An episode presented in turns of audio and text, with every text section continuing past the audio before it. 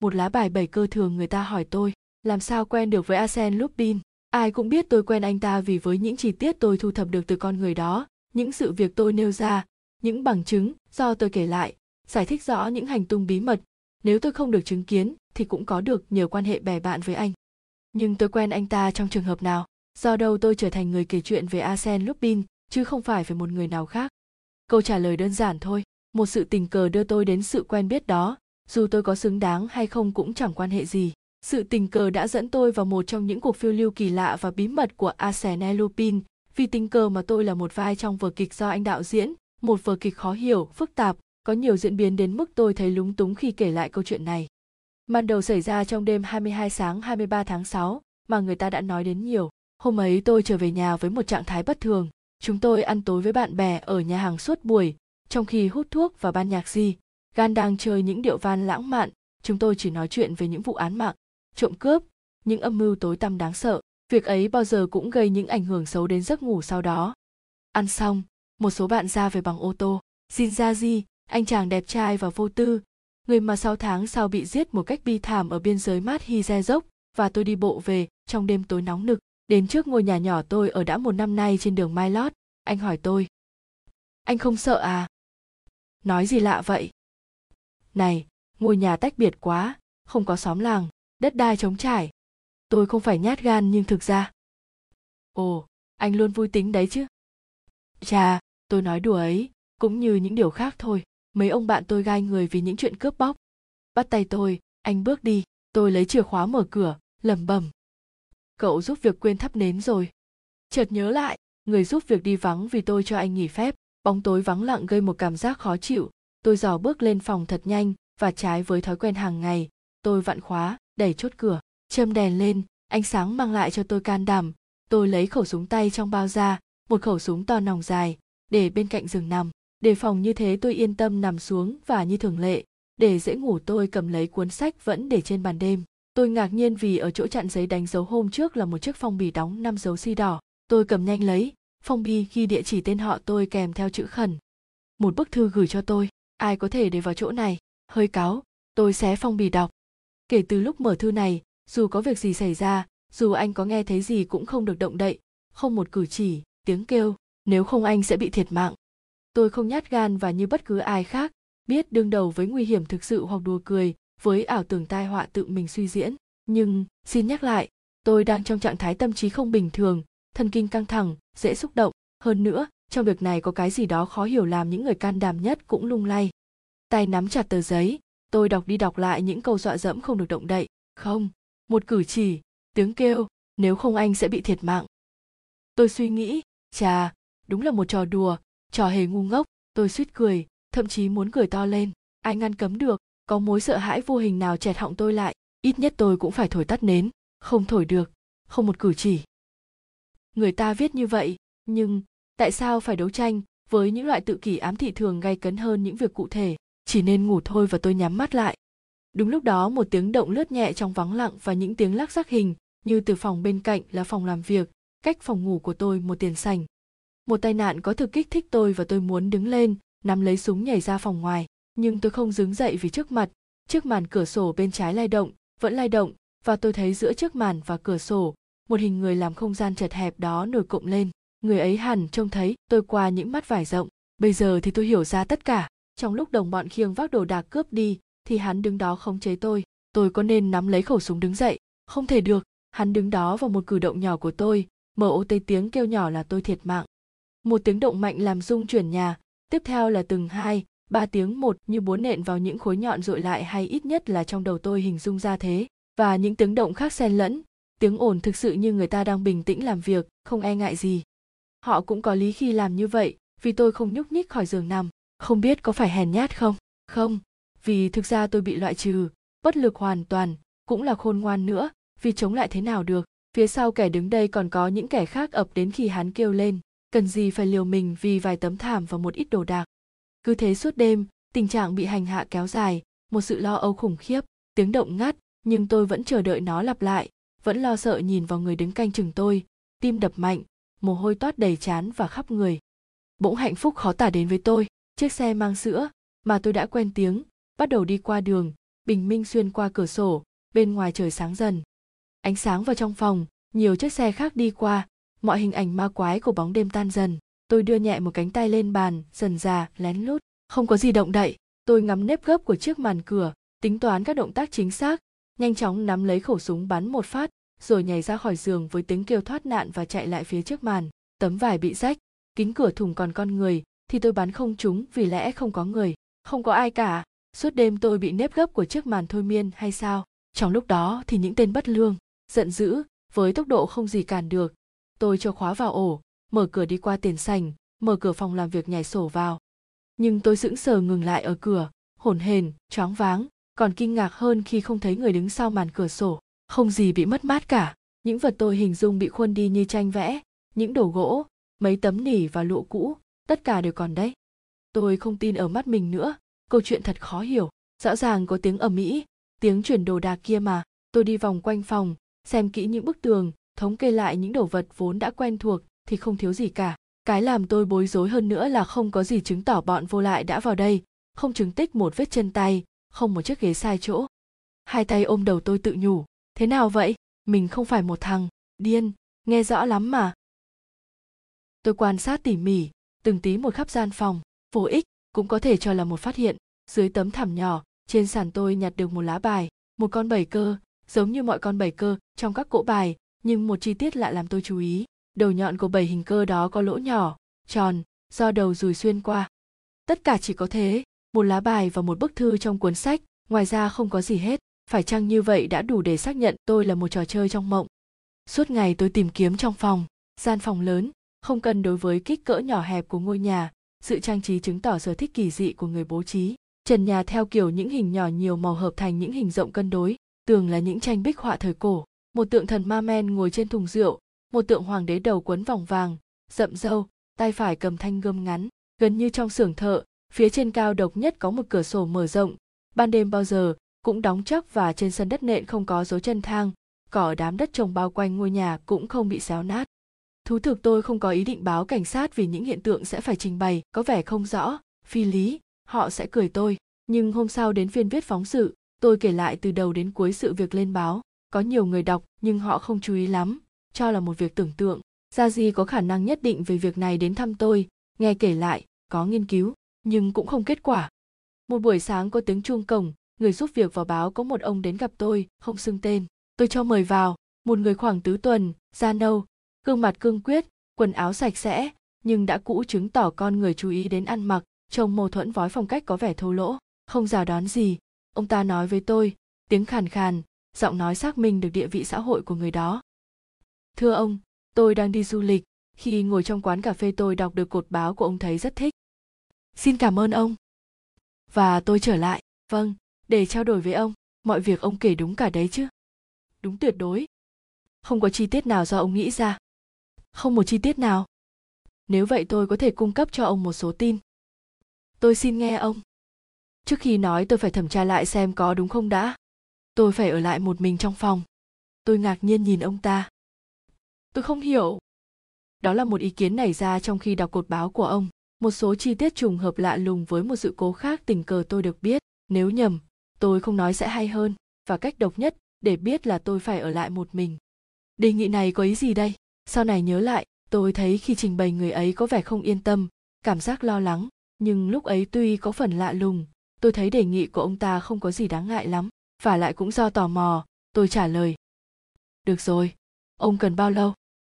Ồ, không quá ba phút, sau ba phút nữa tôi gặp lại ông, tôi ra ngoài, rút đồng hồ xem, một phút trôi qua, hai phút vì sao tôi cảm thấy gò bó? Những giây phút này đối với tôi sao có vẻ long trọng hơn những lúc khác? Hai phút rưỡi, hai phút bốn mươi giây, đột nhiên một phát súng. Chỉ mấy bước tôi nhảy vào và thốt lên một tiếng kêu hoảng sợ. Giữa phòng, người đó nằm dài ra, im lặng, nghiêng về bên trái, máu từ chán chảy ra lẫn với óc, gần nắm tay, một khẩu súng đang bốc khói, một cơn co giật và thế là hết. Nhưng có cái gì đó tác động đến tôi hơn cảnh tượng hãi hùng đó. Một cái gì đó khiến tôi chưa kêu cứu ngay mà còn quỳ xuống xem ông ta còn thở không. Cách đấy hai bước có một lá bài bảy cơ trên mặt sàn. Tôi nhặt lên thấy bảy đầu nhọn của bảy hoa đỏ đều có lỗ thủng. Nửa giờ sau, cảnh sát trưởng đến. Bác sĩ pháp y rồi trưởng ban an ninh, ông du do ui tôi đã cẩn thận không đụng vào tử thi, nên dấu vết ban đầu không có gì sai lạc. Việc khám nghiệm nhanh chóng, rất nhanh chóng, vì người ta không thấy gì hoặc rất ít. Trong túi áo người chết không có giấy tờ, quần áo, khăn mặt không có chữ đầu tên gọi. Tóm lại không có một dấu hiệu nào xác định được lý lịch ông ta trong phòng bàn ghế không xáo trộn đồ đạc vẫn nguyên như cũ tuy nhiên ông này đến nhà tôi không phải để bắn vào đầu vì rằng chỗ ở của tôi thích hợp với việc tự sát hơn chỗ nào khác phải có một lý do quyết định nào đó đưa đến hành động tuyệt vọng này do ông ta nhận ra một hiện tượng gì trong 3 phút ở một mình trong phòng. Việc gì vậy? Ông ta nhận ra cái gì, thấy gì? Ông ta biết được hiện tượng bí mật nào, không thể dự đoán được. Cuối buổi có một tình huống liên quan đáng kể. Khi hai cảnh sát viên cúi xuống nâng tử thi lên băng ca, họ thấy nắm tay trái của ông ta duỗi ra và một tấm danh thiếp nhầu nát rơi xuống. Tấm danh thiếp ghi, George Anzemat, 37 đường Bozi. Thế là sao? George Anzemat là một chủ ngân hàng lớn ở Paris, người sáng lập và là giám đốc một nhà băng có ảnh hưởng nhiều đến kỹ nghệ luyện kim ở Pháp. Ông chi tiêu hào phóng, có xe tứ mã, xe hơi và cả đàn ngựa đua. Ông quan hệ rộng và người ta thường vẫn ca tụng bà vợ rất đẹp, duyên dáng của ông. Tôi lẩm bẩm. Tên người chết đấy ư? Ông cảnh sát trưởng cúi xuống nhìn. Không phải, ông Anzemat là một người xanh sao, tóc lốm đốm hoa dâm. Thế tấm danh thiếp này? Điện thoại của ông đâu? Ở phòng trước, mời ông theo tôi. Ông tìm trong danh bạ và bấm 415 đến 21. Ông Anzemat có ở nhà không? Nhờ nói, giúp ông Du Dâu mời ông ấy tới gấp nhà 102, đường Mai Lót. Khẩn đấy. 20 phút sau, ông Anzemat đi xe đến. Người ta nói lý do mời ông tới và dẫn lại trước tử thi. Một phút xúc động làm ông nhăn mặt, nói nhỏ như tự bộc phát. Etine Vazin. Ông biết ông ta à? Không, hoặc có cũng được, nhưng chỉ trông thấy thôi. Em ông ta, ông ta có một người em y tên là afevazin trước đây có đến chỗ tôi không nhớ vào dịp nào đó ông ta ở đâu hai anh em cùng nhà hình như ở đường do ven ông có đoán được lý do ông ấy tự sát không? Không chút nào. Thế tấm danh thiếp ông ta nắm trong tay. Danh thiếp tên ông. Tôi cũng không hiểu ra sao. Có thể chỉ là tình cờ. Việc điều tra sẽ làm rõ. Tôi nghĩ sự tình cờ thật lạ lùng và cảm thấy mọi người cũng nghĩ thế. Hôm sau đọc báo tôi cũng thấy ý nghĩ, đó cả ở những người tôi kể chuyện về vụ này. Trong những bí mật phức tạp của vụ này, hai lần phát hiện lá bài bảy cơ thủng bảy lỗ, hai hiện tượng bí hiểm ở nhà tôi. Tấm danh thiếp này cho thấy một chút tia sáng và qua nó người ta có thể tìm ra sự thật. Nhưng trái với dự kiến ông anzemat không cung cấp một thông tin nào. Ông nhắc lại tôi đã nói những điều tôi biết người ta còn muốn gì nữa? Tôi là người đầu tiên kinh ngạc vì sao có tấm danh thiếp của mình trong tay người đó và cũng chờ điểm này được làm sáng tỏ. Không sáng tỏ được, cuộc điều tra cho thấy anh em Vazin gốc Thụy Điển có nhiều tên khác nhau, sống một cuộc đời nhiều biến động, thường lui tới các sòng bạc, có quan hệ với một băng nhóm nước ngoài mà cảnh sát đã theo dõi, phân tán sau một loạt vụ trộm mà sau này người ta biết hai anh em này có tham gia. Tại số nhà 24 đường do ven anh em Vazin ở cách đây 6 năm, không ai biết hiện giờ họ ở đâu. Riêng tôi cho sự kiện này quá rắc rối không giải quyết nổi và cố gắng không nghĩ đến nữa. Ngược lại, ra gì thời gian này tôi thường gặp hơn lại tỏ ra ngày càng thiết tha chính anh đưa cho tôi tin và bình luận của một tờ báo nước ngoài như sau với sự chứng kiến của nhà vua người ta sẽ thực hiện tại một địa điểm bí mật việc thử nghiệm một chiếc tàu ngầm làm đảo lộn những điều kiện trong chiến tranh thế giới. Một sơ hở làm chúng tôi biết được chiếc tàu tên là Bảy cơ. Bảy cơ, đây có phải là sự trùng hợp ngẫu nhiên hay phải xây dựng một mối liên quan giữa những tình huống kể trên và chiếc tàu ngầm? Những liên quan ra sao? Những việc xảy ra ở đây có dính dáng gì đến việc xảy ra ở đấy? Gia di nói với tôi. Anh biết không, những hậu quả phân tán thường lại từ một nguyên nhân duy nhất đấy. Hôm sau một tin khác đến với chúng tôi người ta cho rằng đồ án về tàu ngầm bảy cơ, chiếc tàu đang được thực nghiệm do những kỹ sư pháp thiết kế. Những kỹ sư này yêu cầu trong nước giúp đỡ không được đã đề nghị hạm đội anh tài trợ nhưng cũng chưa có kết quả gì. Chúng tôi đưa tin này trong một chừng mực nhất định. Tôi không dám nhấn mạnh những việc quá tế nhị lúc đó gây nên một dự cảm quan trọng, nhưng mọi nguy hiểm phức tạp đã qua. Tôi đề cập đến một bài báo của tờ tiếng vang đã làm dư luận xôn xao, nêu ra vài ánh sáng mơ hồ về vấn đề bảy cơ. Bài báo ký tên xa vây tờ viết như sau vấn đề bảy cơ một góc màn bí mật được vén lên chúng tôi ván tắt sự việc cách đây 10 năm một kỹ sư trẻ tuổi Louis Lecombe muốn dành thời gian, tiền của vào công trình nghiên cứu đang theo đuổi, đã xin nghỉ việc và thuê ngôi nhà số 102 đường Milot của một bá tước người Ý vừa xây dựng xong qua môi giới là anh em Vazin mà một người giúp việc, người kia tìm người tài trợ. Anh quan hệ với ông George Anzemat, người vừa thành lập một hãng buôn kim khí. Sau nhiều lần bàn bạc, kỹ sư trẻ tập trung vào một đồ án tàu ngầm trước đây anh đã làm và thỏa thuận khi hoàn thành đồ án ông Ansemat sẽ dùng ảnh hưởng của mình để đề nghị Bộ Hàng hải cho tiến hành một loạt thí nghiệm. Trong hai năm Le Combe, thường xuyên đến nhà ông Ansemat trao đổi với ông chủ ngân hàng này tiến trình của đồ án, cho đến một hôm hài lòng, đã tìm ra công thức cuối cùng. Anh đề nghị ông Ansemat cho bố trí làm thực nghiệm. Hôm đó Le Combe ăn tối ở nhà ông Ansemat, ra về lúc 11 giờ rưỡi và từ đó người ta không gặp lại anh nữa. Đọc lại báo chí thời đó thì gia đình chàng trai có trình báo, vụ việc cũng được tòa án cứu xét, nhưng không đi đến kết luận rõ ràng. Nói chung người ta cho rằng Louis Lecombe vốn là chàng trai đặc biệt và phóng túng, đã đi du lịch mà không nói với ai. Chúng ta chấp nhận giả thuyết, không thực tế này, nhưng một câu hỏi quan trọng được đặt ra, đồ án về tàu ngầm ra sao rồi? Lecombe có mang theo không? Có bị hủy đi không? Qua cuộc điều tra rất nghiêm túc, chúng tôi xác nhận những bản đồ án ấy đang ở trong tay anh em Vazin. Họ có bằng cách nào chúng tôi chưa điều tra được và cũng không biết vì sao họ bán đi. Phải chăng sợ người ta hỏi vì sao mà có?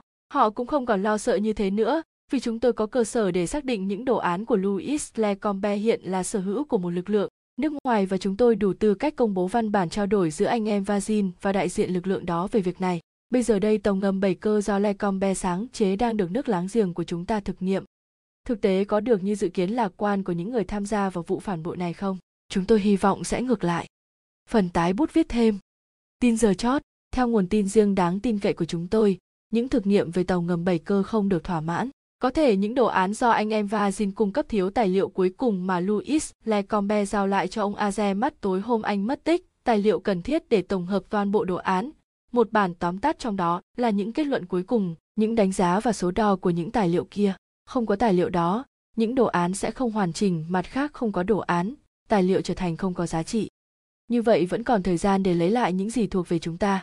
Trong công việc khó khăn này chúng tôi dựa nhiều vào sự hợp tác của ông Anzemat, thực lòng giải thích cho thái độ khó hiểu của ông từ đầu. Ông cho biết vì sao ông không kể lại những gì mình biết khi Etine và Azin tự sát và không tố cáo việc mất những giấy tờ quan trọng mà ông biết đã bị mất. Ông cho biết tại sao ông thuê riêng người theo dõi anh em Vazin đã 6 năm nay. Chúng tôi chờ đợi hành động của ông. Nếu không... Sự đe dọa thật nghiêm trọng, nhưng về việc gì đây? Savater, tác giả bài báo dùng uy lực gì để khống chế Anzemat? một loạt phóng viên xông vào người chủ ngân hàng và những cuộc phỏng vấn nói lên thái độ khinh thị của ông về trường hợp đó. Tiếp theo là lời đáp lại của thông tín viên báo tiếng vang. Dù muốn hay không kể từ nay ông Ansemat là người cộng tác với chúng tôi trong công việc chúng tôi đã nêu ra. Hôm có sự phản ứng ấy trên báo gia di và tôi cùng ăn tối với nhau. Báo chí trải đầy bàn chúng tôi tranh luận về vụ đó bực bội thay sự việc càng tối tăm và gặp nhiều trở ngại bỗng nhiên không có người giúp việc báo trước, chuông cửa không reo mà cửa phòng tôi bật mở, một người đàn bà trùm khăn bước vào. Tôi đứng lên bước tới, bà hỏi. Ông ở đây phải không? Thưa ông. Thưa bà vâng nhưng thú thật. Cửa sát ra đường không đóng, bà giải thích. Nhưng cửa phòng ngoài. Bà không trả lời, và tôi cho là bà đi vòng cầu thang sau như vậy, bà biết đường đi vào nhà. Không khí im lặng, lúng túng. Bà nhìn ra di, tuy không muốn lắm nhưng là trong phòng khách tôi giới thiệu anh rồi mời bà ngồi, đề nghị cho biết mục đích đến thăm. Bà cười khăn trùm, tóc nâu, gương mặt đều đặn và nếu không đẹp thì cũng có sức cám dỗ mãnh liệt ở đôi mắt trang nghiêm và hơi buồn. Bà chỉ nói, tôi là bà Anzemat tôi càng ngạc nhiên, lặp lại, bà Anzemat là im lặng, bà nói tiếp giọng bình tĩnh và thái độ rất tự nhiên. Tôi đến về sự kiện đó, tôi nghĩ có thể hy vọng ở ông một số lời chỉ dẫn. Trời, thưa bà tôi không biết gì hơn những điều người ta đưa lên báo chí. Xin cho biết rõ tôi có thể giúp được gì cho bà. Tôi không biết, tôi không biết. Lúc ấy tôi linh cảm sự bình tĩnh của bà chỉ là giả tạo, dưới vẻ tuyệt đối yên tĩnh kia, che giấu một sự bối rối. Gia di từ nãy đến giờ không ngừng xét đoán bà, lại gần nói. Thưa bà bà cho phép tôi hỏi vài câu. Ồ vâng như thế tôi có thể nói lên được. Dù những câu hỏi ra sao bà cũng trả lời chứ. Vâng anh suy nghĩ và lên tiếng. Bà biết louis lecombe chứ? Vâng biết qua chồng tôi. Bà gặp anh ấy lần cuối cùng vào lúc nào? Buổi tối hôm ấy anh ăn cơm ở nhà chúng tôi. Tối đó không có điều gì khiến bà nghĩ sẽ không gặp lại anh ta. Không, anh có đề cập đến một chuyến du lịch nga nhưng rất mơ hồ. Và bà chắc sẽ còn gặp lại anh. Vâng vào bữa ăn tối hôm sau. Thế bà cho vì sao có việc mất tích này? Tôi cũng không hiểu ông anzemat thì sao? Tôi không rõ. Nhưng trang báo tiếng vàng muốn nói. Muốn nói anh em Vazin không lạ gì việc mất tích này. Bà nghĩ như thế à? Vâng. Dựa vào đâu bà khẳng định điều đó? Khi ra về Louis Lecombe cầm một cặp giấy đựng những tài liệu về đồ án của anh. Hai ngày sau, một anh Vazin, người hiện còn sống, có cuộc gặp mặt với chồng tôi và chồng tôi có bằng chứng những tài liệu ấy ở trong tay anh em Vazin. Vậy mà ông không tố cáo họ, vì sao thế? Vì trong cặp giấy, ngoài những tài liệu về đồ án còn có cái khác nữa. Cái gì vậy? Bà ngập ngừng, định trả lời nhưng lại im lặng. Gia Di tiếp tục. Do đó chồng bà cho theo dõi anh em Vazin mà không báo cảnh sát. Ông hy vọng lấy lại tài liệu và cả cái đó. Họ có thể phát giác, tống tiền, nguy hiểm cho ông. Nguy hiểm cho ông, và căn bản là cho tôi. Gia Di quan sát bà, đi mấy bước rồi trở lại, đứng trước mặt bà. Bà có viết thư cho Louis Leombe à? Có, chồng tôi quan hệ với anh ấy. Ngoài thư từ về công việc, bà tha lỗi cho vì tôi gạn hỏi, nhưng tôi cần biết sự thật, bà có viết những thư khác không? Đỏ mặt, bà thì thầm. Có. Và đó là những bức thư anh em Varin có trong tay. Vâng. Ồ, ông Anzemat có biết không? Chồng tôi không thấy những bức thư đó, nhưng Alfred và Jean cho biết là họ có và dọa sẽ công bố nếu ông làm việc gì chống lại họ. Chồng tôi lùi bước trước chuyện xấu hổ ấy. Ông sợ. Nhưng ông làm mọi cách để lấy lại những bức thư. Ông làm mọi cách, ít ra tôi cũng đoán thế vì từ cuộc gặp mặt sau cùng với Alfred và Jean, ông nặng nề kể lại mấy lời với tôi và giữa chồng tôi với tôi không còn thân mật, tin cậy nữa. Chúng tôi sống với nhau như những người lạ. Trường hợp ấy nếu không mất mát gì thì vì sao bà sợ? Dù có trở nên lãnh đạm đến mấy tôi cũng là người ông đã yêu, vẫn còn có thể yêu. Bà thì thầm giọng khẩn thiết, tôi chắc chắn ông sẽ còn yêu tôi nếu không nắm được những bức thư dại dột đó. Thế nào? Như vậy anh em va xin đề phòng cẩn thận à? Vâng thậm chí họ tự phụ có một chỗ giấu chắc chắn. Rồi sao? Tôi ngờ rằng chồng tôi đã khám phá ra chỗ giấu. Chỗ ấy ở đâu? Ở đây. Tôi giật mình. Ở đây ư? Vâng tôi luôn ngờ thế. Louis Lecombe có nhiều sáng kiến say mê máy móc, thường để thì giờ mày mò làm những chiếc hộp, những ổ khóa. Anh em Varin có thể đã bắt gặp và sau này dùng một trong những chỗ ấy để giấu những bức thư và chắc có những vật khác nữa. Tôi kêu lên. Nhưng họ không ở đây kia mà. Trước khi ông đến đây, ngôi nhà này không có người ở trong 4 tháng. Chắc họ đã giấu vào đâu đó và nghĩ khi đến lấy lại cũng chẳng trở ngại gì nhiều. Nhưng đêm 22 sáng 23 tháng 6 chồng tôi đến mở chỗ bí mật lấy đi những thứ ông tìm rồi để tấm danh thiếp lại báo cho anh em và Azin biết vai trò đã thay đổi.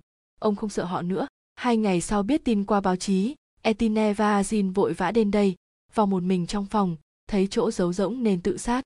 Sau một lúc, Gia Di hỏi. Đấy chỉ là dự đoán thôi, phải không? Ông Anzemat không nói gì với bà, thái độ đối với bà không có gì thay đổi chứ. Vậy là ai? Con người bí mật, đang quan tâm nhiều đến vụ này, đang nắm mọi đầu mối đi đến đích mà chúng ta chỉ thấy rất phức tạp con người bí mật hành động mạnh mẽ ngay từ giờ phút đầu chính ông ta và người của ông vào nhà này đêm 22 tháng 6, tìm ra chỗ cất giấu, để lại tấm danh thiếp của ông Anzemat, đã nắm được quan hệ và bằng chứng về sự phản bội của anh em Vazin. Người ấy là ai? Tôi sốt ruột ngắt lời. Thông tín viên báo tiếng vang, Savater, phải chăng anh ta đã viết lên báo những chi tiết mà chỉ người nắm được những bí mật của anh em Vazin mới biết? Bà Anzemat lo sợ, ấp úng. Nếu thế anh ta đã có những bức thư của tôi và đến lượt anh ta sẽ đe dọa chồng tôi, làm sao bây giờ? Gia Di dõng dạc, bà nên tin cậy ở anh ta, viết thư cho anh kể những gì bà biết và những gì có thể biết thêm. Ông nói sao? Chồng bà có tài liệu bổ sung để những đồ án của Louis Lecombe trở thành hiện thực. Vâng. Báo cáo cho anh ta biết đi, cần thiết thì tìm những tài liệu ấy cho Savater, bà ngại gì mà không viết thư cho anh ta lời khuyên nhìn qua có vẻ táo bạo, thậm chí nguy hiểm, nhưng bà an mát không còn con đường nào khác. Và lại, như gia di nói, bà ta ngại gì? Nếu người ấy là thù địch, thì việc đó cũng không làm tình thế nặng nề hơn. Nếu theo đuổi một mục đích riêng thì những bức thư đối với anh ta không quan trọng. Trong lúc đang lo lắng, bà an mát sẵn sàng hợp tác. Bà rụt rè cảm ơn chúng tôi và hứa sẽ thông báo sau. Quả nhiên ngày hôm sau bà gửi cho chúng tôi câu trả lời của Savater như sau. Những bức thư không có trong đó nhưng rồi tôi sẽ tìm được. Bà yên tâm tôi cố lưu ý đến tất cả các mặt. Tôi cầm tờ giấy chữ viết đúng như chữ trong mảnh giấy bỏ vào cuốn sách đầu giường tôi đêm 22 tháng 6. Gia Duy nói đúng, Savater là người đạo diễn vụ này. chúng tôi bắt đầu trao đổi về một số điểm bí ẩn mà chúng tôi đã có nhiều tia sáng bất ngờ. Những điểm khác vẫn còn mù mịt như việc phát hiện hai lá bài bảy cơ. Tôi luôn suy nghĩ về hai lá bài mà đầu bảy hoa nhỏ bị rùi lỗ. Những lá bài đóng một vai trò gì đây? Hiện tượng chiếc tàu ngầm theo đồ án của louis lecombe mang tên bảy cơ cho rút ra kết luận gì Gia Di ít quan tâm đến hai lá bài mà tập trung vào một vấn đề khác có vẻ cấp thiết hơn đối với anh, tìm chỗ cất giấu. Anh nói, biết đâu tôi tìm được những bức thư mà Savater không thấy, có thể vì vô ý. Khó tin rằng anh em Vazin đã lấy đi vật họ biết rất có giá để ở một chỗ họ cho là không ai tìm thấy được. Và anh tìm kiếm, gian phòng rộng lớn không còn chỗ nào anh không biết, anh tìm sang các phòng khác, dò xét trong ngoài, cả đá xây tường, dở ngói trên mái. Một hôm anh cầm đến một cái cuốc, một cái sẻng, đưa sẻng cho tôi và chỉ chỗ đất trống. Ta ra đó. Tôi sốt sáng đi theo, anh chia vùng đất thành nhiều mảnh thăm dò liên tiếp nhau. Ở một góc, chỗ giáp tường hai nhà bên cạnh có một đông đá và tôi phải giúp anh. Suốt một tiếng đồng hồ, giữa trời nắng chúng tôi phí công vô ích, nhưng khi đào đến lớp đất, cuốc của Gia Di bới ra một khúc xương còn lại của bộ xương mà xung quanh còn những mảnh quần áo vụn. Tôi bỗng tái người khi thấy một miếng sắt nhỏ hình chữ nhật, còn phân biệt được những chấm đỏ mờ. Miếng sắt có kích thước một lá bài, đếm được 7 chấm đỏ, nhiều chỗ đã mòn, bố trí như bảy hoa của lá bài bảy cơ, đầu mỗi hoa có rủi lỗ. Này ra gì, anh thích càng hay, tôi chán trò này lắm rồi, xin khiếu thôi. Vì xúc động hay vì làm việc dưới nắng gắt mà tôi bước đi loạn choạng rồi đi nằm suốt hai ngày đêm, sốt, nóng, ám ảnh với những bộ xương nhảy múa quanh người và tung lên những quả tim với máu. Gia Di đối với tôi tận tâm, hàng ngày đến với tôi ba hay bốn tiếng, thực ra anh sang gian phòng lớn tìm tòi, vỗ vỗ gõ gõ thỉnh thoảng anh trở lại nói với tôi. Những bức thư ở trong phòng ấy tôi nắm được rồi. Tôi bực mình gắt. Anh để tôi yên. Sáng ngày thứ ba tôi dậy được. Người còn yếu nhưng đã khỏi bệnh. Ăn uống làm tôi hồi sức và một tin mới lúc 5 giờ làm tôi hồi phục hoàn toàn vì trí tò mò kích thích. Thưa ông, màn kịch xảy ra đêm 22 tháng 6 đi đến đoạn kết, dùng áp lực cần thiết, tôi buộc hai nhân vật chính tối hôm nay gặp nhau tại nhà ông, ông làm ơn cho mượn tạm nhà, tốt nhất từ 9 giờ đến 11 giờ đêm, ông cho người giúp việc đi vắng và mong ông cũng để hai đối thủ tự do gặp nhau. Ông đã biết trong đêm 22 dạng sáng 23 tháng 6 tôi rất tôn trọng trật tự trong nhà ông. Về phần mình tôi nghĩ sẽ làm hại đến ông nếu phải nghi ngờ ông không giữ bí mật cho người ký tên dưới đây. Người hết lòng tận tâm với ông, Savanto. Thông tin này có giọng trào phúng lịch sự và trong đề nghị có nét phóng túng thú vị. Đây là một phong thái đẹp và thông tín viên có vẻ chắc chắn tôi sẽ đồng ý tôi cũng không muốn làm anh ta thất vọng hoặc thờ ơ đối với sự tin cậy của anh. 8 giờ, tôi vừa cho người giúp việc đi xem kịch thì ra di tới chơi. Tỏi đưa bức thư cho anh xem, anh hỏi. Vậy thế nào? Tôi để cửa vườn mở cho họ vào. Và anh đi vắng chứ? Không đời nào. Nhưng người ta đề nghị anh.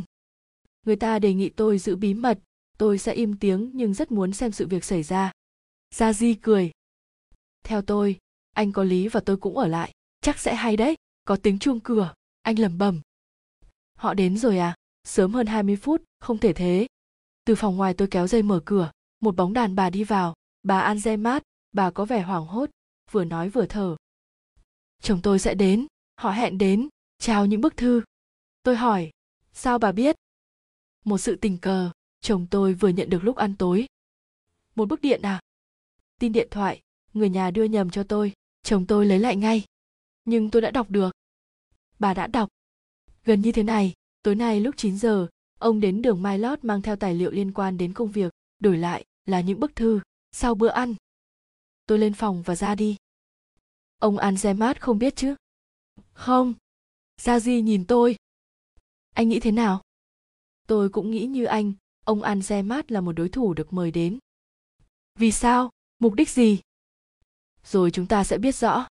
Tôi đưa hai người vào gian phòng lớn, chúng tôi tạm ở lại dưới ống khói lò sưởi, ẩn sau bức màn nhung, chúng tôi ngồi, bà an mát ngồi giữa, nhìn được toàn bộ gian phòng qua lỗ màn. 9 giờ bản lấy cửa rít lên, thú thực tôi không khỏi hơi lo, một cơn sốt lại dấy lên, tôi sắp biết được điều bí ẩn cuộc phiêu lưu rối ren diễn ra mấy tuần nay sắp xảy ra trước mặt tôi theo đúng nghĩa của nó. Cuộc chiến sắp bắt đầu.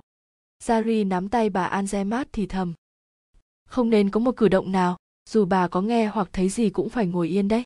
Có một người đi vào, tôi nhận ra ngay là Alfred Vazin, em của Etine Vazin vì rất giống nhau, cũng dáng đi nặng nề, khuôn mặt tái mét, râu ria trùng mặt, dáng lo ngại của một người có thói quen đề phòng cạm bẫy phải dò dẫm và né tránh. Anh ta liếc nhìn cả gian phòng và tôi có cảm giác anh không thích chiếc lò sưởi che màn nhung. Anh ta tiến về phía chúng tôi ba bước, nhưng một ý nghĩ gấp hơn làm anh trở lại. Đi xiên lại tường, đứng trước tượng hoàng đế rậm râu có thanh đoàn kiếm sáng loáng quan sát kỹ, rồi đứng lên một chiếc ghế dùng tay sờ, mó đường vòng trên vai và một số chỗ trên mặt. Đột nhiên anh nhảy xuống, đi xa bức tường. Có tiếng bước chân vang lên và ông Anzemat xuất hiện ở ngưỡng cửa. Ông chủ ngân hàng kinh ngạc kêu lên.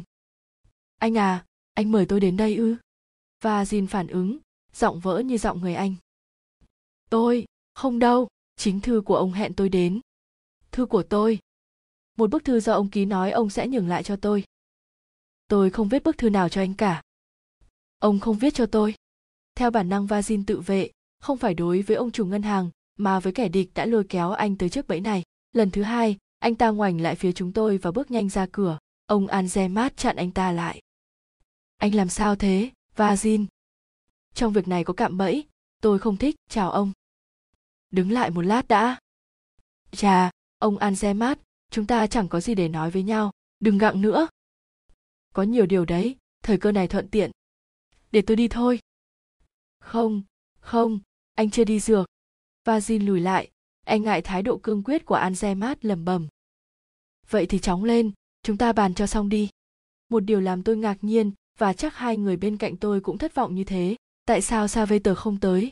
Với những dự tính can thiệp, việc sắp mặt giữa ông chủ ngân hàng và Vazin như thế là đủ cho anh rồi sao? Nếu anh vắng mặt, cuộc đối đầu này do anh tổ chức sẽ theo chiều hướng nào? Tôi bối rối. Sau một lát, ông Anzemat đến gần Vazin nhìn thẳng vào mặt. Bây giờ đã qua nhiều năm, anh không còn sợ gì nữa. Hãy thẳng thắn trả lời tôi, Vazin. Các anh đã làm gì Louis Lecombe? Thế mà cũng hỏi, làm sao tôi biết được anh ta ra sao rồi? Anh biết anh biết, các anh theo sát anh ta từng bước chân, gần như cùng sống trong ngôi nhà này, biết hết mọi công việc, mọi dự định của anh ta. Và xin này, đêm cuối cùng khi đưa anh ta ra cổng, tôi thấy hai bóng người ẩn trong bóng tối. Tôi thề đấy. Ông thề thế nào? Đó là anh và người anh và Jin ạ. Bằng chứng.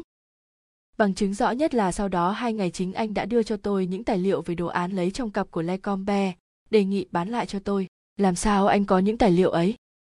Tôi đã nói với ông chúng tôi thấy trên bàn của Louis Lecombe sau hôm anh ta mất tích. Không đúng.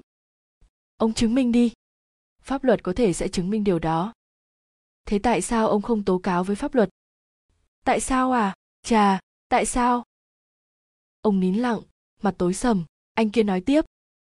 Ông anzemat nếu ông tin như vậy, thì không vì chúng tôi mới hơi dọa nạt. Ông đã. Dọa nạt nào? Những bức thư. Thế các anh tưởng có lúc tôi đã tin ư? Nếu không tin vì sao, ông mặc cả với chúng tôi hàng trăm, hàng nghìn để lấy lại, và từ đó ông thuê người săn đuổi chúng tôi như những con vật. Để lấy lại những đồ án mà tôi quan tâm. Không phải, để lấy lại những bức thư, và khi có những bức thư rồi ông sẽ tố cáo chúng tôi. Tốt nhất là chúng tôi không nhường lại. Anh ta phá lên cười và đột nhiên ngắt lại. Như thế đủ rồi, chúng ta nhiều lần lặp lại những lời đó mà chẳng tiến thêm được gì. Dừng lại đi thôi. Ông chủ ngân hàng nói.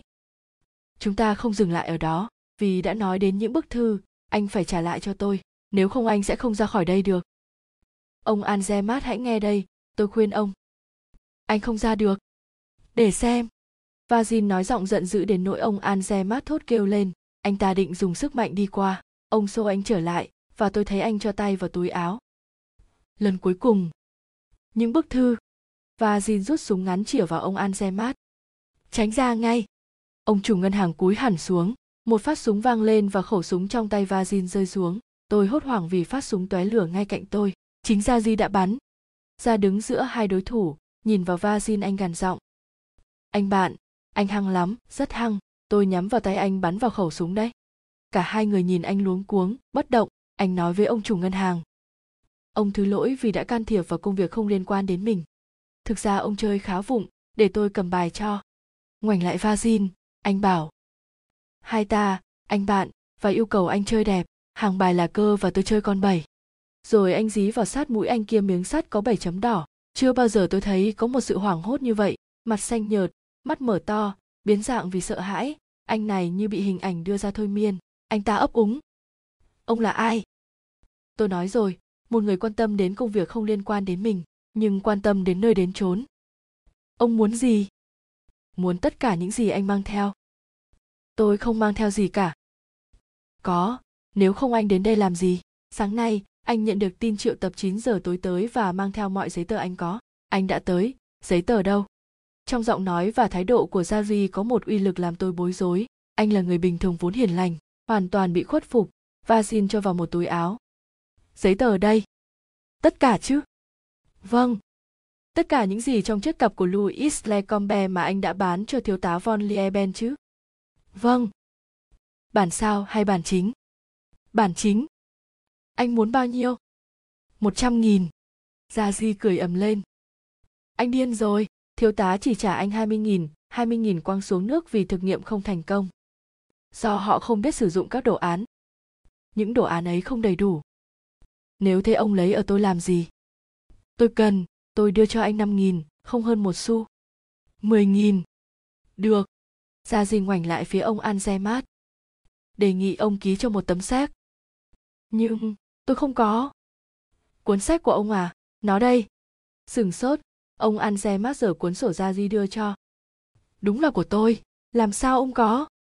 Thưa ông, không cần nhiều lời vô ích, ông chỉ ký cho thôi. Ông chủ ngân hàng rút bút ký và đưa tay ra nhận. Gia di. Bỏ tay xuống, chưa xong đâu. Và anh nói với ông Anzemat, còn những bức thư ông đòi nữa chứ? Thư ở đâu? Vasin tôi không có. Anh tôi lo việc đó. Thư cất giấu ở đây, trong phòng này.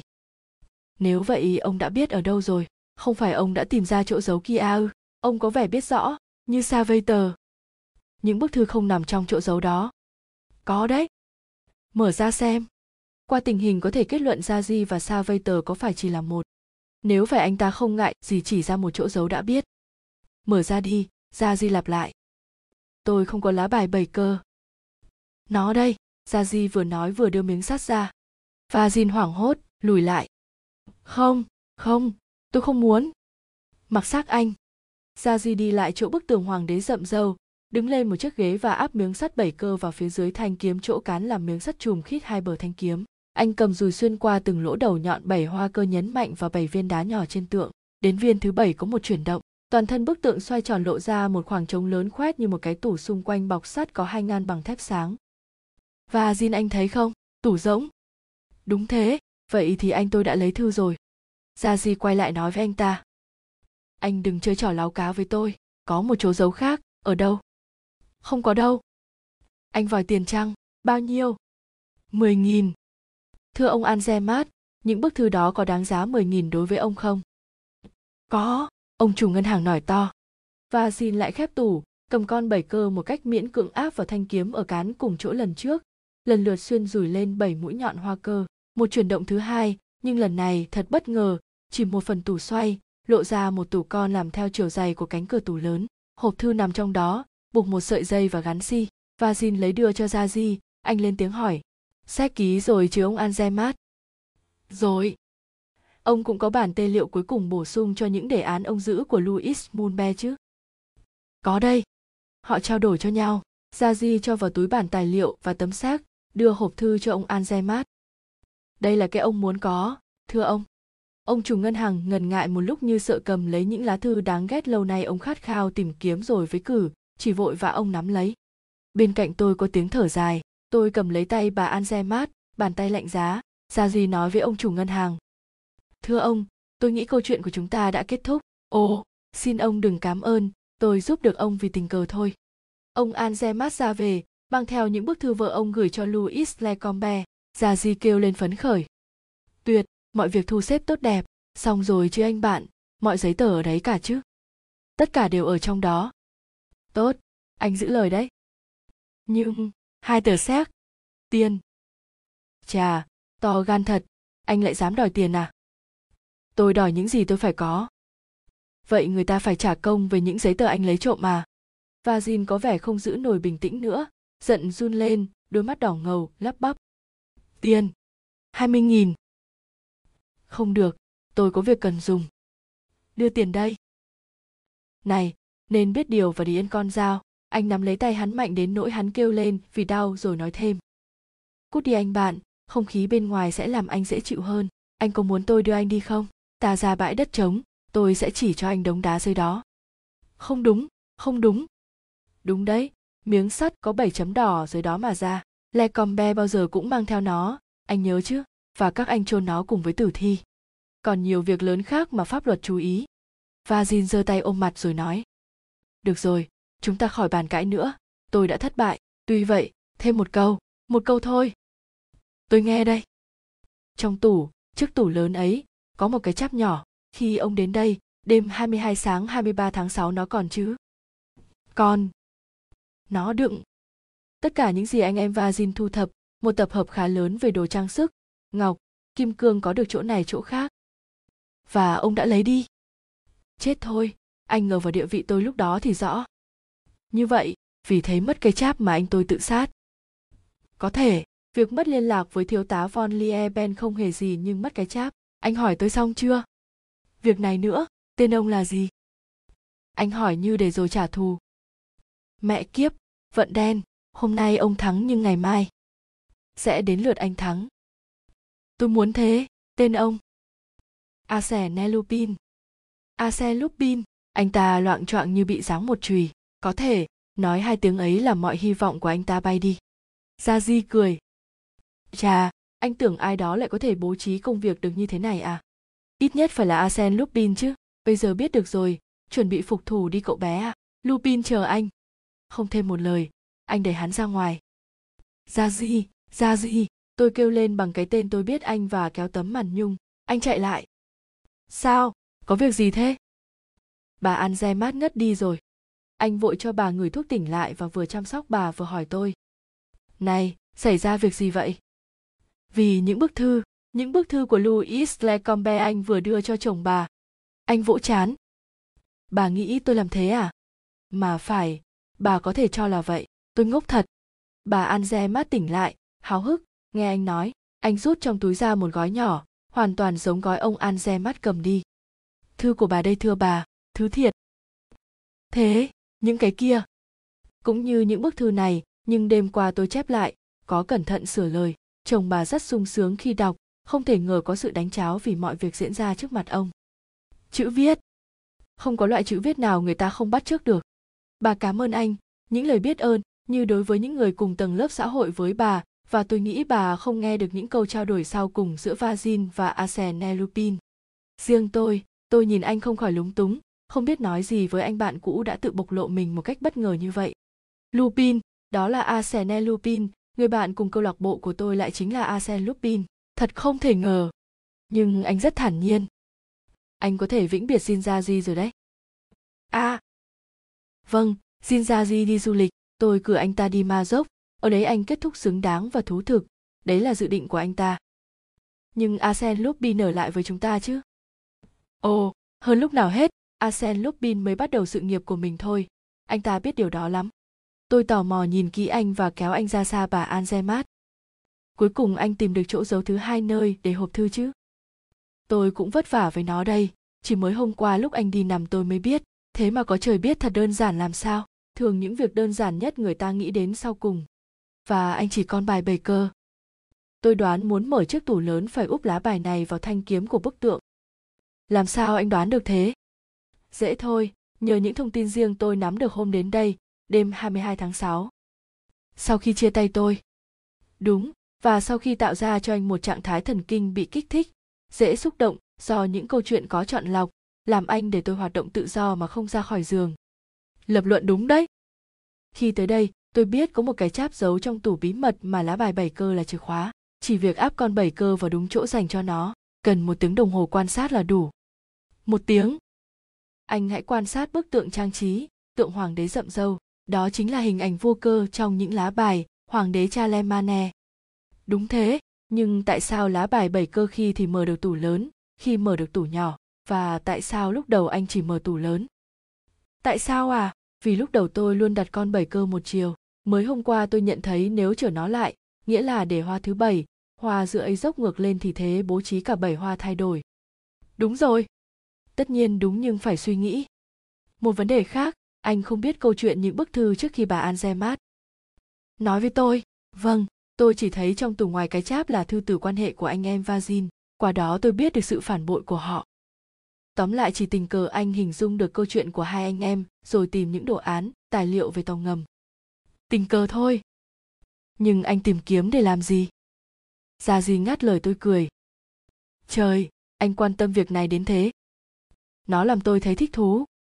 Vậy chốc nữa tôi tiễn bà an xe mát và đưa bài viết lại tòa soạn báo tiếng vang rồi chúng ta sẽ đi vào chi tiết anh ngồi xuống viết những dòng đơn sơ sau đây theo sở thích và có ai không biết sở thích đó đã gây tiếng vang khắp hoàn cầu như thế nào. Arsene Lupin đã giải quyết vấn đề sa vây tờ đặt ra trước đây, nắm được đồ án và mọi tài liệu về chiếc tàu ngầm bảy cơ của kỹ sư Louis Lecombe, anh đã mang đến cho Bộ Hải quân. Nhân dịp đó anh vận động một cuộc quyên góp nhằm hiến cho nhà nước chiếc tàu ngầm đầu tiên xây dựng theo đồ án đó. Và ở đầu sổ là quyên anh ghi bản thân mình đóng góp 20.000 răng. Khi anh đưa cho tôi đọc, tôi hỏi. Số tiền xét 20.000 răng của ông Ansemat à? Đúng vậy, để công bằng và Jin phải chuộc lại từng phần tội phản bội của mình.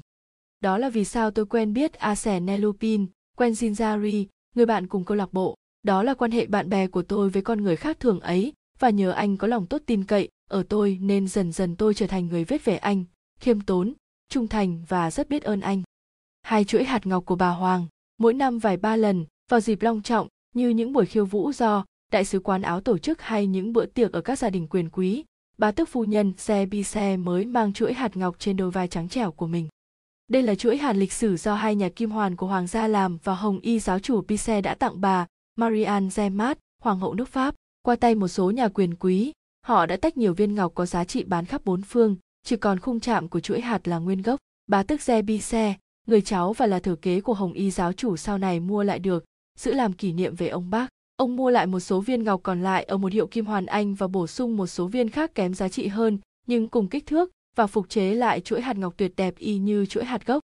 Gần một thế kỷ nay họ Re bị xe hãnh diện về chuỗi hạt, có nhiều hoàn cảnh, làm tài sản của họ sa sút đáng kể nhưng thả họ giảm bớt mức sống hàng ngày còn hơn bán đi kỷ vật vương giả đó. Đặc biệt bá tước giữ gìn nó rất cẩn mật, ông thuê một cái hộp trong ngân hàng để cất giữ, chiều hôm bà vợ muốn trang sức thì ông đến lấy, hôm sau đem đến gửi như cũ. Tối hôm đó, trong một buổi tiếp khách được tổ chức tôn vinh nhà vua, bà tức phu nhân thực sự thành công. Bà được nhà vua khen sắc đẹp của bà, về những viên ngọc lấp lánh quanh trước cổ duyên dáng, về hàng nghìn mặt kim cương nhỏ lấp lánh bao màu sắc rực rỡ. Nhà vua cho rằng không có ai có thể mang vật trang sức nặng nề như vậy trên vai một cách nhẹ nhàng và quý phái như bà. Bà tức xe tận hưởng sâu sắc thắng lợi cả hai mặt, về người vợ cũng như về vật trang sức đã làm dạng dỡ gia đình ông bốn thế hệ này. Bà vợ thì kiêu căng có phần trẻ con, nhưng là một biểu hiện của tính tình bà. Họ tự khen ngợi mình khi về phòng riêng trong một lâu đài cổ. Bà bỏ chuỗi hạt ngọc ở cổ ra không khỏi luyến tiếc và đưa trông chồng ngắm nghía như chưa bao giờ thấy. Ông bá tước bỏ nó vào chiếc hộp bằng da đỏ để vũ khí của hồng y và sang phòng bên cạnh. Một khuê phòng biệt lập với lối ra vào duy nhất phía chân giường họ nằm. Như mọi lần ông giấu kín trên tấm ván khá cao để lẫn giữa những hộp đựng mũ và những sấp quần áo. Ông đóng cửa tủ và cởi quần áo ngoài đi nằm. Buổi sáng ông dậy vào lúc 9 giờ, có ý định đến ngân hàng trước bữa ăn, uống tách cà phê và xuống chuồng ngựa sai bảo gia nhân. Thấy một con ngựa không bình thường, ông cho nó phi trước mặt ông sau đó trở lại bên bà vợ. Bà có người hầu giúp, đang bận quần áo, chưa ra khỏi phòng, hỏi ông, anh đi ấy à? Vâng về việc ấy. Đúng, nhưng cần cảnh giác. Ông vào khuê phòng sau mấy giây ngạc nhiên hỏi. Em yêu, em lấy nó rồi à?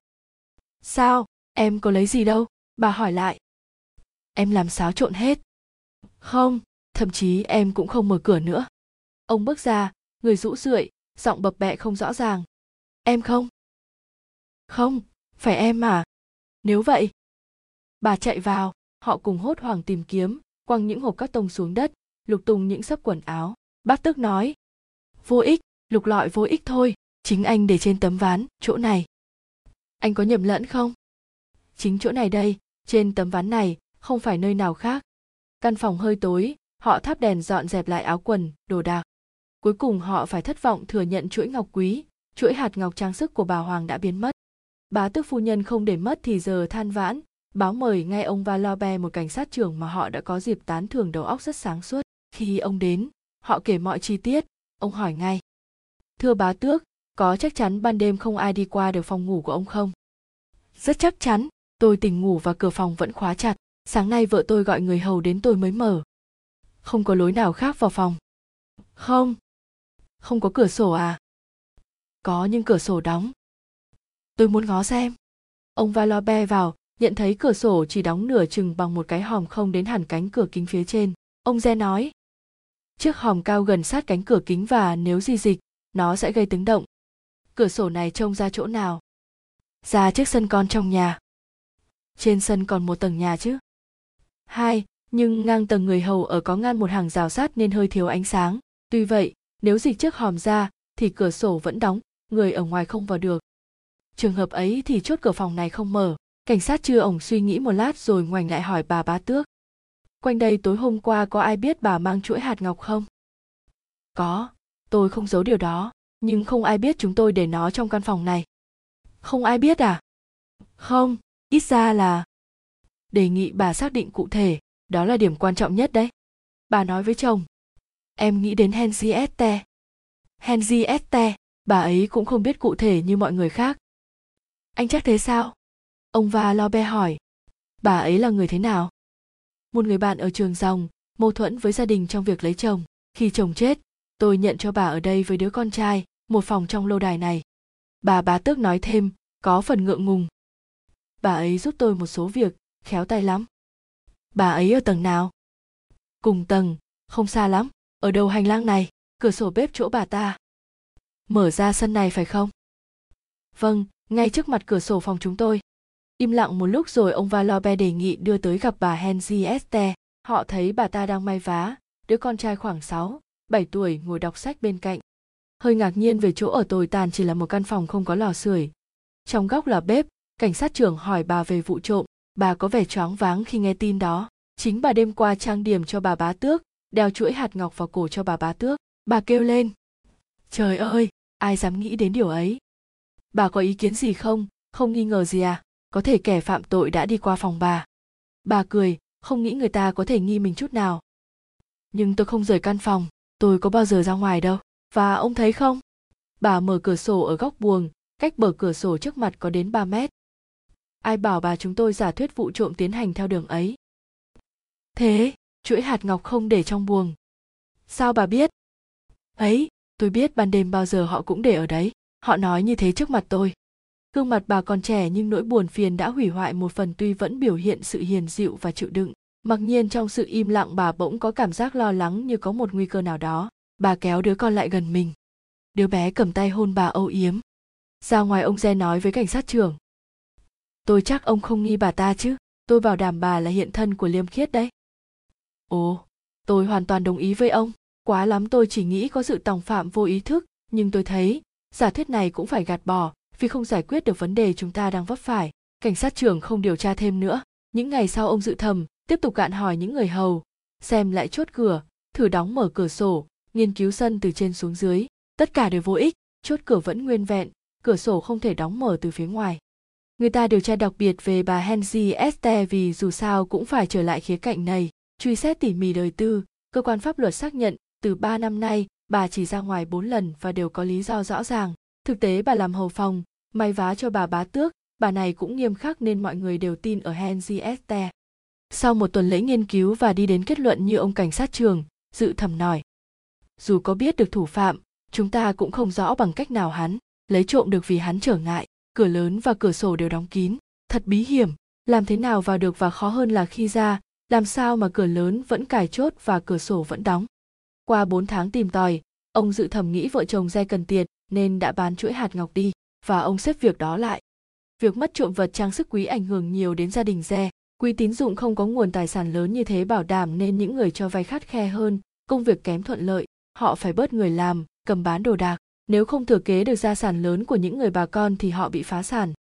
Ông bà Re mất đi di vật kiêu hãnh cũng như mất đi một phần tính chất quý tộc. Bà bá tước rất không bằng lòng người bạn cùng trường của mình, giận dữ và kết tội bà kia không úp mở. Lúc đầu họ chuyển mẹ con Henriette xuống ở cùng những người hầu, sau đó đuổi đi. Cuộc sống của họ trôi qua không có gì đáng kể. Có một việc đáng nêu lên trong thời gian ấy. Sau khi bà Henriette đi khỏi nhà mấy tháng, bà bá tức nhận được một bức thư của bà ấy làm bà rất ngạc nhiên. Thưa bà, tôi không biết nói thế nào để cảm ơn bà vì chắc hẳn bà đã gửi cho tôi. Không ai biết địa chỉ của tôi trong làng nhỏ này. Nếu tôi nhầm thì mong bà thứ lỗi cho và xin bà nhận lòng biết ơn của tôi về lòng tốt của bà trước đây đối với tôi. Bà này muốn nói gì đây?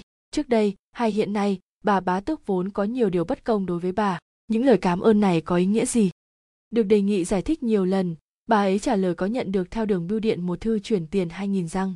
Phong bì đóng dấu bưu điện paris, ghi địa chỉ của bà với nét chữ cải dạng. 2.000 răng này ở đâu ra? Ai gửi? Người ta không biết lần theo đường nào để tìm cho rõ. Và 12 tháng sau, sự việc lại diễn ra như thế. Rồi lần thứ ba, thứ tư, trong 6 năm liền, chỉ khác là năm thứ năm, thứ sáu số tiền tăng lên gấp đôi. Nó đã giúp bà Henry Este đột nhiên ngã bệnh có tiền chạy chữa. Khi bưu điện kiểm tra một trong những lần gửi thì hai lá thư cuối gửi từ hai nơi, ký tên khác nhau và đều là địa chỉ giả. Sau 6 năm, bà Henry Este mất, sự việc lại rơi vào bóng tối. Sự kiện trên dân chúng đều biết và là một trong những việc gây thích thú trong dư luận. Thật lạ lùng, số phận chuỗi hạt ngọc làm đảo lộn cả nước Pháp vào cuối thế kỷ thứ 18, sau 120 năm lại gây nên những hồi hộp đến thế.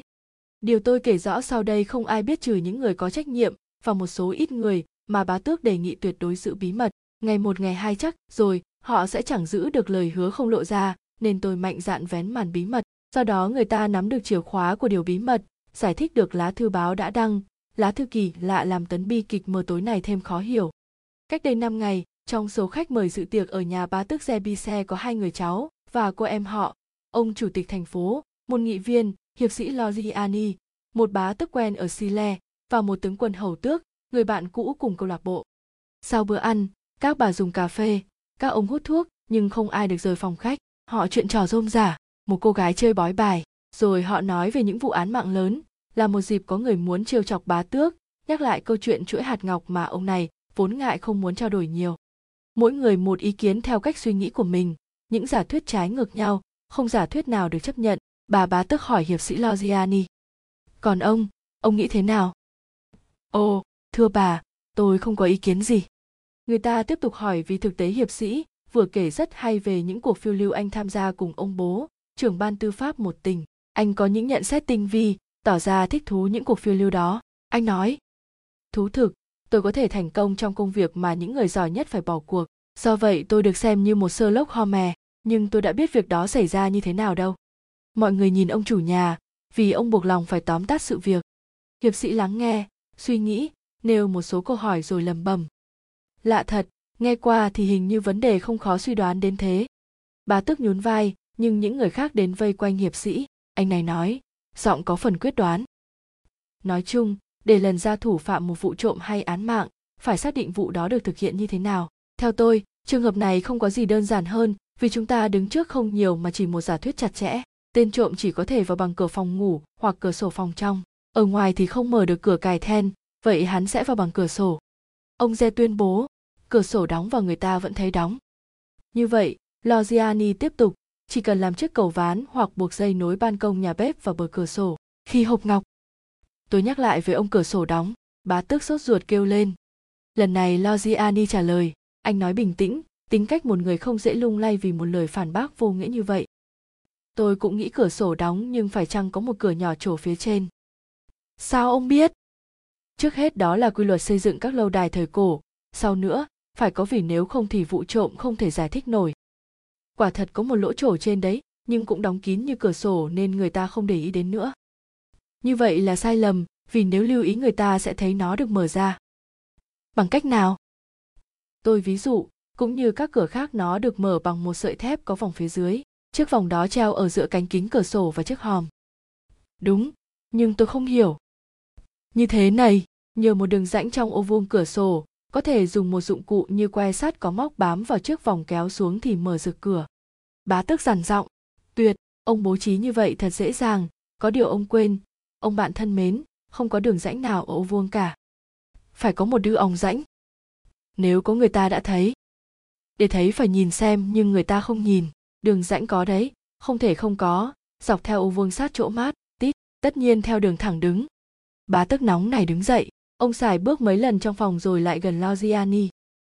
Từ ngày ấy đến nay không ai bước vào phòng đó, trong phòng không có gì thay đổi. Như vậy, thưa bá tước, ông đi xem lại thực tế có phù hợp với ý tôi không? Không phù hợp với một chi tiết nào, pháp luật đã xác định, ông không thấy, không biết gì mà nói ngược lại những gì chúng tôi thấy, chúng tôi biết. Logiani hình như không để ý đến sự giận dữ của bá tước, vừa cười vừa nói, nhờ trời, thưa ông, tôi cố gắng thấy rõ sự việc, thế thôi, nếu tôi nhầm thì ông chứng minh cho. Tôi làm ngay, thú thật ông khẳng định. Bá tức lẩm bẩm vài lời nữa rồi bước ra không ai nói thêm một lời. Họ chờ đợi sự thật sự im lặng thật nặng nề. Cuối cùng bá tức xuất hiện ở khung cửa ông xanh mặt có vẻ xúc động run run nói với bạn bè. Xin lỗi các bạn. Những phát hiện của ông đây thật bất ngờ tôi không nghĩ là. Anh nói tiếp đi vợ ông giật giọng hỏi có việc gì vậy? Có một đường rãnh. Ông lắp bắp, ngay chỗ ông ấy nói. Dọc theo ô vuông cửa sổ, ông nắm chặt tay hiệp sĩ, giọng khẩn thiết. Bây giờ ông nói tiếp đi, cho đến bây giờ tôi công nhận ông có lý. Nhưng chưa hết, theo ông, sự việc diễn ra như thế nào? Logiani nhẹ nhàng gỡ tay ra và sau một lúc, dõng dạc nói, theo tôi, sự việc diễn ra thế này, trên trộm biết bà bá tước đi dạ hội có mang chuỗi hạt ngọc, đã bóc một chiếc cầu khi ông bà đi vắng hắn rình và qua cửa sổ thấy chỗ ông giấu chuỗi ngọc. Khi ông đi ra, hắn luồn thành sắt qua rãnh kéo trước vòng. Có thể thế nhưng khoảng cách quá xa hắn không thể từ cửa sổ con phía trên mà vặn nắm đấm cửa sổ dưới. Không mở được thì hắn chui ngay qua cửa. Không thể, không người đàn ông nào mảnh mai đến mức chui qua đó được. Nếu thế thì không phải một người đàn ông. Sao? Dĩ nhiên, nếu lỗ chui đó quá chật với mot người đàn ông thì phải là một đứa trẻ con. Một đứa trẻ con ông nói với tôi là henry este có một đứa con kia mà. Đúng, một đứa con tên là chắc chắn đã lấy trộm. Ông có bằng chứng gì? Bằng chứng? Không thiếu. Ví dụ, ông im lặng, suy nghĩ mấy giây rồi nói tiếp. Ví dụ chiếc thang, nếu đứa trẻ mang từ ngoài vào rồi mang ra thì sợ người ta thấy, nó phải dùng cái sẵn có. Trong góc bếp bà henry este có thể có những tấm ván gác vào tường để xong chảo. Tôi nhớ có hai tấm phải xem những tấm đó có gắn vào khung gỗ không.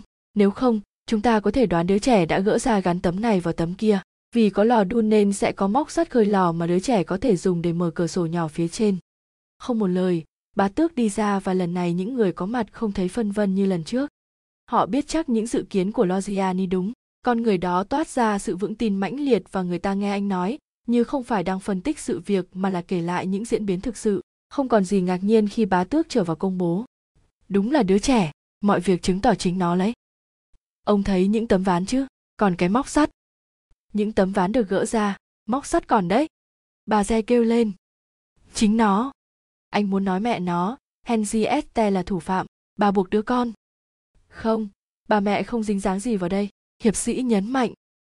Ồ không, hai mẹ con ở một phòng, đứa trẻ không thể làm gì mà henry este không biết. Họ ở chung một phòng, nhưng sự việc diễn ra ở ngoài lại vào ban đêm lúc bà mẹ đã ngủ. Nếu thấy người ta sẽ thấy chuỗi hạt ngọc trong đồ đạc của đứa trẻ.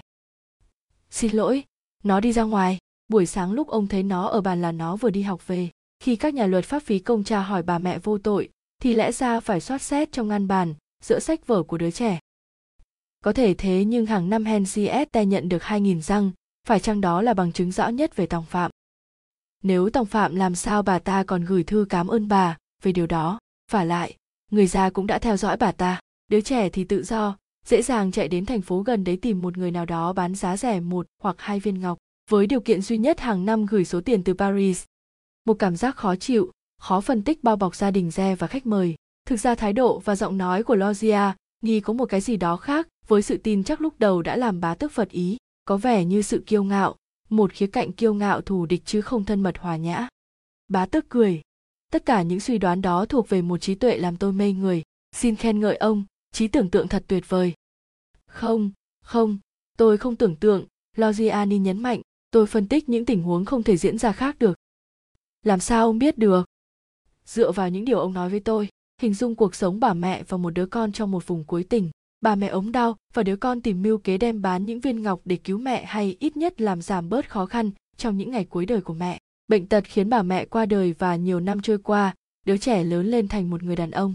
Lần này thì tôi tưởng tượng, giả thử người ấy muốn trở về chốn cũ mình đã trải qua thời thơ ấu, muốn gặp lại những người trước đây kết tội mẹ mình. Ông có nghĩ đến mối quan hệ đáng buồn của một hội ngộ như vậy trong ngôi nhà cũ đã diễn biến cả một tấn bi kịch.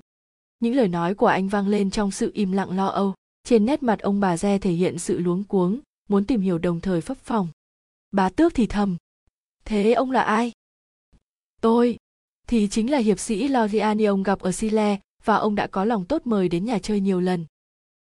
Vậy câu chuyện này có ý nghĩa gì? Ồ, không gì cả, tôi thử chơi. Thế thôi, tôi hình dung đứa con của bà henry Este nếu anh ta còn vui sướng được nói với ông chỉ một mình anh ta là thủ phạm và anh ta làm việc đó vì thấy mẹ quá khổ sở mất cả địa vị trở thành người hầu của bà bá tước vì lòng đứa con đau đớn thấy hoàn cảnh khốn khổ của mẹ anh nói giọng cố nén cảm xúc hơi đứng lên cúi về phía bà bá tước. Không còn nghi ngờ gì nữa, hiệp sĩ Logiani chính là đứa con của bà Henzieste tất cả, thái độ, giọng nói đều thể hiện rõ là anh ta. Và lại, phải chăng anh ta dự định muốn mọi người nhận ra mình? Bá tước ngập ngừng, phải đối xử thế nào đây với con người táo bạo này? Báo cảnh sát, vạch mặt tên trộm trước đây gây nên tai tiếng. Đã quá lâu rồi và ai có thể chấp nhận đứa trẻ là tội phạm? Không, tốt nhất là vờ như không nhận ra sự thực. Ông lại gần logiani cười vui vẻ. Câu chuyện của ông thật hay, rất ly kỳ, tôi thề đã làm tôi say mê đấy, nhưng theo ông, người con hiếu thảo ấy ra sao rồi? Hy vọng anh ta không bị bắt giữa đường chứ. Ồ, tất nhiên không. Đúng, sau một việc mở đầu như vậy, lấy chuỗi hạt ngọc của bà, hoàng lúc 6 tuổi, chuỗi hạt ngọc nổi tiếng của hoàng hậu mario antoinette. Và đã lấy nó không một chút phiền phức Logiani nhận xét theo đà của bá tước, không một ai có ý nghĩ kiểm tra cái ô vuông ở cửa sổ hoặc nhận thấy bậc cửa quá sạch do đứa trẻ chùi dấu chân bước lên lớp bụi. Ông phải thấy có cái gì đó trong đầu một đứa trẻ ở độ tuổi ấy. Không phải dễ, đành chịu vậy và đưa tay hàng thôi.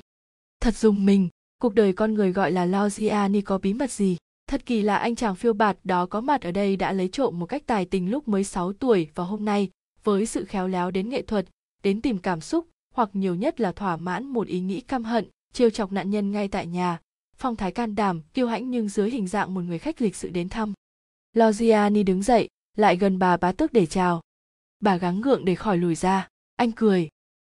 Ồ, bà sợ thưa bà, tôi có quá đà trong trò phù thủy ở phòng khách này không đấy? Bà chấn tĩnh, trả lời với tư thế ung dung đùa cợt.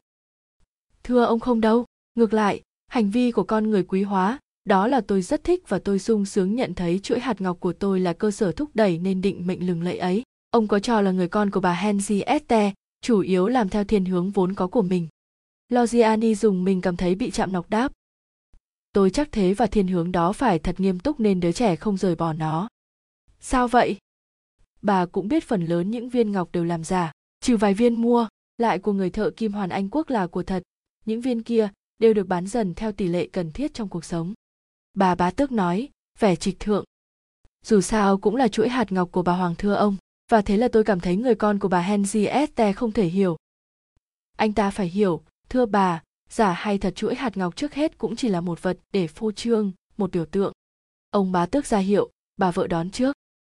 Thưa ông, nếu người ông ám chỉ có chút tiết tháo. Nếu người đó có chút tiết tháo logiani lặp lại.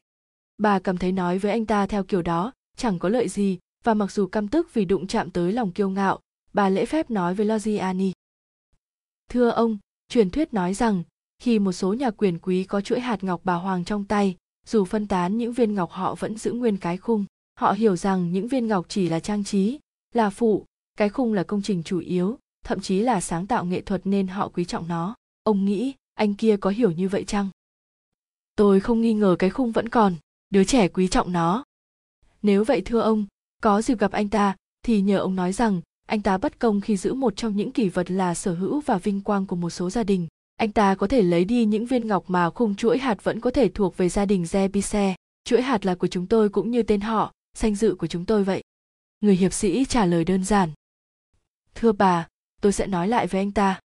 Logiani nghiêng mình chưa ai mặt bà bá tước, chào ông bá tước, lần lượt chào khách tham dự và ra đi. Bốn ngày sau là Re thấy trên bàn của mình chiếc hộp đỏ đựng vũ khí của Hồng Y, mở ra thì trong đó là chuỗi hạt ngọc của bà Hoàng. Như mọi việc xảy ra trong đời một con người quan tâm đến lẽ phải và công bằng, một thông báo cũng chẳng bao giờ có hại, nên hôm sau tờ báo tiếng vang đăng những dòng chữ cảm động sau đây.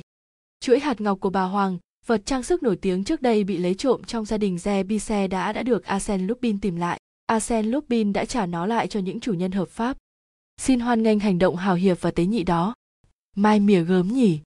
He he, ba tủ két của bà JMBRT, Lúc 3 giờ sáng có 6 chiếc xe ô tô đậu trước phòng trưng bày tranh chiếm dọc một bên đường Betie, cổng mở, một đoàn khách đàn ông lẫn đàn bà bước ra, bốn chiếc xe chạy theo hai ngã, trên đường chỉ còn hai người chia tay nhau trước nhà một ông ở góc đường, ông còn lại đi bộ, bước qua đường và đi trên hè phố. Đêm mùa đông xe lạnh, trong sạch, đi bộ thật dễ thở, ông thích thú nhanh nhẹn dào bước. một lúc sau ông có cảm giác khó chịu như có người đi theo mình. Ngoảnh lại thì đúng thật một bóng người ẩn ngay vào gốc cây. Ông không sợ nhưng bước nhanh để chóng về nhà. Người đi sau chạy tới. Ông hơi lo, nghĩ phải giáp mặt với quân vô lại bèn rút khẩu súng ngắn và không kịp nữa. Người kia xông vào nhanh và một cuộc ẩu đả xảy ra trên phố vắng. Hai người ôm nhau vật lộn rồi ông cảm thấy mình thất thế. Ông kêu cứu, vùng vẫy, nhưng bị vật nhào xuống đống đá. Đối thủ chẹt cổ và nhét khăn vào miệng ông. Mắt ông nhắm lại, tai ù lên sắp ngất đi. Bỗng nhiên được nới lòng kẻ tì ông đến nghẹt thở phải đứng lên chống lại một tấn công bất ngờ, bị một gậy trên tay, cú đá vào mắt cá. Hắn gầm lên đau đớn, vừa bỏ chạy khập khiễng vừa chửi rủa. Không thèm đuổi theo, người mới đến cúi xuống hỏi, ông có bị thương không, thưa ông? Ông không bị thương nhưng người tê dại, không đứng lên giường may sao có một nhân viên phòng vệ nghe tiếng chạy đến. Anh này gọi một chiếc xe, ông lên xe dựa vào người đã cứu ông chạy về nhà. Trước cửa nhà, đã lại sức, ông sốt sáng cảm ơn. Thưa ông ông cứu sống tôi không bao giờ tôi quên được. Tôi không muốn làm vợ tôi sợ hãi lúc này nhưng chắc chắn từ hôm nay bản thân bà cũng rất đội ơn ông. Ông mời ân nhân trưa mai đến nhà ăn uống và nói tên. Luzobe đồng thời hỏi ông có thể cho tôi hân hạnh biết tên? Tất nhiên thưa ông. Người kia tự giới thiệu Arsène Lupin. Dạo đó Arsène Lupin chưa nổi tiếng về vụ ca ho, vụ vượt ngục và những phi vụ khác, cũng chưa gọi là Arsène Lupin. Tên tuổi sau này rất quang vinh ấy, chỉ đặc biệt được nghĩ ra để xưng danh người cứu ông Be và mới xuất hiện lần đầu tiên việc này. Anh sẵn sàng chiến đấu, trang bị đầy đủ, nhưng không có tiền lực, không có uy quyền để nắm chắc kết quả. Arsène Lupin lúc đó mới là dân tập sự trong một nghề mà sau này trở thành bậc thầy. Vì vậy, anh siết bao vui sướng khi được mời đến ăn trưa. Như vậy đã với tới đích, sẽ là một việc xứng đáng với sức lực và tài năng của mình. Những triệu bạc của gia đình Be là mồi ngon cho người khao khát như anh. Anh bận bộ quần áo đặc biệt, một áo lễ sơ xác, quần đã sờn, viền mũ lụa hơi đỏ, tay áo và cổ cồn sờn mép, toàn bộ sạch sẽ, nhưng có vẻ nghèo nàn. Cả vạt là một dải băng đen găm một viên kim cương thật lớn, ăn mặc nhố nhăng như vậy, anh xuống cầu thang căn nhà đang ở, đến tầng 3 không dừng lại, anh lấy đầu gậy gõ vào một cánh cửa đóng. Ra ngoài anh đi một đoạn rồi lên tàu điện ngồi. Người ở tầng 3 đi theo anh lên ngồi bên cạnh. Sau một lúc người này hỏi thế nào ông chủ? Tốt rồi tôi đến ăn trưa ở đấy. Ông ăn trưa ở đó kia à? Hy vọng anh không muốn tôi lãng phí thì giờ quý báu chứ. Tôi cứu thoát ông be khỏi chết bởi tay anh. Ông ta không vô ơn đã mời tôi đến ăn uống. Im lặng một lát người kia thăm dò. Ông không bỏ việc ấy chứ? Này cậu bé anh nói, tôi tổ chức vụ tấn công vất vả lúc 3 giờ sáng dọc đường, cho anh một gậy vào tay, một cú đá vào xương ống chân suýt, làm hại người bạn độc nhất của tôi, không phải để bây giờ từ bỏ cái lợi của việc cứu người được xếp đặt khéo léo như thế. Nhưng có những tiếng đồn không hay về tài sản. Mặc họ đồn, 6 tháng nay tôi theo đuổi công việc, thăm dò, nghiên cứu, răng lưới, hỏi những người hầu, những người cho vay, 6 tháng tôi lén lút bên cạnh vợ chồng ông bà ấy, vì thế tôi biết phải làm gì. Cho dù tài sản do cụ cố để lại như họ tự hào hay do nguồn nào khác tôi khẳng định có tài sản đó. Và vì có nó phải thuộc về tôi. Chà chà một trăm triệu. Cứ cho là mười thậm chí năm cũng được có những tập chứng khoán lớn trong tủ két, có ngày tôi sẽ lấy được chìa khóa. Tàu điện ngừng, người đi theo anh thì thầm. Bây giờ tôi phải làm gì? Lúc này không có việc gì làm, tôi sẽ tin cho anh sao? Arsène Lupin bước lên cầu thang sang trọng của ngôi nhà ông Be. Ông giới thiệu anh với bà vợ. Đó là một người đàn bà nhỏ nhắn, tròn lằn, vui chuyện, đón tiếp anh rất ân cần. Bà nói, chúng tôi muốn chỉ riêng chúng tôi chào mừng ân nhân của gia đình ngay từ đầu họ đối xử với ân nhân gia đình như một người bạn thân từ lâu đến giờ ăn tráng miệng họ đã hoàn toàn thân mật và thả sức tâm sự. Arsen Lupin kể về đời mình đời ông bố một viên tư pháp thanh liêm kể về những ngày thơ ấu đáng buồn và những khó khăn hiện tại. Bà chủ đến lượt mình kể về tuổi thanh xuân đám cưới lòng tốt của cụ cố để lại cho 100 triệu thừa kế, những trở ngại làm cho họ hưởng thụ chậm đi, những món nợ bà phải vay lãi suất cực lớn, những bất hòa kéo dài với những người cháu của cụ, những chống đối, bảo lãnh, nghĩa là tất cả, bà phàn nàn. Thưa ông Lupin, ông thử nghĩ xem, những chứng khoán nằm đó bên cạnh bàn làm việc của chồng tôi và nếu lấy ra một mảnh chúng tôi sẽ mất hết. Chúng nằm đó trong tủ két mà chúng tôi không thể sờ đến. Lupin hơi dùng mình với ý nghĩ gần kề những chứng từ đó. Anh có cảm giác rõ ràng mình không cao thượng đến mức ngần ngại như người đàn bà tốt bụng này. Cổ họng khô lại. Anh lẩm bẩm. A à, chúng đang ở đó. Chúng ở cả đó những câu chuyện bắt đầu có nhiều triệu chứng tốt như thế thắt chặt thêm tình cảm và được tế nhị hỏi thăm Arsène pin thú, thật sự nghèo túng, thất vọng của anh. Lập tức anh được mời làm thư ký riêng cho đôi vợ chồng, mức lương hàng tháng 150 răng. Anh vẫn ở nhà anh, nhưng ngày ngày đến làm việc, và để thuận tiện người ta bố trí cho anh một phòng làm việc ở tầng 3. Anh lên chọn phòng và do sự tình cờ nào mà phòng ấy ở ngay phía trên phòng làm việc của gia đình Be. Không bao lâu, Axel nhận ra rằng nhiệm vụ thư ký rất giống với việc ngồi không. Trong hai tháng, anh chỉ viết lại hai bức thơ vô vị và chỉ có một lần được gọi vào bàn giấy của ông chủ, một dịp chính thức tham quan chiếc tủ két. Ngoài ra, anh để ý thấy người ngồi không này không xứng đáng ra mắt những ông nghị viên luật sư, vì người ta không để anh tham dự những cuộc tiếp xúc xã hội long trọng. Anh không phật lòng về việc đó, vì muốn được tách ra tự do, giữ địa vị khiêm tốn của mình. Tuy nhiên, anh không để thì giờ lãng phí. Đầu tiên thực hiện một số thăm viếng bí mật phòng ông bè và chiếc tủ sắt luôn luôn đóng kín. Đấy là một khối sắt thép lớn, trông dáng dễ sợ, cưa khoanh, kìm đối với nó không ăn thua gì. Anh không cố chấp, tự nhủ, ở đâu sức mạnh thất bại thì ở đó mưu mẹo sẽ thành công, chủ yếu con mắt, lỗ tai bám thật sát. Anh dùng những biện pháp cần thiết và sau những thăm dò tỉ mỉ, xuyên một ống chỉ qua sàn phòng anh đến trần gian phòng làm việc của ông chủ, giữa hai đường gờ hiên nhà. Từ đường ống đó, với ống nghe và kính nhìn xa, anh hy vọng nghe và thấy được phía dưới. Từ đó, anh thường nằm sấp trên sàn, nghe thấy vợ chồng be trao đổi với nhau trước tủ két, xét duyệt tài liệu và hồ sơ, sổ sách. Khi họ vặn liên tiếp bốn nút điều khiển ổ khóa, anh gắng tìm số bằng đếm nước vặn. Anh theo dõi mọi cử chỉ, lời nói của nọ, xem cách họ giấu chìa khóa ra sao. Một hôm thấy họ ra khỏi phòng không đóng tủ két, anh đi vội xuống, cương quyết vào phòng. Họ quay trở lại, anh nói. Xin lỗi ông bà, tôi nhầm cửa. Bà chủ kéo anh vào. Ông Lupin, mời ông vào, đây không phải nhà ông sao? Ông cho chúng tôi một lời khuyên, nên bán loại chứng từ nào chứng khoán nước ngoài hay phiếu công trái. Thế phản ứng chung thế nào? Lupin ngạc nhiên hỏi lại. Ồ, họ không đánh vào tất cả các chứng khoán. Bà mở rộng cánh tủ, những chiếc cặp buộc dây vải chồng chất trên các ngăn, bà cầm một tập nhưng ông chồng ngăn lại. Đừng, đừng, điên mà bán loại chứng khoán nước ngoài, nó còn lên, phiếu công trái đang cao hơn. Ông nghĩ sao, bạn thân mến? Ông bạn thân mến không có quan điểm gì, nhưng cũng khuyên nên hy sinh phiếu công trái. Bà vợ lấy tập khác và tình cờ rút một tờ, đó là tờ phiếu 1374 răng, lãi suất 3%. Ông chồng bỏ vào túi vào buổi chiều, cùng với viên thư ký, ông bán tờ phiếu và thu được 46.000 răng. Bà chủ nói gì thì nói, Arsène Lupin vẫn không cảm thấy nhờ nhà mình. Ngược lại, hoàn cảnh anh ở trong ngôi nhà Pe có nhiều điều lạ. Một số dịp cho thấy những người hầu không biết tên anh và gọi anh là ông. Ông chủ thì bao giờ cũng gọi ông, như, anh báo cho ông, ông ấy đến chưa?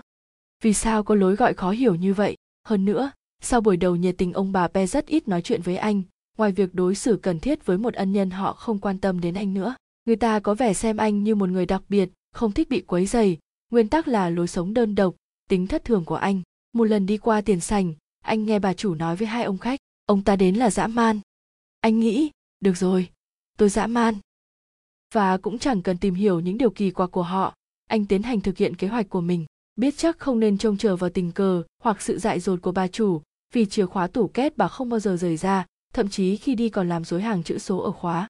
Phải hành động thôi. Một sự kiện thúc đẩy công việc làm là dư luận báo chí công kích mạnh gia đình Be. Người ta lên án họ lừa gạt. Arsène Lupin chứng kiến diễn biến của tấn kịch này, biết những hoạt động tố cáo họ và thấy nếu để chậm nữa thì mất hết.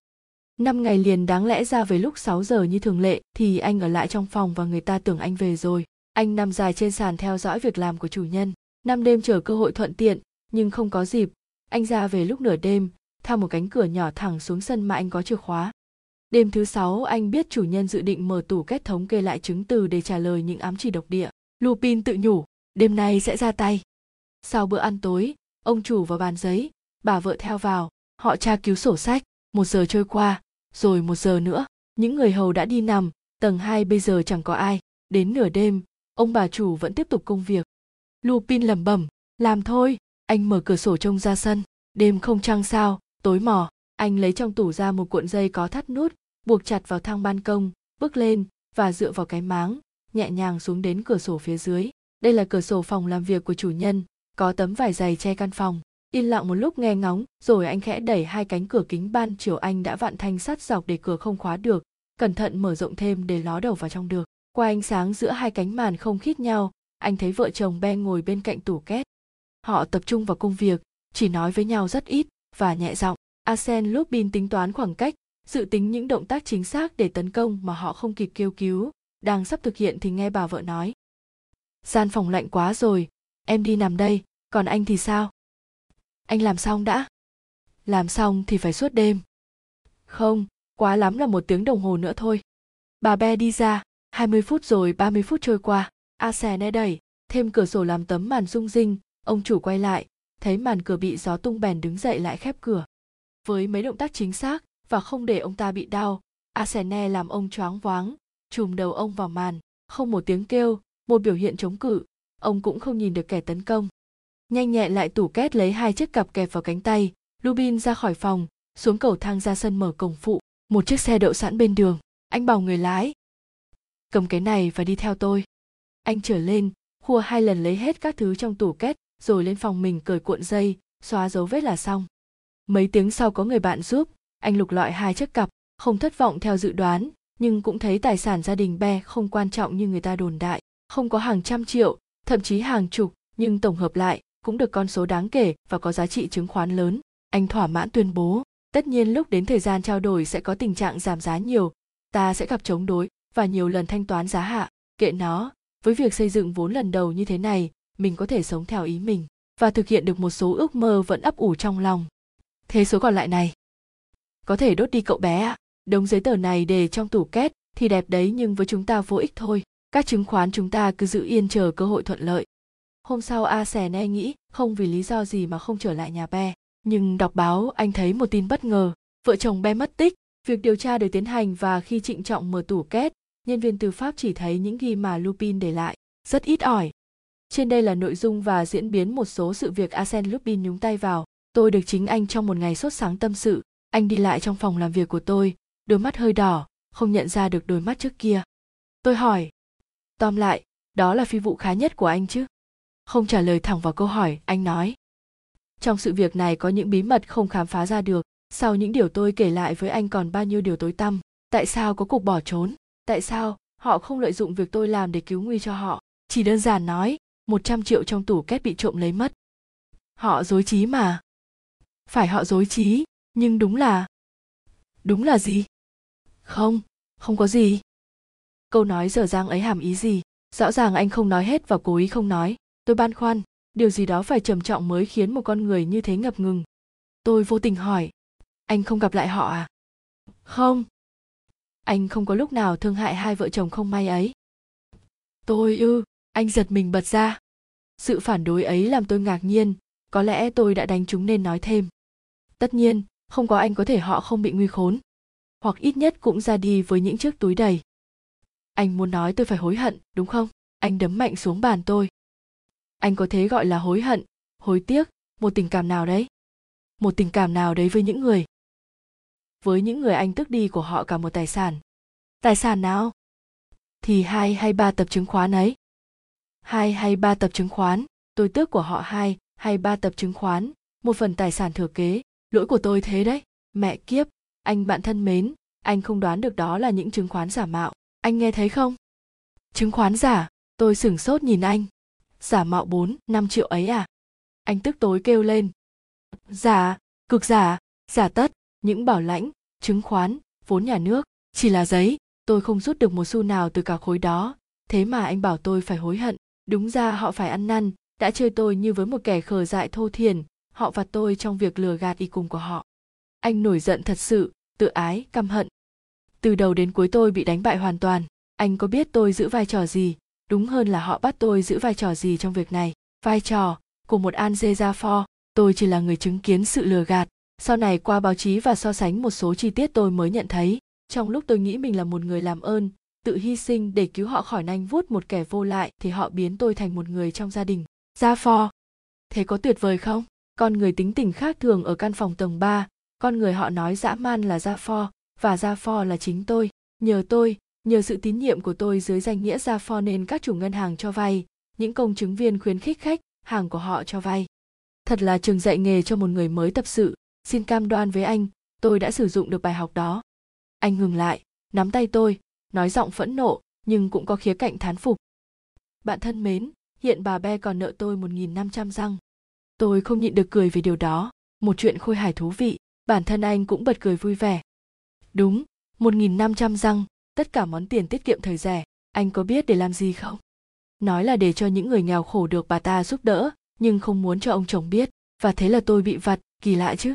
Arsen Lupin bị lừa 1.500 răng bởi một người đàn bà tốt bụng mà anh ta lấy trộm 4 triệu chứng khoán giả và biết bao công sức, tính toán, mưu mẹo đi đến kết quả đẹp đẽ đó. Đây là lần thất bại duy nhất trong đời tôi. Mẹ kiếp, lần ấy tôi phải trả giá nặng nề và cũng đáng lắm. 4. Viên ngọc đen, một hồi chuông làm người gác cổng nhà số 9 đại lộ ho che tỉnh dậy, bà bực bội kéo dây mở cửa, ít nhất cũng đã 3 giờ sáng, tôi tưởng mọi người về hết rồi, ông chồng thì cau nhau, chắc có người vào nhà bác sĩ. Quả vậy, một tiếng hỏi. Bác sĩ Haze, ở tầng mấy? Tầng 3, bên trái, nhưng ban đêm bác sĩ không tiếp đâu. Ông ấy phải tiếp. Một người đàn ông vào tiền sảnh, leo lên một tầng, hai tầng và không dừng lại trước phòng bác sĩ mà tiếp tục lên đến tầng 5. Ở đây anh ta thử hai chìa khóa, một ổ khóa và một ở chốt cửa có khóa. Anh lẩm bẩm. Tuyệt, công việc đơn giản đi rất nhiều. Nhưng trước khi hành động phải bảo đảm đường rút lui, thì giờ cần để gõ cửa nhà bác sĩ và bị ông từ chối phải bỏ đi đã hợp lý chưa? Chưa, kiên nhẫn đã. Sau 10 phút, anh ta đi xuống, vừa đụng vào tấm cửa vuông căn nhà vừa chửi rồi bác sĩ. Người gác mở cửa và khép lại sau lưng anh ta, nhưng cánh cửa không chốt được vì anh đã nhanh nhẹn bỏ một miếng sắt vào vòng chốt cửa để lưỡi khóa không vào được. Rồi anh ta trở vào mà người gác cổng không biết, trường hợp có động anh cũng đã có đường an toàn rút lui. Bình tĩnh, anh leo năm tầng gác. Ở tiền sành, dưới ánh sáng một ngọn đèn, anh bỏ áo ngoài và mũ xuống một chiếc ghế, ngồi trên một chiếc khác bọc đôi giày có cổ bằng một đôi giày vài phớt giày. Chà, được rồi, thật dễ dàng. Mình tự hỏi vì sao mọi người không chọn nghề ăn trộm cho chắc chắn. Chỉ một chút khéo léo và suy nghĩ thì không nghề nào tuyệt bằng. Một nghề nhẹ nhàng, làm chủ gia đình, tiện, lợi quá, thậm chí trở thành vô vị. Bó tay, ca ca, anh ta mở xem sơ đồ chi tiết căn phòng, bắt đầu từ định hướng. Đây là tiền sảnh hình chữ nhật mình đang ngồi, bên cạnh đường đi là phòng khách, phòng ngủ và phòng ăn không nên mất thì giờ ở đó bà bá tức hình như có một sở thích đáng thương hại không một đồ chơi có giá trị. Phải đi thẳng đến đích. A à, đây là lối đi vào các phòng vào 3 mét sẽ gặp cửa phòng quần áo thông sang phòng bà bá tước. Anh xếp sơ đồ tắt đèn và vừa bước theo lối đi vừa đếm. Một mét hai. Ba cửa đây rồi. Mọi việc như đã tự sắp đặt. Một ổ hóa đơn giản ngăn cách gian phòng cách sàn nhà một mét bốn mươi ba chỉ một đường cắt nhẹ xung quanh là lấy đi được. Anh lấy trong túi ra những dụng cụ cần thiết nhưng chợt nghĩ, nếu tình cờ không khóa, xem sao đã. Anh quay nắm đấm cửa mỏ. Anh bạn, lupin, cơ hội tốt thật rồi. Làm gì đấy? Nắm rõ địa hình, biết chỗ bà bá tước giấu viên ngọc. Bây giờ phải nhẹ nhàng hơn im lặng, vô hình hơn đêm tối. Arsen lúc bin phải mất nửa tiếng để mở cánh cửa thứ hai vào gian phòng. Làm cẩn thận đến mức nếu bà bá tước không ngủ thì cũng chẳng có tiếng động nào làm bà chú ý theo sơ đồ anh phải vòng quanh chiếc ghế dài, đến một ghế tựa rồi một cái bàn nhỏ gần giường. Trên bàn có một hộp đựng thư từ và trong hộp là viên ngọc đen. Anh vươn dài trên thảm sàn và vòng theo chiếc ghế dài, nhưng đến đầu ghế anh dừng lại nén nhịp tim đập mạnh. Không có gì làm anh sợ nhưng không dẹp được hồi hộp trong tình trạng quá tĩnh mịch này. Anh cũng hơi lạ, đã từng vô cảm trước những trường hợp nghiêm trọng hơn, không có nguy hiểm nào đe dọa mà sao tim anh đập như chuông dung thế này. Hay vì người đàn bà đang ngủ kia có cuộc đời gần giống cuộc đời anh đã tác động đến anh anh lắng nghe, hình dung lại nhịp đập hơi thở, lấy lại bình tĩnh coi như một cuộc gặp gỡ bè bạn, sờ chiếc ghế tựa và nhẹ nhàng bò đến cái bàn nhỏ, đưa tay mò mẫm trong bóng tối. Bàn tay đụng phải một chân bàn. Xong rồi, anh chỉ còn đứng dậy lấy viên ngọc và ra đi. Nhưng tim anh lại bắt đầu nhảy trong lồng ngực như một con vật sợ hãi, đập to đến nỗi anh nghĩ bà bá tước phải thức dậy. Với ý chí quyết tâm, anh bình tĩnh, sắp đứng dậy thì tay trái đụng phải một vật trên tấm thảm và anh biết ngay là đèn nến bị đổ tiếp đó lại một vật khác chiếc đồng hồ du lịch có bao da. Sao vậy? Có việc gì xảy ra ở đây thế? Chiếc đèn đồng hồ sao những vật này không nằm ở chỗ thường ngày? Cha chắc có việc gì đó trong đêm tối đáng sợ. Đột nhiên anh kêu lên một tiếng vừa đụng phải một vật gì lạ lùng không xác định được. Không có lẽ sợ hãi làm anh rối trí. Anh yên lặng 20, 30 giây, lo lắng, mồ hôi toát ra chán, những ngón tay còn cảm giác đụng chạm đó.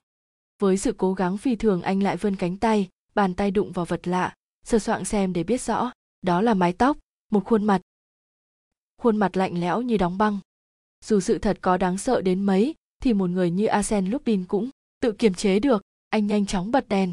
Một người đàn bà nằm dài trước mặt anh đầy máu nhiều vết thương khủng khiếp làm toát cổ và vai. Cúi xuống thấy bà đã chết nhìn vào đôi mắt bất động nhếch miệng nước da xanh nhợt máu chảy tràn trên thảm đã đóng lại. Anh sợ hãi lặp đi lặp lại. Chết chết đứng thẳng dậy. Trong gian phòng sáng anh thấy những dấu vết một cuộc rằng có quyết liệt, giường sộc sệch chăn đệm vung vãi, dưới sàn thì chiếc đèn rồi đồng hồ. Kim chỉ 11 giờ 20 phút, xa hơn là một chiếc ghế bị lật nhào vào máu. Những vũng máu khắp nơi. Anh lẩm bẩm, còn viên ngọc đen, hộp đựng thư còn trên bàn. Mở ra thấy chiếc hộp rỗng, anh tự nhủ. Anh bạn a xè ne lupin, anh tự khoe vận may hơi sớm. Bà bá tước bị giết, viên ngọc đen bị mất, tình hình chẳng sáng sủa gì. Biến thôi không thì sẽ trách nhiệm nặng đấy. Tuy thế, anh không nhúc nhích. Chạy à một người khác thì bỏ chạy nhưng a sẻ ne lupin không làm gì hơn được ư. Nào, xem lại trình tự, để lương tâm mình cũng được thanh thản. Thử ví dụ mình là nhân viên cảnh sát và phải tiến hành một cuộc điều tra, nhưng phải có đầu óc minh mẫn mà đầu óc mình đang trong tình trạng thế này. Anh ngồi xuống ghế tựa, tay bóp chán nóng bỏng. Sự việc ở đường ho che là một trong những vụ làm pháp luật bối rối trong thời gian gần đây nếu không có sự tham gia của a sẻ nelupin sự tham gia ấy ít người nghĩ đến không ai biết được sự thật chính xác và kỳ lạ đó cựu nữ ca sĩ vợ quá của bá tước Dea Zilot, cách đây 20 năm là bá tước phu nhân đã làm lóa mắt Paris vì những trang sức sang trọng bằng kim cương và ngọc, nổi tiếng khắp châu Âu. Người ta nói bà mang trên đôi vai mình kết bạc của nhiều ngân hàng và mỏ vàng của nhiều công ty Úc. Những nhà kim hoàn lớn gia công cho bà như trước đây gia công cho những vua chúa, hoàng hát y. Và ai cũng nhớ đến một tai họa đã nhận chìm mọi tài sản đó. Ngân hàng, mỏ vàng bị vực sâu nuốt chửng hết, bộ sưu tập tuyệt diệu đó bị định giá phân tan hết, chỉ còn lại viên ngọc đen rất quý. Nếu bà bá tước muốn bán đi thì viên ngọc đen cũng là một tài sản lớn. Nhưng bà không muốn thế, thà sống nghèo khó trong một căn nhà đơn giản với một bà hầu, bà làm bếp và người đầy tớ, còn hơn bán vật trang sức vô giá ấy đi. Có một lý do bà không ngại thú nhận, viên ngọc đen là tặng vật của một vị vua. Tuy gần như bị phá sản, cuộc sống khó khăn, bà vẫn trung thành với người bạn của những ngày huy hoàng. Bà nói, còn sống thì tôi không bỏ nó. Từ sáng đến tối bà mang nó trên cổ, ban đêm bà để vào một chỗ chỉ có mình bà biết. Báo chí nhắc lại những điều trên kích thích tò mò và một điều lạ, nhưng dễ hiểu đối với những người nắm được bí ẩn là việc bắt thủ phạm làm cho màn bí mật thêm phức tạp và kéo dài sự thương cảm. Thực thế, ngày hôm sau báo đưa tin. Người ta cho biết đã bắt Victor Zaneze, người đầy tớ của bá tước phu nhân De Angelot, có nhiều chứng cứ chống anh ta. Ở tay áo vải láng của chế phục ông cảnh sát trưởng tìm thấy trên các anh ở giữa đệm và lo so, có những vệt máu. Chiếc áo này lại thiếu một chiếc cúc bọc vải mà người ta nhặt được dưới giường nằm của nạn nhân ngay hôm đầu điều tra. Có thể sau bữa ăn tối, đáng lẽ lên tầng các mình ở thì ra nè re ở lại, nấp trong phòng quần áo và qua cửa kính nhìn thấy bà bá tức cất viên ngọc. Cần nói rằng chưa có bằng chứng xác nhận giả thuyết này. Một điểm khác cũng chưa rõ. Lúc 7 giờ sáng ra nè re đến quán thuốc trên đường, người gác cổng và người tạp vụ làm chứng điều này. Mặt khác, bà làm bếp và bà hầu của bá tước phu nhân, ngủ đầu hành lang, xác nhận lúc 8 giờ họ dậy, thì cửa phòng xếp và cửa bếp vẫn đóng chặt. 20 năm làm việc cho bà bá tước, hai người này không thể bị nghi ngờ. Người ta tự hỏi, ra nè re đi ra bằng cách nào, hay có chìa khóa riêng. Cuộc điều tra sẽ làm sáng tỏ những điểm khác nhau đó. Nhưng cuộc điều tra hoàn toàn không làm sáng tỏ được gì. Victor Zaneze là một thủ phạm nguy hiểm, rượu trẻ trụy lạc, không ngại gì đâm chém.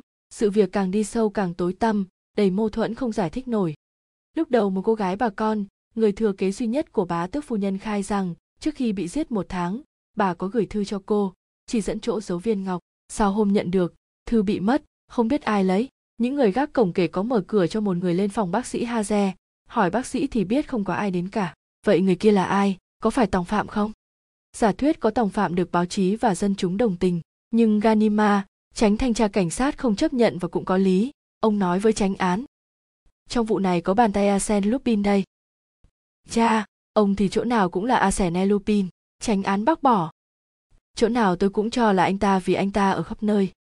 Đúng hơn thì nên nói mỗi khi ông thấy việc gì không rõ ràng thì ông bèn gán cho anh ta. Tuy nhiên một bằng chứng cần chú ý, vụ án mạng xảy ra lúc 11 giờ 20 phút theo kim của chiếc đồng hồ bị rơi, trong khi người gác cổng cho là xảy ra lúc 3 giờ sáng. Pháp luật thường nhìn diễn biến vào bằng chứng và buộc sự việc dựa trên những lý lẽ ban đầu. Quá khứ của Victor Zaneze, có tiền án, rượu chè trụy lạc đã tác động đến ông tránh án. Tuy không có gì thêm ngoài hai, ba vết tích được phát hiện ông cũng cương quyết tiến hành xét xử, cho ngừng điều tra và sau đó vài tuần thì mở phiên tòa.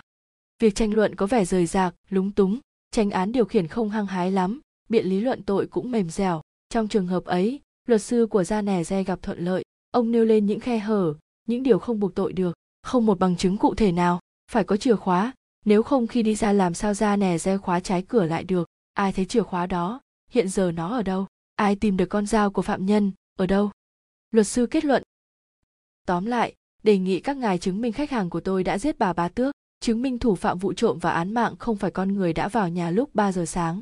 Các ngài bảo trước đồng hồ chỉ 11 giờ 20 phút, thế người ta không thể quay kim đồng hồ lại theo giờ thích hợp hay sao? Thế là Victor ra nẻ re được tha bồng. Anh ta ra khỏi nhà từ vào chiều thứ sáu, người gầy gò, tiểu tụy qua 6 tháng bị giam. Việc điều tra xét hỏi, cảnh lẻ loi, những tranh luận buộc tội của tòa án làm anh ốm yếu đi nhiều. Ban đêm, những giấc mơ khủng khiếp, hình ảnh máy chém ám ảnh, anh run lên vì sốt và sợ hãi. Với một tên khác, anh thuê một căn phòng nhỏ ở một vùng đồi, sống vất vưởng với công việc nặng nhọc, gặp việc gì cũng làm, cuộc sống đến khốn khổ. Đã ba lần xin việc ở ba ông chủ khác nhau, nhưng khi nhận ra thì họ đuổi anh. Thường anh ta thấy hoặc tưởng nhận thấy có người theo dõi mình, chắc là nhân viên cảnh sát. Họ sẽ đưa anh vào bẫy và anh cảm thấy trước có bàn tay nào đó túm chặt lấy mình. Một buổi tối, khi đang ăn ở một quán ăn trong vùng, có một người đàn ông chạc 40 tuổi, bận chiếc áo khoác đen không sạch sẽ lắm, đến ngồi trước mặt anh. Ông gọi bát súp, giao và một lít rượu vang, ăn súp xong ông ngoảnh nhìn ra nè re rất lâu. Anh này tái mặt, chắc chắn người này đã theo dõi anh mấy tuần nay, ông ta muốn gì? Ra nè re gắng đứng dậy không được, đôi chân muốn siêu gì? Ông kia rót một ly vang và rót đầy ly của da nè re. Cụng ly chứ anh bạn? Victor ấp úng. Vâng, vâng, chúc sức khỏe ông. Chúc sức khỏe anh, Victor ra nè re. Anh giật nảy mình. Tôi. Không, thề với ông giấy anh thề với tôi thế nào thề anh không phải là anh người đầy tớ của bà bá tước ấy à đầy tớ nào tôi là giúp ông hỏi chủ quán xem đối với chủ quán là giúp đúng nhưng với pháp luật là ra nẻ re. Không không, họ nói dối ông đấy. Người lạ mặt rút trong túi áo ra một tấm danh thiếp đưa cho anh. Victor đọc. Dè mau gian, phó thanh tra, tình báo mật, anh ta run lên. Ông là cảnh sát. Tôi không làm ở đây nữa, nhưng tôi thích nghề này và tiếp tục công việc có lợi hơn, thỉnh thoảng khám phá vài vụ về. Vâng như vụ của anh. Vụ của tôi. Như vụ của anh, một vụ đặc biệt nếu chiều theo ý tôi một chút nếu tôi không đồng ý thì sao anh phải đồng ý trong hoàn cảnh không thể từ chối gì được victor ra nè re thầm lo ngại, hỏi có việc gì thế ông nói đi được rồi, ta đi vào vấn đề cho xong mấy chữ thôi, tôi được cô xin lè ve cử tới xin lè ve người thừa kế của bá tước phu nhân De Angelot. Và sao? Cô ấy ủy nhiệm tôi đòi lại viên ngọc đen. Viên ngọc đen. Viên ngọc anh đã lấy trộm. Nhưng tôi có đâu? Anh có. Nếu có, tôi là kẻ sát nhân, chính anh là kẻ sát nhân. ra nè re cố cười. Thưa ông, rất mong là tòa án không cùng ý kiến đó. Ông biết chứ, mọi bồi thẩm đều công nhận tôi vô tội, và khi người ta tin ở lương tâm mình, ở lòng tin của 12 người đứng đắn. Viên phó thanh tra nắm lấy tay anh. Cậu bé, không nhiều lời, anh nghe kỹ và cân nhắc lời tôi nói, đáng giá đấy. Ra nè re, trước vụ án mạng 3 tuần, anh lấy trộm trong bếp chìa khóa cửa phòng và đến người thợ khóa ở số nhà 244 đường Opecam làm một chìa tương tự. Không đúng, không đúng, Victor gầm lên, không ai thấy chìa khóa ấy, nó không có. Nó đây.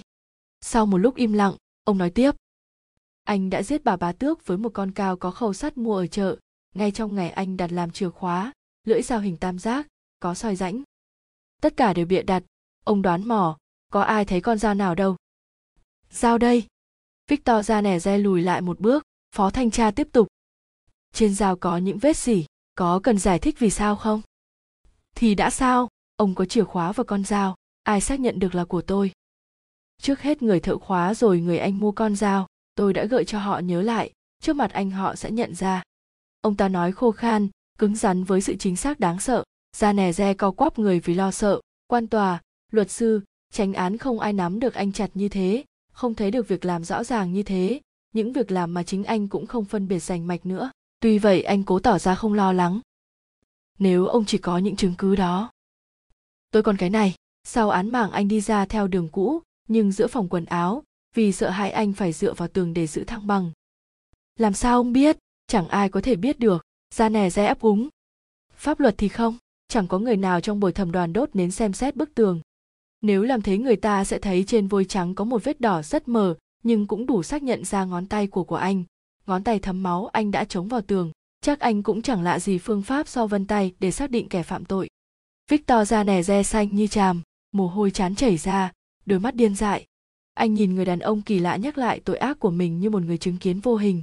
Anh cúi đầu bất lực, chịu thất bại. Đã nhiều tháng nay anh đấu tranh với mọi người, nhưng với người này anh có cảm giác không làm gì được cả. Anh ấp úng nếu tôi trả lại viên ngọc, ông cho tôi bao nhiêu? Không có gì cả. Thế nào, ông đùa đấy à? Tôi đưa cho ông vật đáng giá hàng nghìn, hàng trăm nghìn mà không được gì à? Có đấy, mạng sống. Anh ta run lên, di mau ra nói thêm, giọng dịu lại. Nào, ra nẻ re, viên ngọc ấy không có giá trị gì đối với anh anh không thể bán được, giữ nó lại làm gì?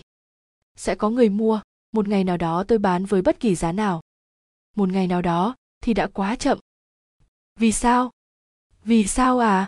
Pháp luật sẽ tóm lại anh, lần này, với những bằng chứng tôi cung cấp. Con dao, chìa khóa, vân ngón tay cái, anh sẽ đi đời người anh em ạ. Victor giơ tay bóp mạnh đầu, suy nghĩ. Anh ta cảm thấy hoàn toàn thất bại đồng thời quá mệt mỏi, chỉ mong được nghỉ ngơi, bỏ mặc tất cả. Anh hỏi nhỏ. Bao giờ ông muốn lấy? Đêm nay, trước một giờ sáng. Không được thì sao? Nếu không tôi sẽ gửi bức thư này của cô xin lè ve tố cáo anh với ông dự thầm ra nè, re rót thêm hai ly vang uống rồi đứng dậy. Thôi được, trả tiền đi, tôi chán chuyện này lắm rồi. Đêm xuống, hai người cùng đi với nhau, qua một số đường, họ cùng im lặng, victor mệt mỏi, lưng còng xuống, đến công viên không xa đấy lắm, anh nói. Chỗ bên cạnh nhà. Ồ, trước khi bị bắt anh chỉ ra khỏi nhà đến quán thuốc. Chúng ta tới nơi rồi. Họ đi dọc hàng rào sắt khu vườn qua một con đường có quán thuốc ở một góc. Ra nè re dừng lại cách mấy bước, đôi chân không vững, anh ngồi xuống một chiếc ghế dài. Ông bạn cùng đi hỏi, thế nào? Ở đấy.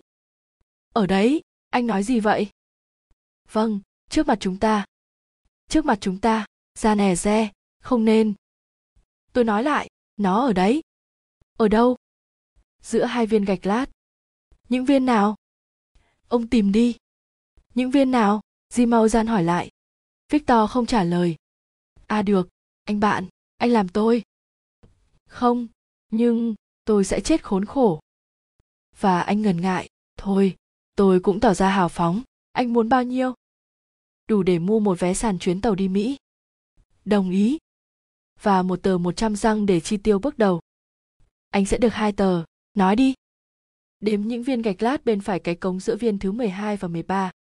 Xuống mương nước à? Vâng, phía dưới bờ đường. Di mau gian ngó xung quanh, tàu điện, người qua lại, chà, ai ngờ được. Nếu không có, nếu không ai thấy tôi cúi xuống chôn vào đó thì nó vẫn còn, nó còn đó không? Viên ngọc đen quăng xuống bùn bên mương nước, trước mắt mọi người, viên ngọc đen, cả một tài sản. Sâu bao nhiêu? Gần 10 phân. Ông bới cát ướt, đầu nhọn con dao đụng phải một vật gì đấy ông lấy tay moi rộng lỗ và thấy viên ngọc đen. Này, hai trăm răng của anh đây, tôi sẽ gửi cho anh trước vé đi mỹ. Hôm sau báo tiếng vang đăng một phóng sự ngắn được báo chí thế giới đăng lại. Từ hôm qua, viên ngọc đen quý giá đã ở trong tay arsene lupin. Anh đã lấy lại nó từ tên tội phạm đã giết bá bá tước phu nhân de angelot ít lâu nữa, những phiên bản của viên ngọc này sẽ được trưng bày ở london petersburg calcutta và new york. Axel chờ đón đề nghị của các cộng tác viên khi nói cho tôi biết mặt sau của vụ này anh kết luận thế đấy tội ác bao giờ cũng bị trừng phạt và tài năng được khen thưởng làm sao dưới cái tên re mau gian tránh thanh tra cảnh sát anh lại được số phận giao cho nhiệm vụ tước đoạt thành quả của một tên sát nhân BOT lực. Đúng vậy, và đó là một trong những cuộc phiêu lưu tôi thấy tự hào nhất. 40 phút ở trong phòng bà bá tước sau khi thấy bà đã chết là những giây phút lạ lùng, sâu sắc nhất trong đời tôi. Trong thời gian vướng chân vào một hoàn cảnh rối rắm, tôi hình dung lại án mạng và qua một số dấu vết, xác định thủ phạm phải là một tôi tớ trong nhà bà bá tước. Tôi suy nghĩ người đầy tớ phải bị bắt và để lại chiếc cúc áo, nhưng không cho họ có những bằng chứng xác thực nên đã nhặt cái dao trên thảm, lấy đi chiếc chìa khóa trên ổ khóa, đóng cửa lại hai vòng và chùi vết ngón tay trên từng gian phòng để quần áo. Theo tôi thì đó là những tia sáng của thiên tài. Tôi ngắt lời anh. Anh cho là thiên tài cũng được vì nó không lóe lên trong đầu người mới đến. Hãy tính toán trong một giây hai mặt của vấn đề sự bắt giữ và tha bổng tôi nhờ hệ thống tư pháp làm loạn trí anh ta. Đần độn đi, gây cho anh ta một trạng thái tâm thần bất định để khi được tha, anh ta không thể không rơi vào bẫy tôi giang ra dù là khá thô thiền khá thôi ư, phải nói là tinh vi đấy vì anh ta không bị nguy hại gì. Ồ, không đâu, đã có quyết định tha bổng rồi. Anh chàng tội nghiệp. Tội nghiệp cho victor ra nè re à? Anh không nhớ đấy là một tên sát nhân sao? Nếu anh ta vẫn giữ được viên ngọc thì vô đạo đức quá da nè re vẫn được sống kia mà. Và viên ngọc đen thì thuộc về anh. Anh lấy nó từ một chiếc túi trong cặp da, ngắm nghía, vuốt ve nó bằng tay và bằng mắt rồi thở dài. Tay quý tộc, gã vua chúa kiêu ngạo và ngu ngốc nào sẽ chiếm được tài sản này? Một vật nhỏ nhoi, xinh đẹp, trước đây trang điểm cho đôi vai trắng của một bá tước phu nhân sẽ dành cho tay tỷ phú mỹ nào đây? Năm người hành khách bí ẩn. Hôm trước có việc, tôi bảo lái xe riêng theo đường bộ đến Juon. Tôi đi tàu hỏa đến đón xe và từ đó đi chơi với một số bạn bè trên bờ sông Ne. Từ Paris, mấy phút trước giờ tàu chạy có 7 người chiếm chỗ trong toa của tôi, mà 5 người lại hút thuốc. Tuy đoạn đường đi tàu nhanh cũng ngắn thôi, nhưng tôi không thích thú gì ngồi cùng. Toa tàu lại thiết kế theo lối cũ không có lối đi. Tôi đành lấy chiếc áo khoác, báo chí, bản hướng dẫn hành trình và sang ngồi toa bên cạnh. Một bà hành khách đã ở đó, thấy tôi bà có một cử chỉ phản ứng, không lọt khỏi mắt tôi và bà đi xuống người đàn ông đứng dưới chắc là người chồng đưa bà ra ga. Ông này nhìn kỹ tôi, việc thẩm tra có lẽ thuận lợi vì ông ta vừa nói với vợ vừa cười, như an ủi một đứa bé lo sợ. Đến lượt bà cũng cười và nhìn tôi với ánh mắt bẻ bạn, hình như cho rằng tôi là một người đàn ông lịch sự có thể cùng ngồi với nhau trong cái hộp sáu bộ vuông hai tiếng đồng hồ liền không có gì đáng e ngại. Ông chồng bảo bà, em yêu, tha lỗi cho anh anh có cuộc hẹn gấp không nán lại chờ được. Ông ôm hôn bà rồi bước đi. Qua cửa sổ bà vợ gửi những nụ hôn kín đáo và vẫy khăn tay chào còi tàu vang lên, con tàu chuyển bánh. Đúng lúc đó, tuy nhân viên nhà ga ngăn cản, cửa toa chúng tôi mở ra và một người đàn ông lao vào. Bà hành khách đang đứng thu xếp đồ đạc dọc theo lưới hành lý, kêu lên một tiếng và ngồi xuống ghế. Tôi không non gan, còn lâu, nhưng bỗng nhiên xông lên vào giờ cuối như vậy. Thú thực cũng gây ra khó chịu. Phải có cái gì đó khả nghi, không bình thường. Dáng điệu người vừa lên và thái độ của anh ta làm giảm bớt cả tường xấu vì hành động vừa rồi. Anh ăn mặc đứng đắn. Có thể nói lịch sự, một chiếc cà và dễ sủa, găng tay sạch sẽ, khuôn mặt quả quyết. Quái thật, tôi đã thấy khuôn mặt ở đâu? Không nghi ngờ gì, tôi đã gặp anh ta, ít nhất cũng là tấm ảnh nhiều lần trông thấy, nhưng hình ảnh ấy cũng mơ hồ, tôi thấy cố gắng nhớ lại cũng vô ích. Nhìn đến người đàn bà, tôi ngạc nhiên thấy bà xanh xao, nét mặt đảo lộn. Bà nhìn người kia, họ ngồi cùng phía, với biểu hiện thực sự lo sợ, tay run run với chiếc túi du lịch nhỏ, để trên ghế cách đùi vài tấc, nắm lấy kéo nó về mình. Chúng tôi nhìn nhau tôi đọc được trong mắt bà biết bao lo lắng đến nỗi tôi phải hỏi, bà mệt ư thưa bà, có phải mở cửa sổ không? Bà không trả lời, sợ hãi chỉ vào người kia. Tôi mỉm cười như chồng bà lúc nãy, nhún vai ra hiệu giải thích không có gì đáng ngại. Tôi cũng ngồi đây và nom anh ta có vẻ vô hại. Lúc đó, anh ta ngoảnh lại phía chúng tôi nhìn từng người từ đầu đến chân rồi lùi vào góc toa, không cử động nữa. Im lặng nặng nề, người đàn bà hình như cố gắng hoàn thành một việc vô vọng, nói với tôi giọng không rõ ràng ông có biết anh ta đang ngồi trong tàu chúng ta không? Ai? Anh ta anh ta tôi đoan chắc với ông như vậy. Anh ta là ai? A xẻ nelupin bà không ngớt nhìn người hành khách như nhắc cái tên đáng lo ngại đó với anh ta chứ không phải với tôi. Anh ta kéo chiếc mũ sụp xuống sống mũi nhằm giấu hồi hộp hay chỉ để chuẩn bị ngủ. Tôi cãi lại. Arsen Lupin nhôm qua bị kết án vắng mặt 20 năm khổ sai, sau cuộc vượt ngục khôn khéo vừa rồi, mùa đông này anh ta đang ở Thổ Nhĩ Kỳ. Anh ta đang ở trong tàu này, bà dàn giọng nhắc lại để người đồ với chúng tôi nghe được. Chồng tôi là phó giám đốc nhà lao và chính ông trưởng ban an ninh nhà ga bảo chúng tôi họ đang săn lùng anh ta. Đó không phải lý do. Người ta bắt gặp anh ta lấy một vé tàu hạng nhất đi Juon. Thế thì dễ dàng tóm được anh ta thôi. Sau đó anh ta biến mất người kiểm soát không thấy trong phòng đợi cho rằng anh ta qua sân ke lên chuyến tàu suốt chạy sau chúng ta 10 phút nhưng nếu đến phút chót anh ta bỏ chuyến đó và nhảy lên tàu chúng ta có thể thế thì anh ta sẽ bị bắt trên chuyến tàu này nhân viên nhà ga và cảnh sát hẳn phải biết việc chuyển tàu và người ta sẽ bắt khi tàu đến Juon. Anh ta lại có cách thoát, không bao giờ bắt được đâu. Nếu thế, xin chúc anh ta lên đường may mắn. Nhưng từ đây đến đó anh ta có thể gây ra mọi chuyện. Chuyện gì? tôi cũng không biết phải chờ đợi mọi chuyện bà hành khách có vẻ rất băn khoăn thực ra tình hình cũng có thể gây nên sự kích thích thần kinh đó, gần như không muốn, nhưng tôi cũng nói với bà. Thực tế cũng có những trường hợp lạ lùng, nhưng bà yên tâm, cứ cho là sen lupin trong tàu này thì anh ta cũng khôn ngoan lo vượt qua mọi nguy hiểm đe dọa mình, chứ không gây thêm những phiền toái mới đâu. Lời tôi nói không làm bà yên tâm chút nào nhưng bà im lặng, có lẽ vì sợ bất cẩn, tôi giờ báo ra đọc những thông tin về vụ xử án a sẻ nelupin cũng chẳng có gì mới nên tôi không quan tâm lắm, đang mệt mỏi, mất ngủ tôi cảm thấy đôi mắt nặng trĩu và đầu gục xuống. Người đàn bà giật lấy tờ báo, nhìn tôi cáu kỉnh. Này ông ơi, ông không ngủ đây chứ?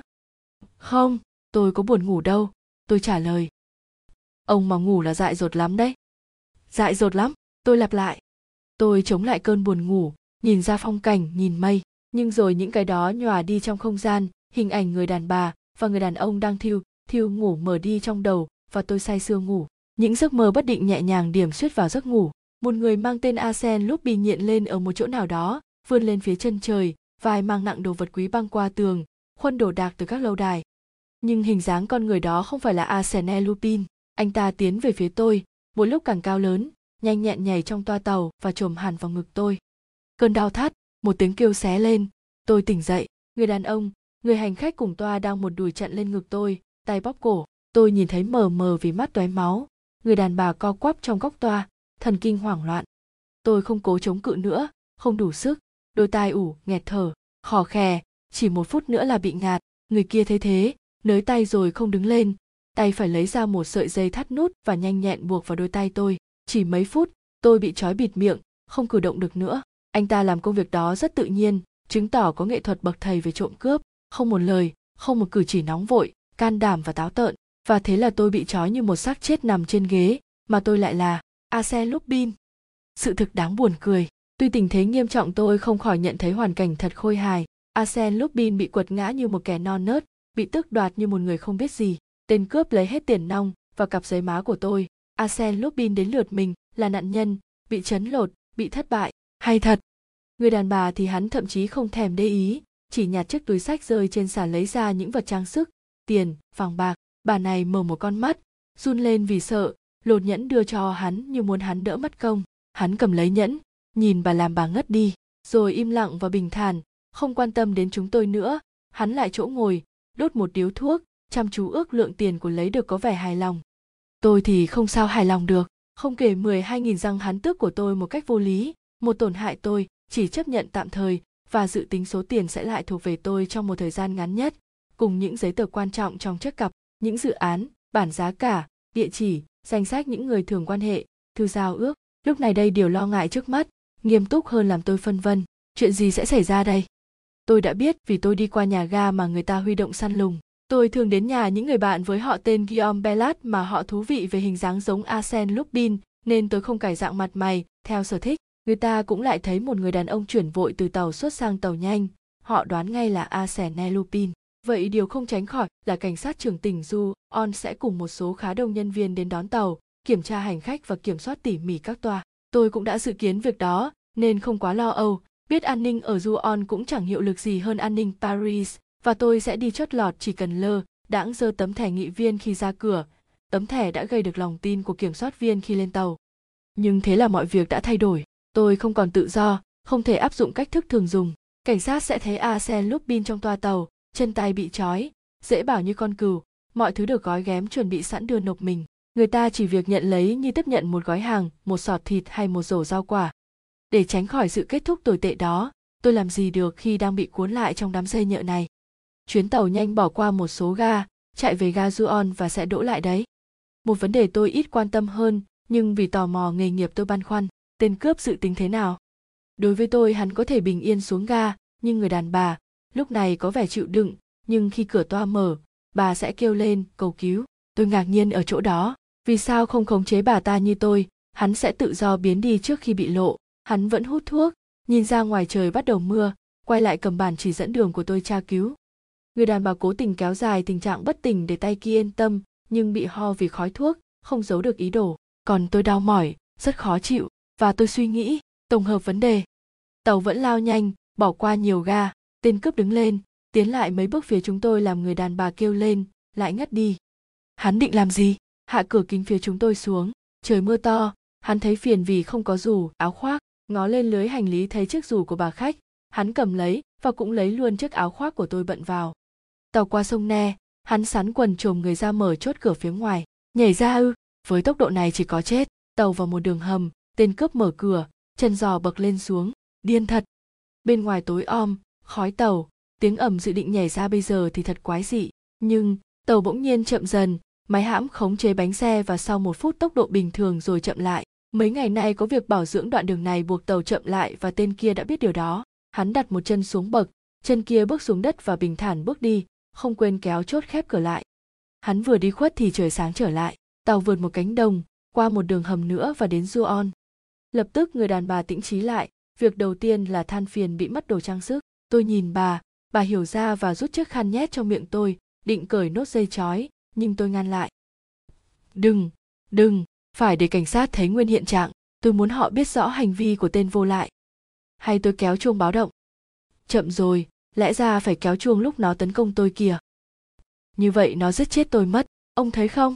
Tôi đã bao ông hắn đi trên tàu này mà dựa vào ảnh tôi nhận ra hắn ngay bây giờ thì hắn cuộm hết đồ đạc của tôi rồi người ta sẽ tìm lại đu thôi bà đừng ngại.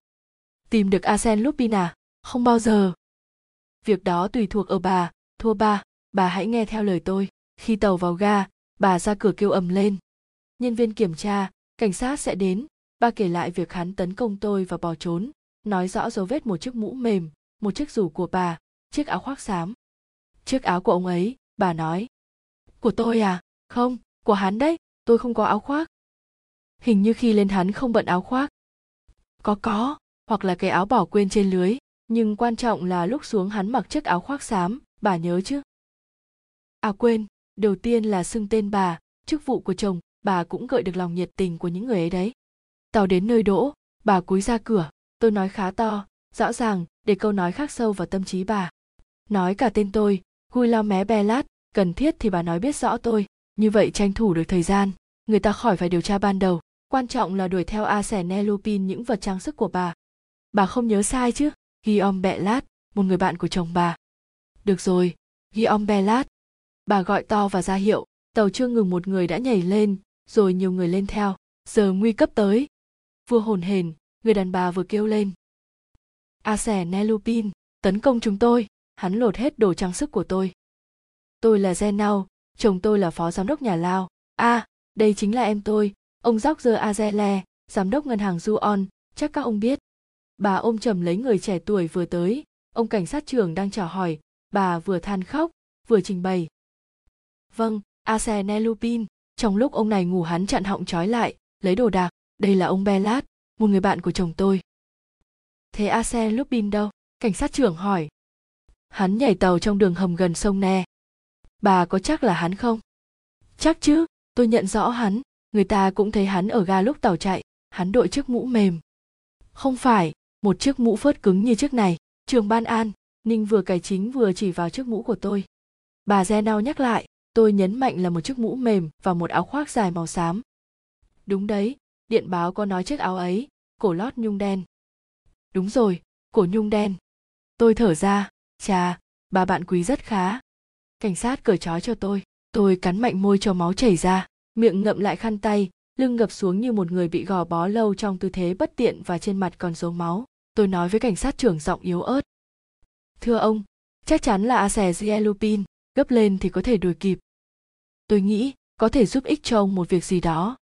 Tòa tàu phải cắt lại để cơ quan pháp luật kiểm tra và tàu tiếp tục chạy về hướng bắc. Người ta dẫn chúng tôi vào phòng trưởng ga, đi qua một số đông khách hiếu kỳ đứng chật sân. Lúc đó tôi hơi ngần ngừ, có thể lảng ra với một lý do nào đó tìm xe đón tôi và đi thẳng. Ở lại thì nguy hiểm nếu có việc gì xảy ra hoặc một bức điện từ paris tới là tôi đi đời. Nhưng tên cướp không có phương tiện thích hợp ở trong một vùng không thông thạo lắm tôi khó hy vọng tìm được hắn tôi tự nhủ. Chà cứ ở lại thử sức xem sao vấn đề khó thắng đấy nhưng cũng thú vị con mồi cũng đáng giá. Và khi người ta đề nghị kể tóm tắt sự việc tôi nói. Thưa ông cảnh sát trưởng hiện Asen Lupin đang lợi thế, xe tôi đang chờ trong sân, nếu ông cùng đi thì chúng ta thử xem. Ông mỉm cười. Ý kiến không tồi, đáng được thực hiện đấy. À. Vâng, hai nhân viên của tôi đã đi được một lúc bằng xe đạp. Ở đâu? Đến ngay cửa hầm, tìm dấu vết và theo gót a sẹn ne Lupin. Tôi nhún vai. Hai nhân viên của ông không tìm được gì đâu. Thế ư? Asen Lupin không để ai thấy hắn ra khỏi hầm, đến con đường đầu tiên gặp và từ đó đi du on và chúng tôi sẽ tóm hắn ở đây hắn không đi du on đâu. Nếu vậy, hắn quanh quẩn trong vùng và chúng tôi càng chắc chắn bắt được hơn. Hắn cũng không ở lại quanh vùng. Ồ ồ, thế thì hắn ẩn náu vào đâu? Tôi rút đồng hồ ra xem. Giờ này Asen Lupin đang lờn vờn quanh Gaza Neta đến 10 giờ 50 phút, nghĩa là 20 phút nữa, hắn sẽ lên tàu từ Juon xuống Diamun. ông nghĩ thế à? Vì sao ông biết? Đơn giản thôi trên toa tàu Arsen Lupin tỉ mỉ nghiên cứu bản chỉ dẫn đường của tôi. Để làm gì? Gần chỗ hắn xuống có một con đường sắt khác đến nhà Gaza Neta và sẽ có một chuyến tàu đậu ở đó. Tôi mới xem bản chỉ dẫn. Thực tế đúng như vậy. Lối suy đoán tuyệt vời. Giỏi thật. Cảnh sát trưởng khen. Vì lòng tự tin lôi kéo, tôi vô ý để lộ ra sự nhanh nhạy đó. Ông ta nhìn tôi ngạc nhiên. Tôi có cảm giác ông có khía cạnh nghi ngờ.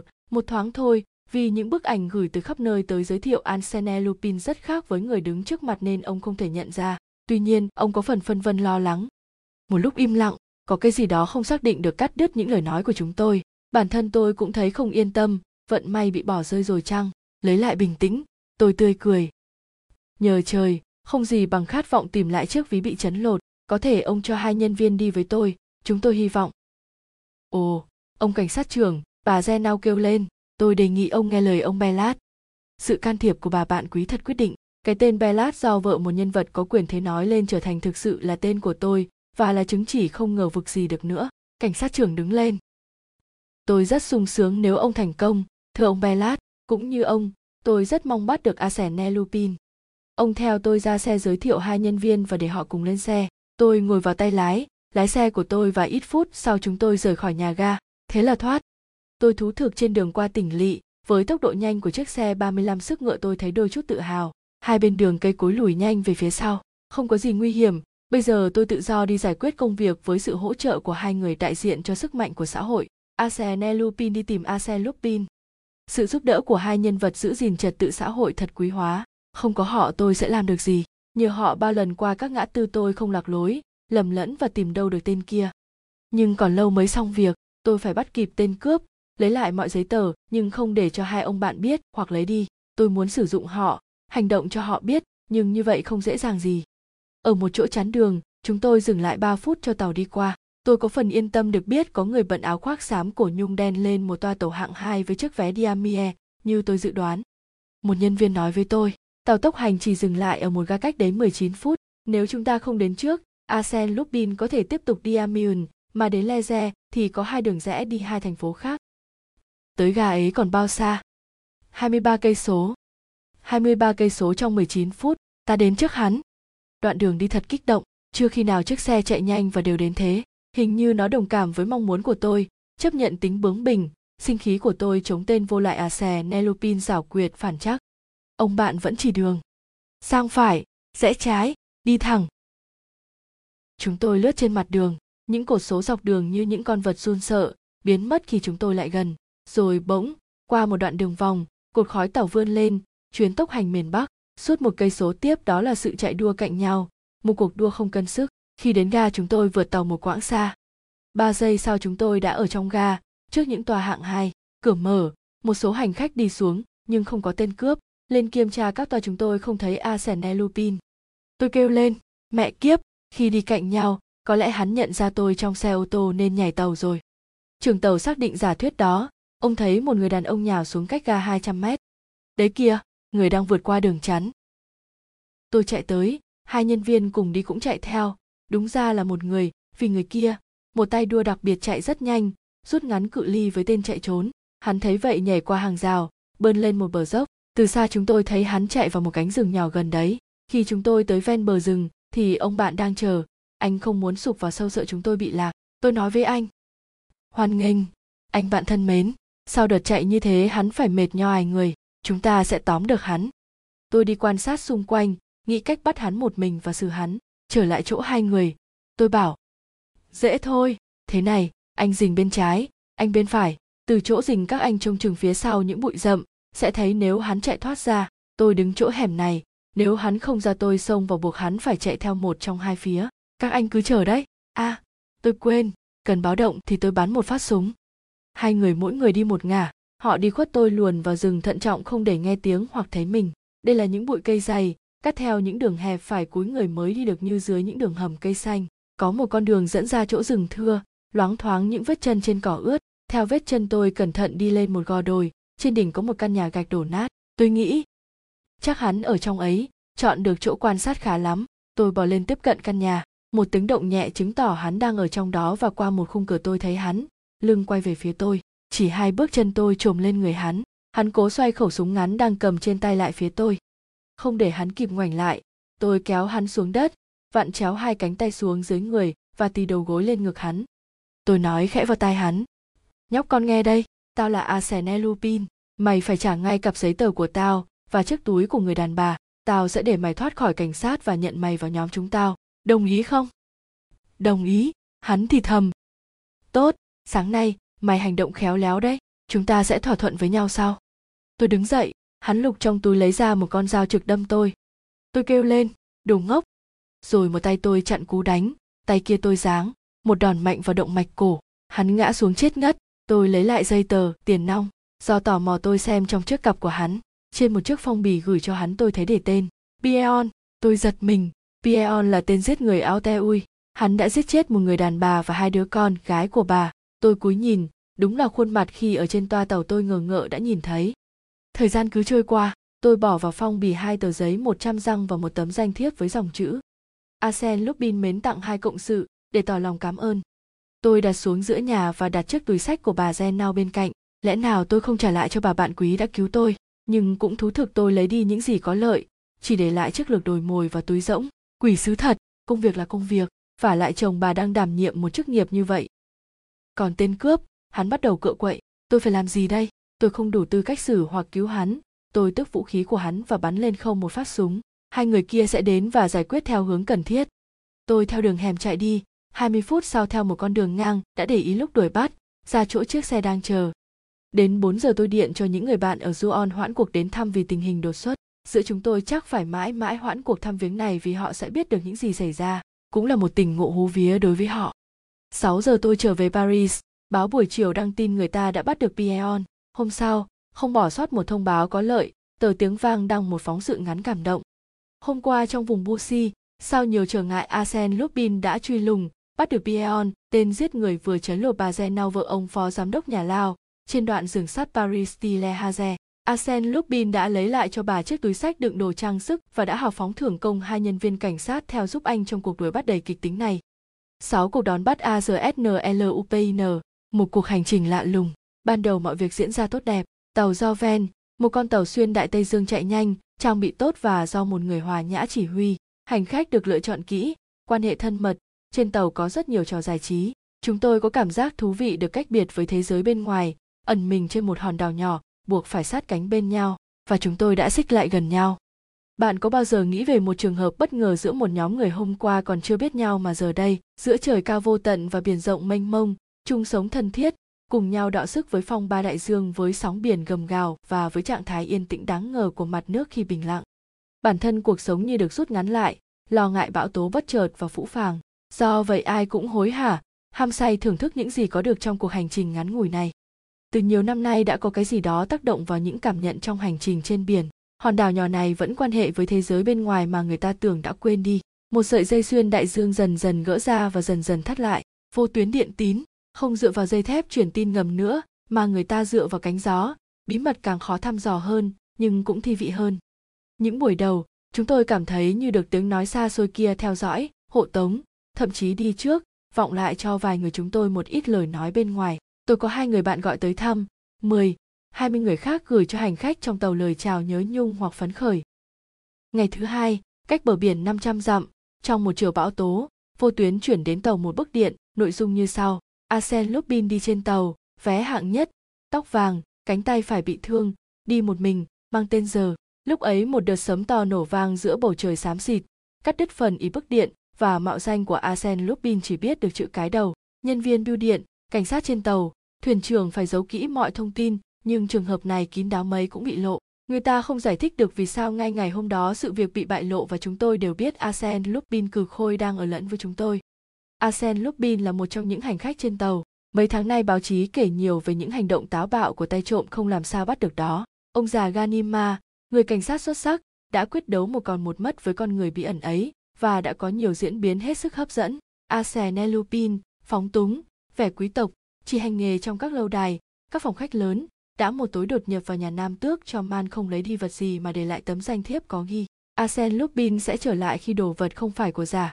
Tay trộm với hàng nghìn dạng cải trang, lái xe, ca sĩ, chủ cá ngựa, khi là công tử con nhà, thanh niên, ông già, bác sĩ, người Nga, người chào hàng, kỵ sĩ đấu bỏ tót. Một điều cần lưu ý là Arsène Lupin lui tới trong không gian hạn chế của một con tàu, một chỗ ở hạng nhất mà lúc nào người ta cũng thấy nhau trong phòng khách, phòng ăn, phòng hút thuốc. Arsène Nelupin có thể là ông này, ông kia, là bạn cùng bàn ăn, cùng khoang tàu. Hôm sau, cô Nelly kêu lên, việc trung đụng này còn kéo dài năm lần ngày đêm nữa, không chịu đựng nổi, mong sao người ta tóm ngay được hắn. Và cô hỏi Tô, này ông An Jesse, ông thân với thuyền trưởng, có biết tin gì không? Tôi mong biết được một điều gì đó để làm đẹp lòng cô Nelly. Cô là một trong một trong những sáng tạo tuyệt mỹ, sắc đẹp và tài sản được nhiều người săn đón, hâm mộ. Mẹ người Pháp, cô được nuôi dạy ở Paris và bây giờ sang theo cha, một tỷ phú ở Chicago, có một người bạn, bà Ielan, đi cùng. Ngay từ đầu tôi đã muốn ve vãn cô. Trong hành trình tình thân chóng được hình thành, tôi quá rung động khi bắt gặp đôi mắt to, đen của cô, và cô có ý nể nang khi tiếp nhận lời tôi khen, cũng cười vì những câu dí dỏm của tôi, chú ý nghe những chuyện tôi kể, một cảm tình mơ hồ đáp lại việc săn đón của tôi. Chỉ một địch thủ làm tôi có phần lo ngại, một thanh niên đẹp trai, lịch sự, kín đáo. Đôi lần cô tỏ ra thích tính tình trầm mặc của anh hơn phong cách thể hiện nhiều ra ngoài của tôi. Anh ta là một trong nhóm người ngưỡng mộ vây quanh cô. Chúng tôi đang ngồi cùng ghế trên bong tàu, gió bão đã đánh, quang mây, thời tiết tuyệt vời. Khi cô hỏi, tôi trả lời. Thưa cô tôi cũng chẳng nắm được gì cụ thể, chúng ta chẳng điều tra, có kết quả bằng ông già Ganima, kẻ thù của arsen Lupin đâu. Ô, ông đi xa quá đấy. Xa chỗ nào? Vấn đề rất phức tạp. Vì ông quên những yếu tố có thể dựa để giải quyết vấn đề. Những yếu tố nào? Một, Lupin mạo danh là giờ. Một chỉ dẫn khá mơ hồ. Hai, anh ta đi một mình. Điểm này cũng chẳng đủ xác định. Ba, tóc vàng. Thế thì sao? Chúng ta tra cứu danh sách khách đi tàu và loại dần theo đặc điểm. Tôi có bản danh sách, lấy ra xem một lượt. Tôi xin lưu ý, 13 người tên có chữ cái đầu mà chúng ta quan tâm. Chỉ 13 người thôi à? Vâng, họ đi vé hạng nhất, trong số 13 người, 9 có vợ con hoặc người hầu cùng đi, còn lại 4 người đi một mình, hầu tư óc ra ve gian.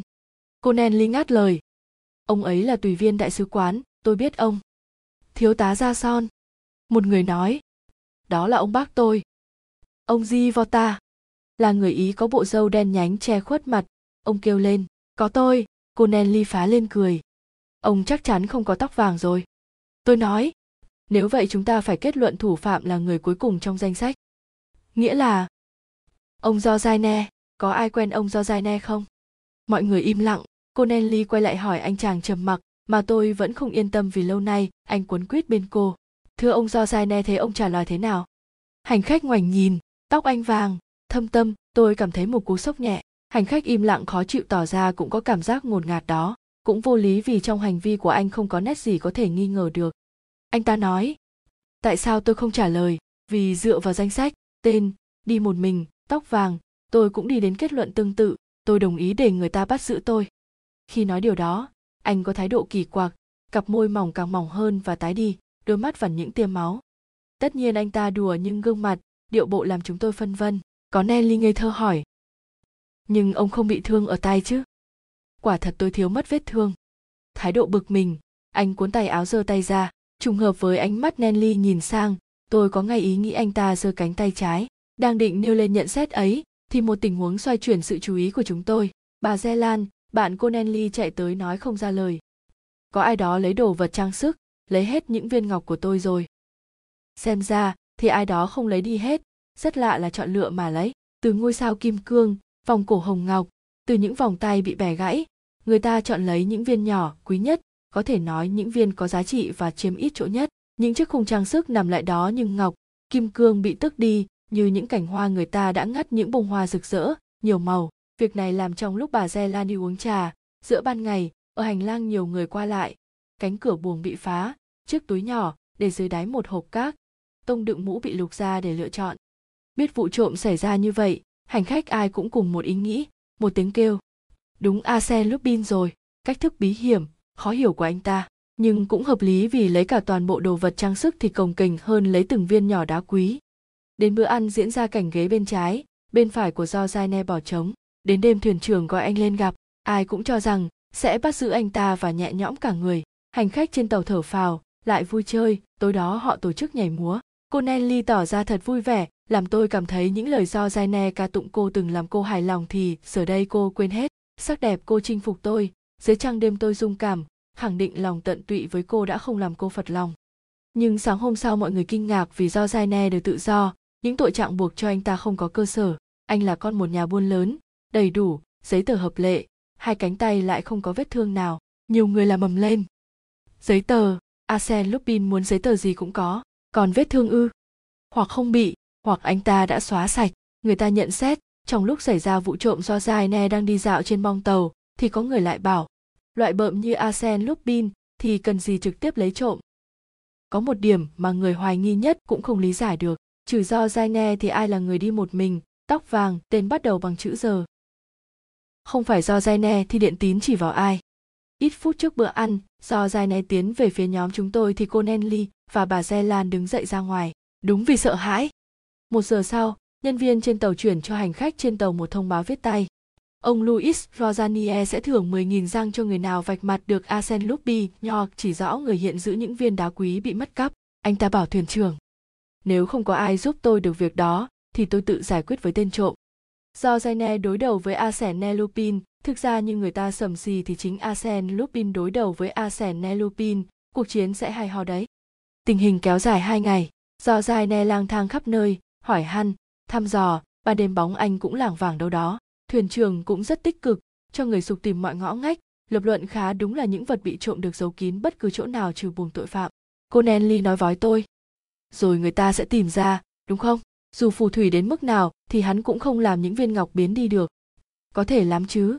Tôi đáp ít ra cũng phải xem xét cả vải lót mũ tầng áo trong và mọi cái người ta mang theo người đưa cho cô chiếc máy ảnh cô đắc 9 nhân 12 tôi dùng chụp mọi tư thế của cô tôi nói chỉ riêng cái máy bằng này thôi cô nghĩ có đủ chỗ giấu tất cả những viên đá quý của bà Giai Lan không? Người ta thích những chỗ thường khó trông thấy và thế là bị lừa đấy. Nhưng tôi nghe nói không có tay trộm nào không để lại dấu vết. Có một tay đấy, Arsene Lupin. Vì sao? Vì anh ta không chỉ nghĩ cách lấy trộm mà suy nghĩ đến cả những trường hợp bị lộ. Lúc đầu ông có vẻ tự tin hơn. Nhưng từ khi thấy anh ta hành động, theo ông kết quả sẽ ra sao?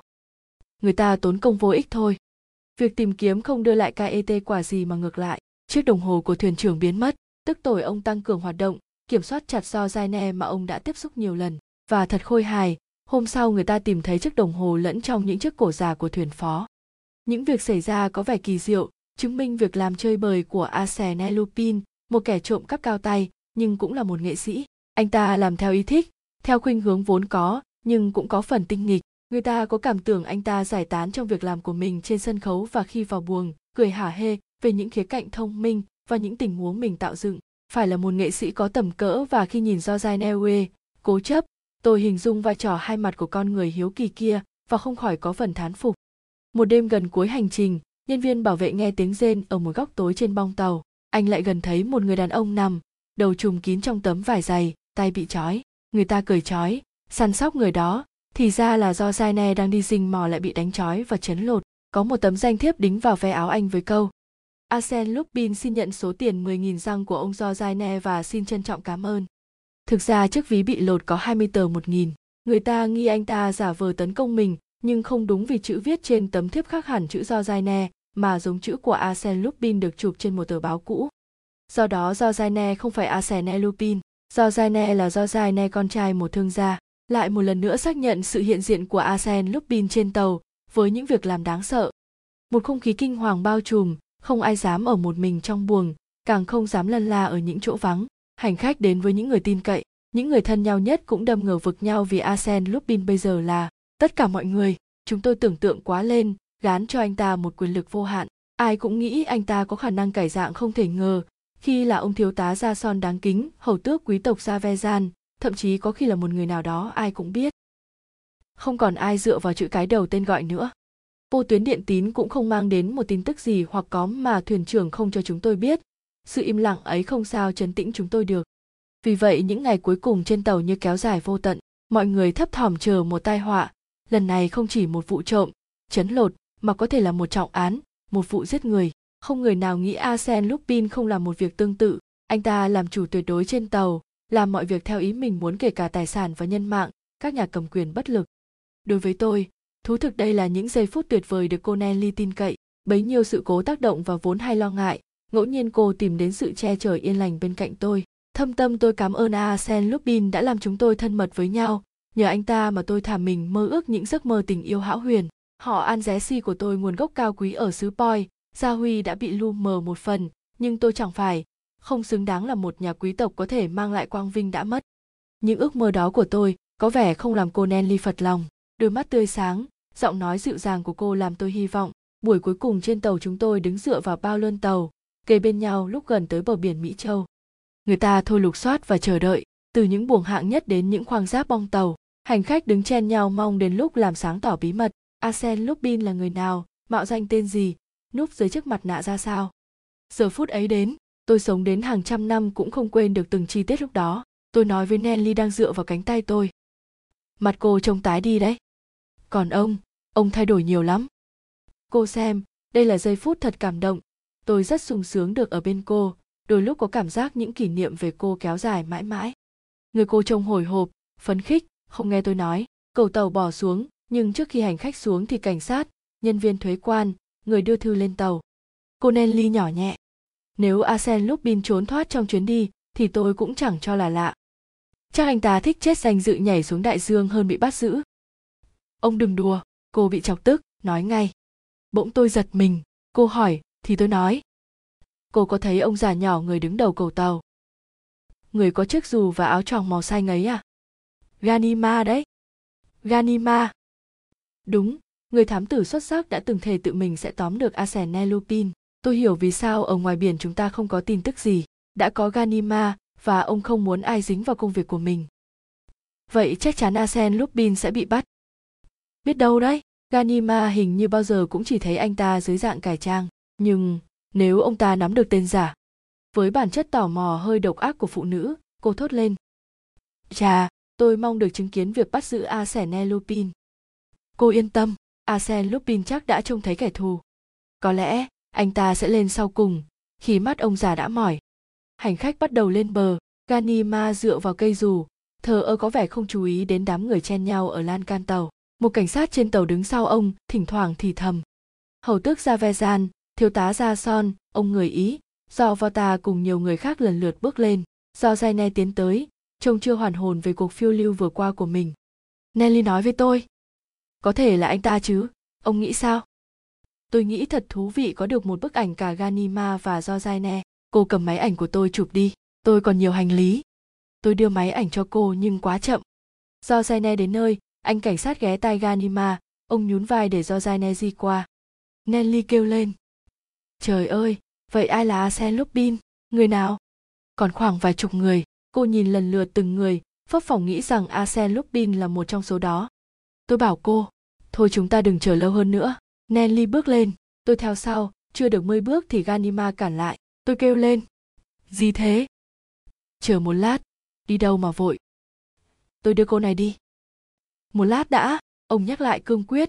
Mặt đối mặt, Ganima nhìn kỹ tôi, nói. Arsene Lupin, đúng không? Không, tôi là Bernard de Anzesi, tôi cười. Bernard de Anzesi chết ở Mama Joyne ba năm nay rồi. Nếu Bernard de Anzesi đã chết thì tôi không còn trên đời này. Không đứng, giấy tờ tôi đây. Đó là giấy tờ của ông ấy, còn vì sao anh có, tôi sẵn sàng giải thích cho anh sau. Ông điên à, Arsene Lupin đi trên tàu với tên là giờ. Đúng, đó cũng là mưu mẹo đánh lạc hướng của anh. Chà, anh bạn cử lắm nhưng lần này không gặp may. Arsene Lupin, hãy chơi đẹp. Tôi ngần ngại một giây, ông ta đánh mạnh vào cánh tay phải của tôi, vào vết thương chưa lành mà bức điện có nói, tôi đau đớn rú lên. Đành chịu, tôi ngoảnh nhìn Nelly, cô đã nghe hết, tái xanh mặt, đứng không vững, nhìn tôi rồi nhìn chiếc cô đắc tôi trao cho, dùng mình. Tôi có cảm giác cô đã hiểu ra. Đúng, trong chiếc bao da đen chật hẹp, trong hốc chiếc máy ảnh nhỏ tôi đưa, có 20.000 răng của do dai nè và những viên ngọc cùng kim cương của bà Zelan. Lan. Thú thực trong thời gian nghiêm trọng này, khi ganima và hai nhân viên cảnh sát vây quanh, tôi dừng dưng với việc bắt giữ tôi, về thái độ thù ghét của mọi người. Dừng dưng tất cả, trừ việc quyết định của cô Nelly về vật tôi đã ủy thác. Dù người ta có vật đó làm chứng cứ cụ thể chống lại tôi tôi cũng không ngại, nhưng có Nelly, có cung cấp chứng cứ đó cho họ không? Tôi có bị cô phản bội không? Cô xử sự như một kẻ thù hay như một phụ nữ nhớ đến một số kỷ niệm, để lòng khinh bỉ nhẹ bớt và có chút lòng độ lượng, chút cảm tình ngoài ý muốn. Cô bước đi trước mặt tôi cúi chào rất thấp không một lời. Cô lẫn trong số hành khách bước lên cầu vào bến, chiếc máy ảnh của tôi trên tay. Đến giữa cầu, giả vờ sơ ý cô để rơi chiếc máy ảnh xuống nước, khoảng giữa bờ kè và mạn tàu. Rồi tôi thấy cô đi thẳng, bóng sáng đẹp của cô khuất trong đám đông, hiện ra rồi mất hút. Thế là hết hết mãi. Trong một lúc tôi đứng bất động, buồn rầu lẫn chút buồn êm dịu rồi thở dài thốt ra làm gani ma ngạc nhiên. Cũng đáng tiếc khi không phải một người lương thiện. Một chiều mùa đông Arsène Lupin kể lại cho tôi nghe việc đón bắt anh ta. Tình cờ việc tôi viết lại đã thắt chặt quan hệ giữa chúng tôi. Không biết có thể nói là tình bạn không? Tôi tin Arsène Lupin cho tôi vinh dự được ít nhiều là bạn anh, và do tình bạn đôi khi anh bất chợt đến nhà tôi, mang lại cho sự lặng lẽ của phòng tôi một không khí trẻ trung vui nhộn, tinh thần hớn hở của cuộc sống sôi nổi, lòng phấn khởi của con người luôn gặp thuận lợi trên đời. Về hình dạng của anh, tôi không tả nổi. Hai chục lần tôi gặp Arsène Lupin là hai chục lần con người khác nhau, đúng hơn là cùng một người, nhưng 20 tấm gương phản ánh những hình dạng biến đổi, mỗi dạng có đôi mắt riêng, khuôn mặt riêng với những cử chỉ, tính tình phù hợp. Anh nói, bản thân tôi cũng không biết thật rõ mình là ai, nhìn vào gương tôi cũng không nhận ra tôi nữa. Thật kỳ lạ, khác thường nhưng là sự thực đối với người gặp anh mà không biết rõ những phương sách vô tận của anh, kỹ thuật cải trang, tính kiên trì, khả năng biến đổi khuôn mặt và tạo ra những điệu bộ hài hòa. Anh còn nói, tại sao tôi phải có một hình dáng ổn định, vì sao tôi không tránh mối nguy khi chỉ là một con người đó? Những việc làm đủ để chỉ rõ tôi rồi. Với chút kiêu ngạo anh cụ thể thêm, tốt nhất không bao giờ xác định được chắc chắn. Đấy là arsene lupin. Chủ yếu người ta không sợ nhầm khi nói arsene lupin đã làm việc đó. Đây là một số hành vi. Những việc phiêu lưu của anh tôi cố gắng tập hợp lại qua những lời tâm sự anh có lòng tốt trao đổi với tôi trong những chiều đông, giữa không khí vắng lặng của gian phòng tôi đang làm việc. Bảy thanh tra gaz nima đồng phạm không khách du lịch nào không biết hai bên bờ sông ne, giữa những phế tích, một lâu đài cổ malawi kỳ lạ, sừng sững trên đá giữa lòng sông có chiếc cầu vồng nối ra đường cái, nên những tháp nhỏ sẫm màu của lâu đài lẫn vào đá bên dưới, một khối đá khổng lồ không rõ được tách ra từ dãy núi nào và do chấn động địa chất thời kỳ nào để lại đó. Bốn xung quanh, mặt nước phẳng lặng của con sông lớn len lỏi giữa lao sậy giải rác chim chìa vôi nhún nhảy trên bờ sỏi ẩm. Lịch sử malawi cũng nặng nề như tên gọi ngang ngạnh như hình dáng nó, toàn những trận đánh, vây hãm, tấn công, trộm cướp và chém giết. Vào những đêm thức canh phòng ở vùng này, người ta kể lại những truyền thuyết bí hiểm, những án mạng về con đường hầm chứ danh đi đến một tu viện và đến trang viên người đàn bà đẹp của một ông vua pháp. Sao huyệt cũ này của những anh hùng, đạo tặc, hiện nay do nam tức nathan kaho ở, và đó là người bỗng nhiên giàu lên đột ngột. Các lãnh chúa mala quy phá sản, phải bán di sản tổ tiên cho ông với giá rẻ mạt. Ông thu thập về đây những sưu TOP tuyệt đẹp về tranh ảnh, đồ sành sứ, gỗ chạm. Ông sống độc thân, có ba người hầu, không ai được vào ngắm nhìn gian phòng trưng bày những đồ vật quý, đắt tiền ông mua được trong các cuộc đấu giá của những người giàu có nhất trong vùng. Ông Nam Tước hay lo ngại, không lo cho ông mà về tài sản tích lũy, với niềm say mê, với đôi mắt tinh tường của nhà sưu tầm mà không một lái buôn láo lỉnh nào lừa gạt được. Ông yêu thích, thiết tha bộ sưu tập như con người bùn xỉn ghen tị những chàng trai si tình hàng ngày lúc mặt trời lặn bốn lớp cửa sắt hai đầu cầu và lối vào sân đóng kín khóa chặt chỉ một đụng chạm nhỏ là chuông điện vang lên báo động. Phía sông ne đá tảng dốc đứng xuống tận mặt nước nên cũng chẳng ngại gì. Một ngày thứ sáu trong tháng 9, người đưa thư như thường lệ đến đầu cầu và theo quy định đích thân nam tước ra mở hé cánh cổng nặng nề. Ông nhìn người ấy cẩn trọng như hàng bao nhiêu năm nay không biết anh quan sát kỹ nét mặt tươi tình và đôi mắt tinh quái của anh. Anh ta cười nói thưa nam tước bao giờ cũng là tôi đây không phải một người nào khác đội mũ, bận quần áo của tôi đâu. Biết đâu đấy, ông lẩm bẩm. Người đưa thư trao cho ông một tập báo và nói thêm. Hôm nay có tin mới đây, thưa nam tước. Tin mới ư? Một bức thư, lại thư bảo đảm. Sống cách biệt, không bạn bè, chẳng ai quan tâm đến, nam tước không bao giờ nhận được thư và lo ngại sẽ là một điểm không hay. Bức thư khó hiểu này mang gì lại cho ông đây? Thưa nam tước, ông ký nhận cho, ông cầu nhầu ký vào sổ nhận thư chờ người kia đi khỏi bước lui tới mấy bước rồi đứng dựa vào lan can xé thư xem một tờ giấy kẻ ô vuông có tiêu đề Trại giam Paris, nhìn chữ ký. Arsène Lupin, kinh ngạc, ông đọc. Thưa Nam Tước, trong hành lang nối liền hai phòng khách của ngài, có bức tranh Philip Chamberne tuyệt hảo, tôi rất thích. Tấm Ruben, vắt tay ao của ngài cũng hợp thị hiếu tôi. Trong phòng khách bên phải tôi lưu ý đến trước bàn thời vua Louis XIII, những tấm thảm của bo vè, chiếc bàn quay thời đế chế và chiếc giường gỗ thời phục hưng. Ở phòng bên trái, chiếc tủ đựng đồ trang sức và những bức tượng nhỏ. Lần này tôi chỉ lấy những vật trên, dễ vận chuyển. Tôi mong ngài đóng gói chúng cẩn thận và gửi cho theo tên tôi, trả trước tiền vận chuyển ở Gabatinole trước 8 ngày. Nếu không, tôi sẽ tự thu xếp chuyển chúng đi trong đêm thứ tư 27 sáng thứ năm 28 tháng 9, và theo đúng lẽ, tôi không chỉ lấy những vật kể trên. Kính mong ngài lượng thứ đã có chút làm phiền ngài và xin nhận cho những tình cảm trân trọng. Arsène Lupin Tái bút, ngài đừng gửi cho tôi tấm vát teo lớn, tuy ngài đã mua đến 30.000 răng, nó cũng chỉ là một phiên bản vì bản gốc đã bị cháy trong một đêm trẻ chén. Ngài tra cứu ở tập kỷ yếu không công bố của Gara thì rõ, tôi cũng không nhận bức tượng bà thánh chủ Louis XV vì không chắc là của thật. Bức thư làm nam tước hoảng loạn, một kẻ nào khác cũng là báo động đáng sợ, đằng này lại ký tên Arsène Lupin. Đọc báo chí ông đã biết mọi việc trộm cắp, án mạng xảy ra ngoài xã hội và nắm rõ những chiến tích của tên trộm quỷ sứ này. Ông biết hắn bị địch thủ là Ganima bắt ở châu Mỹ, bị giam giữ cẩn thận và người ta đang khó khăn tìm chứng cứ để kết án. Nhưng ông cũng biết hắn có thể làm mọi chuyện. Hơn nữa, sự hiểu biết tường tận về lâu đài, những chỗ bố trí tranh và đồ đạc sưu tập là một biểu hiện đáng sợ. Ai đã chỉ cho hắn biết những vật không ai trông thấy. Nam tức ngừng đầu nhìn hình sáng dữ dằn của lâu đài Malawi, những bức tường thẳng đứng, nước sâu bao quanh rồi nhún vai, nhất định không đáng sợ, không có ai trong đời lọt vào được chính điện bất khả xâm phạm lưu giữ những bộ sưu tập của ông. Có thể không có một ai, nhưng Arsène Lupin thì sao? Những cửa sắt, cầu treo, tường thành không đáng kể với Arsène Lupin. Những vật cản tinh vi nhất, bố phòng khôn ngoan nhất không có nghĩa gì với anh ta khi muốn đạt mục đích. Ngay chiều hôm đó Nam tức viết báo cáo cho ông biện lý kèm bức thư, đe dọa đề nghị giúp đỡ bảo vệ. Có thư trả lời ngay.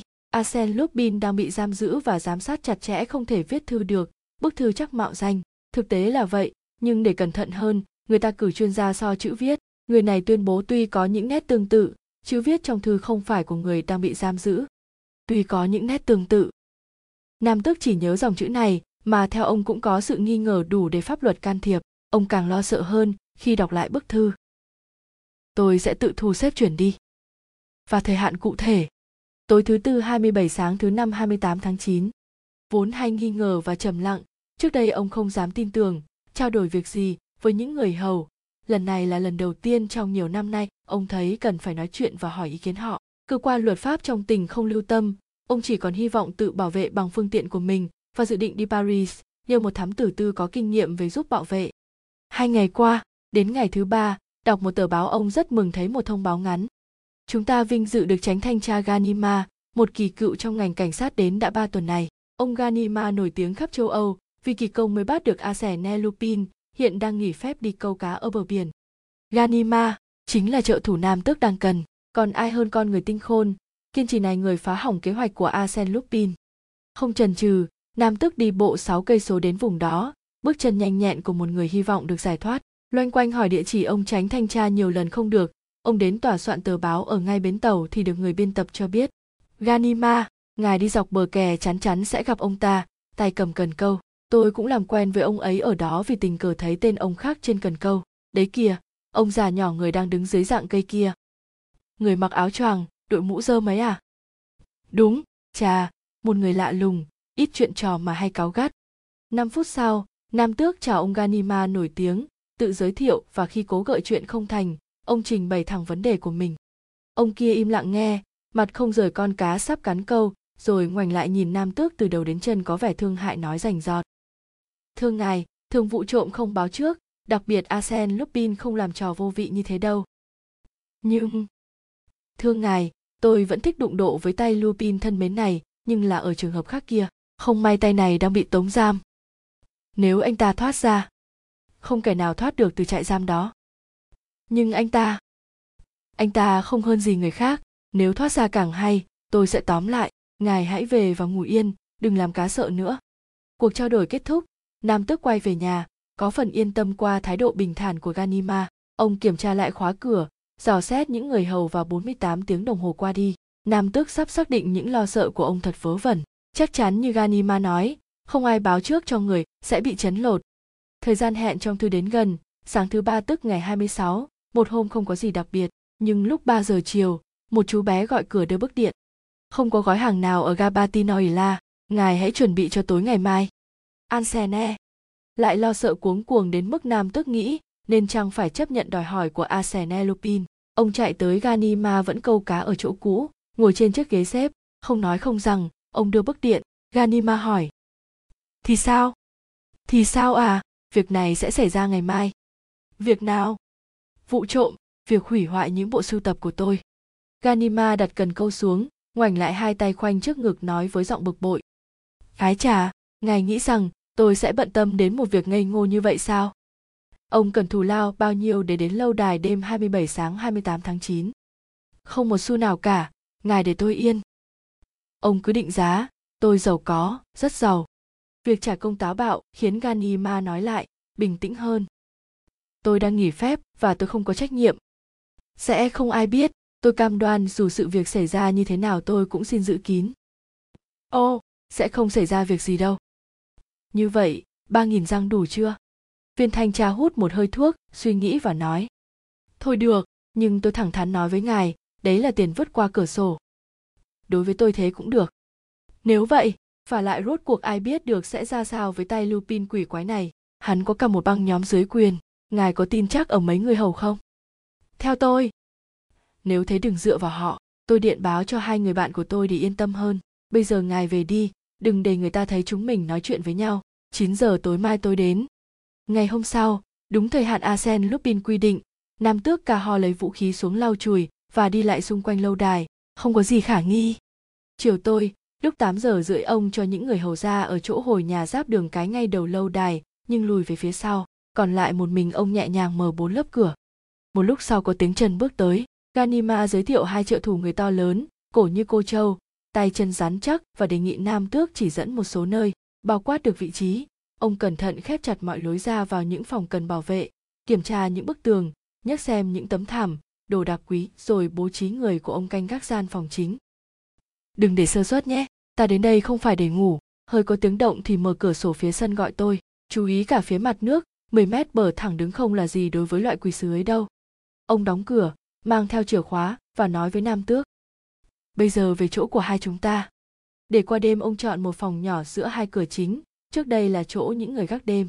Trên cầu, trên sân đều có một lỗ tròn, ở góc nhà nhìn ra trông như giếng nước. Ông hỏi. Thưa Nam Tước, ngài có nói với tôi chiếc giếng này là con đường độc nhất xuống đường hầm mà người ta nhớ đã bịt lại rồi. Vâng. Vậy chúng ta có thể yên tâm, trừ phi có một lối ra vào không ai biết mà arsen Lupin biết, điều đó thì không tin được. Ông xếp ba chiếc ghế liền nhau, nằm dài ra châm thuốc hút và thở ra. Thưa Nam Tước, thực ra vì tôi muốn xây thêm một tầng nhà nữa, để cuối đời ở rộng rãi nên mới nhận công việc đơn giản này. Kể lại cho anh bạn Lubin nghe thì anh ta phải cười cho. Nam Tước không cười, lắng tai nghe, mỗi lúc mỗi lo, ông nhìn vào màn đêm yên tĩnh, thỉnh thoảng thấp thỏm nhìn xuống đáy giếng trước mặt. 11 giờ, nửa đêm rồi một giờ sáng, đột nhiên ông nắm chặt cánh tay Ganima làm ông này giật mình tỉnh dậy. Ông có nghe thấy gì không? Tiếng tôi ngáy đấy mà. Không phải, ông lắng nghe xem. À, đúng rồi, tiếng còi ô tô. Vậy làm sao đây? Làm sao à? Chắc chắn Arsène Lupin không dùng một chiếc ô tô như chiến hạm để phá hủy lâu đài của ngài Nam Tước. Cứ ngủ kỹ đi, tôi cũng ngủ lại đây. Chúc ngài ngủ ngon. Đó là lần báo động duy nhất. Ganima ngủ lại và Nam Tước chỉ còn nghe tiếng ngáy giòn đều đều. Sáng hôm sau họ ra khỏi phòng, không khí yên lành và sự bình lặng buổi ban mai bao quanh lâu đài bên bờ nước mát. Ca ho phấn khởi, Ganima bình tĩnh cũng lên thang gác, không một tiếng động, không có gì khả nghi. Thưa Nam Tước, Ganima ngượng ngùng nói, tôi đã bảo rồi, đúng ra thì tôi không nên nhận lời, thật xấu hổ. Ông mở khóa vào gian phòng chính, hai nhân viên nằm ngủ trên hai chiếc ghế dài, người cong lại, cánh tay buông thõng, viện thanh tra gầm lên, đồ chó má. Trong lúc đó Nam Tước kêu lên, những bức tranh đâu? Chiếc bàn. Ông lắp bắp, nghẹn ngào, tay vươn ra những chỗ mảnh tường trông chỉ còn đinh và dây, tấm vát te ao, ben biến mất, những tấm thảm bị gỡ đi, tủ kính không còn đồ chơi trang trí nữa, mất cả giá đèn thời vua Louis 16, cây đèn sáp của nhiếp chính vương. Tượng thánh mẫu. Ông hốt hoảng, thất vọng chạy nơi này sang nơi khác, nhớ lại giá mua, thống kê mất mát, cộng những con số tất cả lẫn lộn giọng nói không rõ ràng những câu bỏ dở ông dẫm chân nhăn nhó, điên người vì giận dữ và đau khổ. Đúng là một người bị phá sản chỉ còn tự bắn vào đầu. Điều còn có thể an ủi ông một phần là thấy ganima hoảng sợ. Trái với nam tước, ông này đứng bất động, sững sờ, nhìn ngó xung quanh. Các cửa sổ đều đóng kín, không khóa cửa nào suy xuyển trần nhà nguyên vẹn, sàn nhà không có lỗ hồng mọi thứ vẫn bình thường. Vụ trộm thực hiện có phương pháp theo một kế hoạch chặt chẽ, hợp lý. Trông ông thanh tra suy sụp hẳn, mồm lầm a xe lupin asen lupin ông nhảy ra chỗ hai nhân viên lay gọi, chửi bới, vẫn không tỉnh dậy. Ghé quan sát thấy họ ngủ rất khác thường, ông nói với nam tước, dùng thuốc ngủ. Ai? Hắn chứ ai? Hoặc bằng nhóm do hắn chỉ đạo, đây là một cách làm của hắn, móng vuốt của chúng thật dễ sợ. Như thế đồ đạc của tôi mất hết thôi còn làm gì được nữa? Không làm gì được nữa thật, ngài nên gửi một đơn khiếu nại. Để làm gì? Cứ thử xem, pháp luật có khả năng. Pháp luật? Cứ trông vào ông đấy. Lúc này ông cần cố tìm một dấu vết, khám phá một cái gì đó. Thế mà ông vẫn đứng yên đấy thôi. Khám phá một cái gì đó của arsen lupin. Không thể. Thưa ngài, hắn không để dấu vết gì lại đâu. Chẳng có sự tình cờ nào đối với arsen lupin cả. Tôi đang tự hỏi lúc ở châu mỹ, không biết có phải tự hắn muốn để tôi bắt giữ không? Nếu vậy tôi đành mất đi những bức tranh tất cả. Nhưng với những viên ngọc trong bộ sưu tập, tôi hiến cả một gia tài để tìm lại nếu không ai làm gì được thì anh ta cứ cho tôi biết giá tiền cần chuộc. Ganima nhìn thẳng vào ông. Ông biết điều đấy, ngài không thay đổi ý kiến chứ? Không không không, nhưng làm sao? Tôi có ý này. Ý gì vậy? Chúng ta sẽ trở lại vấn đề này nếu việc điều tra không có kết quả. Nhưng đừng nói một tiếng nào về tôi nếu muốn xong việc và ông lẩm bẩm. Sự thực tôi chẳng có gì đáng tự hào.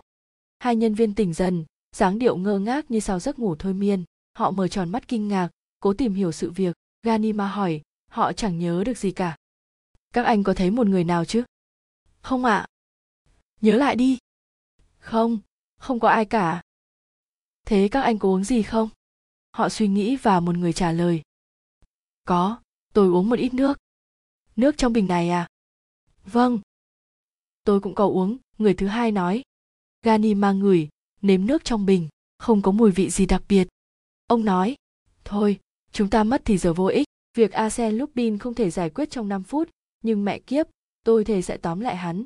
Ngày hôm đó, nam tước ca ho gửi một đơn khiếu nại về vụ mất trộm, kết tội arsen lupin lúc đó đang bị cầm tù. Nam tước thường hối hận về đơn khiếu nại khi thấy lâu đài bị giao phó cho cảnh sát, biện lý dự thẩm nhà báo. Để những người ấy xông vào mọi chỗ, đáng lẽ không nên cho họ biết đến vụ trộm làm dư luận chú ý đến mức tên của Arsene Lupin tạo nên nhiều chuyện tưởng tượng đăng đầy các cột báo được dân chúng đọc háo hức. Bức thư đầu tiên của Arsene Lupin trong báo tiếng vang, không biết được ai đưa đăng, bức thư báo trước tai họa cho Nam Tước gây ra một cảm xúc mạnh. Nhiều lời giải thích hoang đường, người ta gợi lại con đường hầm nổi tiếng. Theo tác động của dư luận, sở biện lý điều tra theo hướng đó. Họ sục sạo lâu đài từ trên xuống dưới, nghiên cứu từng viên đá, ván lát tường, lò sưởi, khung gương, trần nhà. Họ đốt đuốc xem xét những tầng hầm trước đây của các lãnh chúa Mala quy chứa khí cụ và thực phẩm, người ta thăm dò cả trong lòng các lớp đá, chỉ tốn công, không phát hiện được dấu vết gì về đường hầm, không thấy lối đi bí mật nào. Ai cũng bảo những đồ đạc, những bức tranh không thể biến như ma, phải đi qua cửa. Những kẻ đến lấy trộm cũng phải qua cửa chứ, nhưng kẻ đó là ai, đến và ra đi bằng cách nào? Sở biện lý địa phương chịu bất lực đề nghị Paris cử người về giúp. Ông Du Giao Ui, cảnh sát trưởng cử những thám tử giỏi nhất của các đội cảnh sát. Bản thân ông cũng ở lại Mala quy 48 tiếng đồng hồ, nhưng cũng không kết quả gì hơn. Sau đó, ông cử thanh tra Ganima, người đã được ông khen thưởng nhiều dịp. Ganima im lặng nghe lời cấp trên chỉ dẫn rồi ngẩng cao đầu tuyên bố. Tôi cho rằng, lục lọi ở lâu đài không đúng hướng, phải giải quyết công việc ở bên ngoài. Ở đâu vậy? Ở ngay Asen Lupin.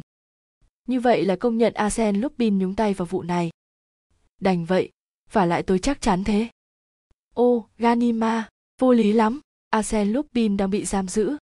Arsene Lupin đang bị canh phòng chặt chẽ, đồng ý. Nhưng dù anh ta bị cùm chân, trói tay, bịt miệng thì tôi cũng không thay đổi nhận định đó. Sao ông quả quyết thế? Vì Arsene Lupin chủ tính tầm cỡ như một cỗ máy lớn nhằm đi đến mục đích và đạt được. Ganima, ông quá lời. Nhưng đó là sự thực, anh ta không cần đường hầm, cửa đá xoay và những chuyện nhảm nhí loại đó, không dùng những phương pháp cũ mà hiện đại hơn. Vậy ông kết luận ra sao? Xin cho phép tôi đến gặp anh ta một tiếng đồng hồ. Trong phòng ra mà. Vâng ở mỹ về, trên đường đi chúng tôi quan hệ tốt với nhau. Có thể nói anh ta có cảm tình với người bắt mình. Nếu có thể gợi ý cho tôi mà không nguy hại gì, thì anh ta không ngần ngại tránh cho tôi một chặng đường vô ích.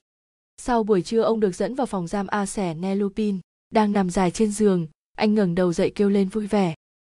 Chà đúng là một điều lạ. Ông ganima thân mến đến đây à? Chính ông ta. Trong đợt nghỉ ngơi tôi chọn đây, tôi mong nhiều điều nhưng không điều nào thích thú hơn được tiếp ông. Tử tế thật. Không không, tôi có lòng quý mến ông đấy thôi. Tôi tự hào về điều đó. Tôi luôn luôn tin ganima là nhà thám tử xuất sắc nhất của chúng ta. Nói thực, ông có thể sánh với sherlock holmes ông thứ lỗi, chỉ có chiếc ghế đầu, mời ông ngồi, không có bia giải khát tôi ở đây chỉ tạm thời thôi. Gani ma vui vẻ ngồi xuống, người tù hớn hở tiếp tục. Nhờ trời, tôi rất thích được ngắm gương mặt một người quân tử. Tôi chán ngấy những tay thám tử, do thám, hàng ngày trông vào phòng giam tôi 10 lần, để biết rõ tôi không chuẩn bị vượt ngục. Cha những việc chính phủ xử trí với tôi. Họ có lý đấy. Nhưng không sao, tôi vẫn thích thú được người ta cho sống trong góc nhỏ này của mình. Với phụ cấp của những người khác. Đúng vậy như thế đơn giản hơn, nhưng tôi đang ba hoa nhảm nhí mà ông có lẽ vội. Ta vào việc đi thưa ông ganima. Có việc gì mà tôi được vinh dự đón ông ghé thăm thế? Vụ trộm nhà ca ho. Gượm đã, quá nhiều việc, để tôi moi trong óc hồ sơ về ca ho. Đây rồi vụ trộm ca ho, lâu đài malawi ở hạ lưu sông ne, hai tấm du ben, một vát te ao và những đồ đạc lặt vặt. Lặt vặt. Những cái đó kém quan trọng, có những cái có giá trị hơn, nhưng miễn sự việc làm ông quan tâm ông cho biết đi, ông ganima. Tôi có phải nói do đâu anh biết không? Vô ích, tôi đã đọc báo sáng nay, có thể nói các ông tiến chậm lắm. Chính vì vậy tôi cần anh giúp đỡ. Hoàn toàn theo lệnh của ông. Đầu tiên là, vụ ấy do anh chỉ huy chứ? Vâng từ a đến z. Thư báo trước, bức điện. Của tôi, biên lai like còn để đâu đó. Arsene mở ngăn kéo chiếc bàn nhỏ cùng chiếc giường và ghế đầu là toàn bộ đồ đạc trong phòng giam lấy ra hai mảnh giấy đưa cho ganima ông này kêu lên ô tôi tưởng anh bị giám sát lục lọi hàng ngày thế mà anh đọc báo báo chí thu thập cả biên lai bưu điện chà những người ấy ngốc lắm họ lật từng tầng áo lót đế giày khám kỹ các bức tường không một người nào nghĩ lúc Lupin lại tinh danh chọn một chỗ giấu dễ thấy như thế này. Tôi dựa vào điều đó đấy. Ganima thích chí kêu lên. Tay này kỳ lạ thật, anh làm tôi rất ngạc nhiên. Thôi, kể việc làm của anh đi. Ồ, ồ, ông muốn thế đấy, nắm những điều bí mật của tôi, vạch ra mọi mưu mẹo của tôi, nghiêm trọng đây. Thế dựa vào tính dễ dãi của anh tôi có sai lầm không? Không, ông Ganima, và vì ông gặng hỏi, Arsene Lupin đi hai ba bước dài trong phòng, rồi đứng lại. Ông nghĩ về bức thư tôi gửi cho Nam Tước thế nào? Tôi nghĩ anh muốn tiêu khiển, phá phách chút ít những bộ sưu tập đồ cổ. A, à, phá phách chút ít, ông Ganima, xin cam đoan tôi đã tưởng ông khá hơn thế, tôi mất thì giờ nhảm nhí làm gì, nếu lấy trộm được mà không cần viết thư thì tôi có viết không? Ông và cả những người khác phải hiểu rằng lá thư là điểm xuất phát cần thiết, trước lò sau bật bộ máy khởi động. Nếu ông muốn, chúng ta tuần tự hình dung lại việc chuẩn bị vụ trộm ở Malawi. Tôi nghe anh. Vậy, gặp một lâu đài kiên cố, bảo vệ chu đáo như lâu đài Nam Tước, Ca Ho, do không tấn công được, tôi có đành bỏ cuộc, dẹp khát vọng về của cải trong đó không? Tất nhiên không rồi. Tôi có cầm đầu một toán người xông vào như trước đây không? Trò trẻ con. Hoặc tôi bí mật lần mò vào. Không thể được. Thế chỉ còn một cách, theo tôi là cách duy nhất, làm cho chủ nhân lâu đài mời đến phương pháp độc đáo đấy cũng dễ thôi giả thử một hôm chủ nhân đó nhận được bức thư báo trước của a sẻ nelupin tay trộm nổi tiếng có mưu mô chấn lột ông ta thì ông ta sẽ làm gì gửi bức thư ấy đến cho ông biện lý. Ông biện lý không xét vì arsen lupin đang bị giam giữ. Ông ta bèn hoảng hốt đi cầu cứu một người nào đó. Chắc chắn thế. Và nếu ông ta đọc một tờ báo lá cải biết được có một thám tử xuất sắc đang nghỉ mát ở một chỗ bên cạnh, ông ta sẽ đến tìm người thám tử đó. Ông nói đúng, dự kiến như vậy ace lupin cử một anh bạn thạo việc đến vùng đó, quan hệ với biên tập viên tờ báo nam tước đặt hàng năm, nhờ tung tin có một thám tử đến nghỉ ngơi ở đấy rồi sự việc sẽ ra sao? Biên tập viên thông tin lên báo thời gian hiện diện của thám tử. Rất đúng, và có hai khả năng, hoặc con cá. Tôi muốn nói nam tức ca ho, không cắn câu, sẽ không có việc gì xảy ra, hoặc giả thiết đúng nhất. Ông ta hồi hà chạy tới van nài, anh bạn tôi giúp đỡ để chống lại tôi. Sự việc tiến triển ngày càng độc đáo.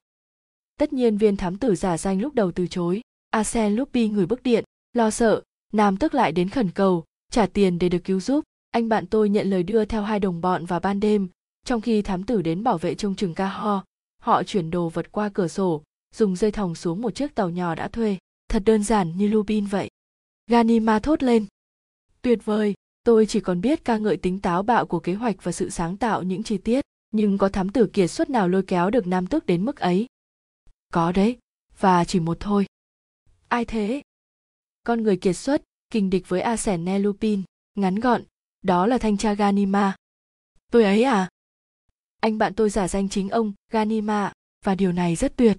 Nếu ông đến đấy điều tra trao đổi với Nam Tước, ông sẽ thấy nhiệm vụ của ông là bắt giữ ông, như ông đã bắt tôi ở Mỹ. Việc phục thù hài hước thật, tôi làm cho Ganima bị Ganima tìm bắt.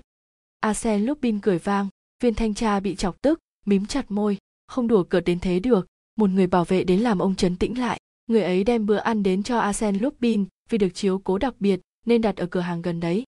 Đặt thức ăn xuống bàn, anh ta rút lui. a xẻ ne ngồi vào bàn, bẻ bánh ăn hai ba miếng rồi nói tiếp.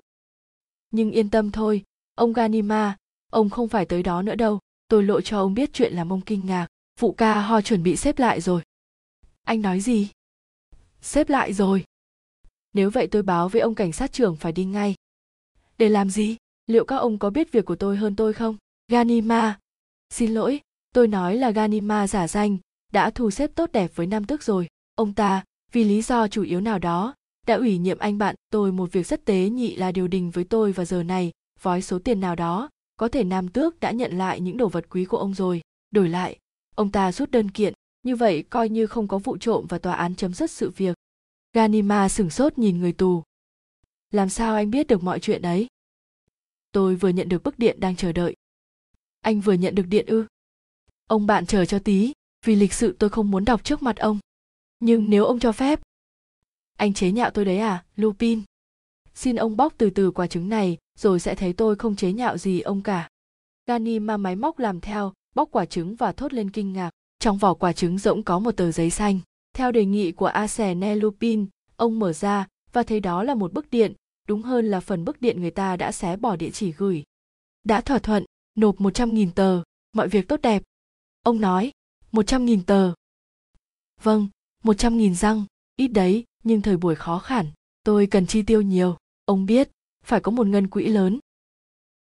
Ganima đứng dậy, tiêu tan cả khó chịu, nghĩ ngợi mấy giây, nhìn bao quát một lượt hỏng phát hiện sơ suất rồi ông thành thực khen. May không có hàng tá người như anh, không thì phải đóng cửa sớm. Asen Lupin ra vẻ khiêm tốn trả lời.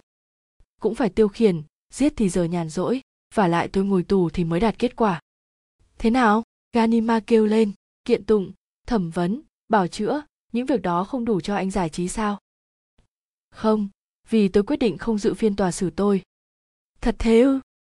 Ông bạn, ông nghĩ tôi sẽ mục người trên rơm ẩm sao? Ông xúc phạm tôi đấy. arsen Lupin chỉ ở tù trong thời gian mình thích thôi, không hơn một phút, nếu thế có lẽ không nên vào đây thì hơn a à, ông nhạo tôi à nhớ lại dịp mai bắt được tôi chứ. Ông bạn kính mến, nên hiểu không một ai kể cả ông tóm được tôi nếu không vì một thuận lợi lớn đến với tôi lúc đó. Anh làm tôi ngạc nhiên đấy. Một phụ nữ nhìn tôi, ganima, mà tôi yêu cô ấy. Khi được người mình yêu nhìn thông cảm, thì có một cái gì đó tác động mạnh, còn lại không có gì đáng kể. Tôi xin thề với ông như vậy, vì thế hiện giờ tôi nằm ở đây. Việc đó lâu lắm rồi. Lúc đầu tôi muốn quên đi, ông đừng cười sự việc diễn ra tốt đẹp và tôi còn giữ một kỷ niệm cảm động. Hơn nữa tôi suy nhiều thần kinh đôi chút cuộc sống luôn náo nhiệt. Đôi lúc phải tìm một giây lát yên tĩnh. Chỗ này quá tốt cho việc đó. Tha hồ nghỉ dưỡng sức. Arsene Lupin, anh phải trả nợ tôi đấy. Ganima, Lupin chấp nhận, hôm nay thứ sáu, thứ tư tuần sau tôi đến, nhà ông hút thuốc, lúc 4 giờ chiều. Tôi chờ anh. Họ bắt tay nhau như đôi, bạn quý biết rõ tài nhau và ông thám tử già đi ra ganima. Có việc gì thế? Ông này quay lại. Ông bỏ quên đồng hồ. Nó lẫn vào túi áo tôi đây này. Lupin đưa trả chiếc đồng hồ và xin lỗi. Ông thứ lỗi cho. Một thói quen xấu. Không nên vì họ lấy cái của tôi, mà tôi lại tước của ông. Và lại tôi đã có một chiếc đồng hồ chính xác đủ cho mọi yêu cầu của tôi. Anh lấy ở ngăn bàn ra một chiếc đồng hồ to, bằng vàng, dày, đẹp, trang trí dây đeo dài. Ganima hỏi. Cái này thì từ túi áo nào ra vậy? Arsène Lupin lơ đãng nhìn những chữ khác ở đồng hồ những chữ này là gì nhỉ à tôi nhớ ra rồi Sulet Bouvier, ông dự thầm, một con người tuyệt diệu. 8. Cuộc vượt ngục, Arsène Lupin vừa ăn xong, rút trong túi áo ra một điếu xì gà viền vàng, đang thích thú ngắm nghía, thì cửa phòng ra mở, anh chỉ kịp quẳng nó vào ngăn kéo và đi xa cái bàn. Người bảo vệ vào, đã đến giờ đi dạo, Arsène Lupin thái độ luôn vui vẻ, nói. Tôi đang chờ anh, ông bạn quý. Họ cùng ra ngoài, vừa khuất sau góc hiên thì hai người vào phòng khám xét tỉ mỉ thanh tra Gigi và thanh tra Forlen Fan. Người ta muốn giải quyết cho xong việc vì chắc chắn Arsen Lupin vẫn liên hệ, giữ vững thông tin vói bên ngoài. Mới hôm qua một tờ báo còn đăng những dòng chữ gửi một cộng tác viên pháp lý. Thưa ông, trong một cột báo ra gần đây, ông nói về tôi với những lời lẽ không rõ ràng. Trước lúc mở phiên tòa ít hôm, tôi sẽ tới hỏi lại ông về những điều đó. Xin gửi ông lời chào trân trọng, Arsène Lupin. Chữ viết đúng của Arsène Lupin, vậy là anh ta vẫn gửi thư và nhận thư. Anh ta đang chuẩn bị vượt ngục như đã ngạo mạn tuyên bố. Tình hình trở nên khó chịu. Thỏa thuận với ông dự thẩm cảnh sát trường. Ông du sầu ui đích thân đến trại giam trao đổi với giám đốc trại những biện pháp đề phòng. Ngay khi đến ông cho hai người vào phòng giam lục soát họ giờ từng viên gạch tháo giường làm mọi điều cần thiết nhưng không phát hiện được gì. Đang chuẩn bị bỏ cuộc thì người bảo vệ chạy vội vào nói với họ. Chiếc ngăn kéo xem trong ngăn kéo, lúc tôi vào hình như anh ta vừa vứt gì vào. Họ nhìn vào ngăn kéo Gigi kêu lên, ơn trời, lần này, chúng ta tóm được ông khách rồi. Khoan đã, để thủ trưởng tự xem xét Forlen phan ngăn lại. Nhưng điếu xì gà sang trọng này. Để đấy, đi báo cáo thủ trưởng đã. Hai phút sau ông du do ui lục loại ngăn kéo, trước hết ông thấy một tập cột báo, cắt từ báo ra, rồi một túi nhỏ đựng thuốc, một ống điếu, giấy pơ lừa và hai cuốn sách nhìn tiêu đề một cuốn sùng bài anh hùng xuất bản ở anh và một cuốn in kiểu hà lan dịch từ tiếng đức, mở sách ông xem các trang đều có những đường dài, gạch đít và ghi chú, phải chăng là những ký hiệu quy ước hay chỉ là thú say mê đọc sách? Ông nói ta xét cụ thể sau rồi nhìn kỹ ống điếu, túi thuốc, cầm điếu xì gà viền vàng, bẻ ra. Điếu xì gà mềm, lại khi ông bóp trong tay, nhìn kỹ thấy vật gì trắng lẫn trong sợi thuốc. Ông cẩn thận dùng kim băng khều ra một cuộc giấy rất nhỏ gần như chiếc tăm, mở ra thấy những dòng chữ sau nét chữ đàn bà chiếc xe thay chỗ cái kia rồi đã chuẩn bị được 8 phần 10 khi nhấn mạnh chân phía ngoài thì tấm ván nâng lên hạ xuống. Từ 12 đến 16 hàng ngày HB sẽ chờ, nhưng ở đâu? Trả lời ngay, hãy yên tâm, người bạn gái luôn quan tâm đến anh. Ông Du dậu suy nghĩ một lát rồi nói. Khá rõ, chiếc xe, tấm ngăn, từ 12 đến 16 nghĩa là từ trưa đến 4 giờ chiều, còn HB là ai sẽ chờ đây? HB bình thường có nghĩa là xe ô tô, theo từ ngữ thể thao, HB chỉ động cơ máy, một chiếc 24, HB là một ô tô có 24 sức ngựa, Ông đứng dậy hỏi, tù nhân ăn rồi à? Vâng. Tình trạng điếu thuốc chứng tỏ anh ta chưa đọc thông tin này, chắc vừa mới nhận được. Bằng cách nào? Giấu trong thức ăn, giữa chiếc bánh, củ khoai, biết đâu đấy. Không thể có, người ta cho mang thức ăn đến nhằm gài bẫy anh ta nhưng chúng tôi không tìm thấy gì. Chiều nay chúng ta tìm câu trả lời ở Lupin, bây giờ giữ anh ta ở ngoài đã. Tôi đưa cái này đến ông dự thẩm. Nếu ông ấy thống nhất là cho chụp lại bức thư và sau một tiếng đồng hồ anh để lại vào ngăn kéo những vật này và một điếu xì gà tương tự trong đó có mảnh giấy thông tin. Phải làm sao để tù nhân không nghi ngờ gì? Buổi chiều ông du do u trở lại đi cùng thanh tra Gigi để tìm hiểu thêm. Thấy trên lò sưởi ba chiếc đĩa ông hỏi anh ta ăn rồi à? Vâng ông giám đốc trại giam trả lời. Gigi, anh đã cắt những sợi mì và bẻ chiếc bánh mì không có gì sao? Thưa thủ trưởng, không. Ông du do ui nhìn kỹ mấy chiếc đĩa, thìa, nĩa, con dao lưỡi tròn. Ông, xoay cán dao, phía bên phải tháo ra được, con dao rỗng lòng dùng như cái bao bọc một tờ giấy. Chà, một con người như Asen Lupin mà làm thế này thì chẳng danh ma lắm. Anh Gigi đi điều tra cửa hàng ăn xem sao. Và ông đọc. Anh trông cậy vào em. Hàng ngày anh đi trước hb đi theo từ xa. Sẽ gặp em em yêu quý. Ông du do uy xoa tay nói tôi nghĩ ta đã đi đúng hướng tác động một ít vào cuộc vượt ngục sẽ xảy ra để chúng ta tóm bọn tòng phạm. Nếu arsen Lupin trốn được, ông giám đốc gặng hỏi. Ta sử dụng đủ số người cần thiết, nếu anh ta thoát được, đồng bọn trong nhóm sẽ phải khai ra. Thực ra arsen Lupin không nói gì nhiều, mấy tháng nay ông dự thẩm gắng công vô ích những cuộc hỏi cung trở thành những buổi trao đổi giữa người xử án và luật sư đầu đàn gian và thỉnh thoảng arsen lupin buông ra. Vâng, thưa ông tránh án, chúng ta thống nhất, vụ trộm ở ngân hàng Lyon, ở đường Babylon, việc phát hành bạc giả, vụ trộm Malawi và nhiều lâu đài khác đều do kẻ hèn này. Thế thì anh giải thích rõ. Vô ích, tôi thú nhận toàn bộ, tất cả. Thậm chí gấp 10 lần những vụ các ông giả định. Khai thác mãi không được, tòa án gác lại những cuộc thẩm vấn vô vị. Khi nắm được hai mẩu giấy trên, người ta lại tiếp tục hỏi cung. Đều đặn cứ buổi trưa Arsen Lupin được dẫn từ trại giam chính đến chỗ tam giác trên một chiếc xe nhà tù cũng một số tù nhân. Họ trở lại vào 3, 4 giờ chiều. Một hôm hơi khác thường, những tù nhân khác chưa được tra hỏi, nhưng người ta đưa Arsen Lupin lên xe một mình.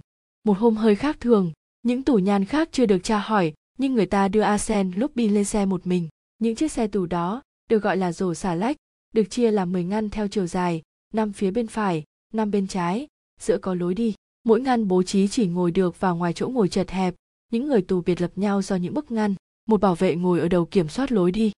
A xẻ ne được đưa lên ngăn thứ ba bên phải, xe lăn bánh nặng nề, rời bến rồi qua một số đường, đến giữa một chiếc cầu. Anh nhấn mạnh chân phải như mọi lần trên tấm tôn đóng cửa ngăn. Một cái gì đó chuyển động, tấm tôn nhẹ nhàng tách ra, anh thấy mình ở khoang giữa hai bánh xe. Anh chờ đợi. Xe đến một ngã tư thì dừng lại vì hỏng hóc, giao thông tắc nghẽn, xe cộ ùn lại rất nhanh.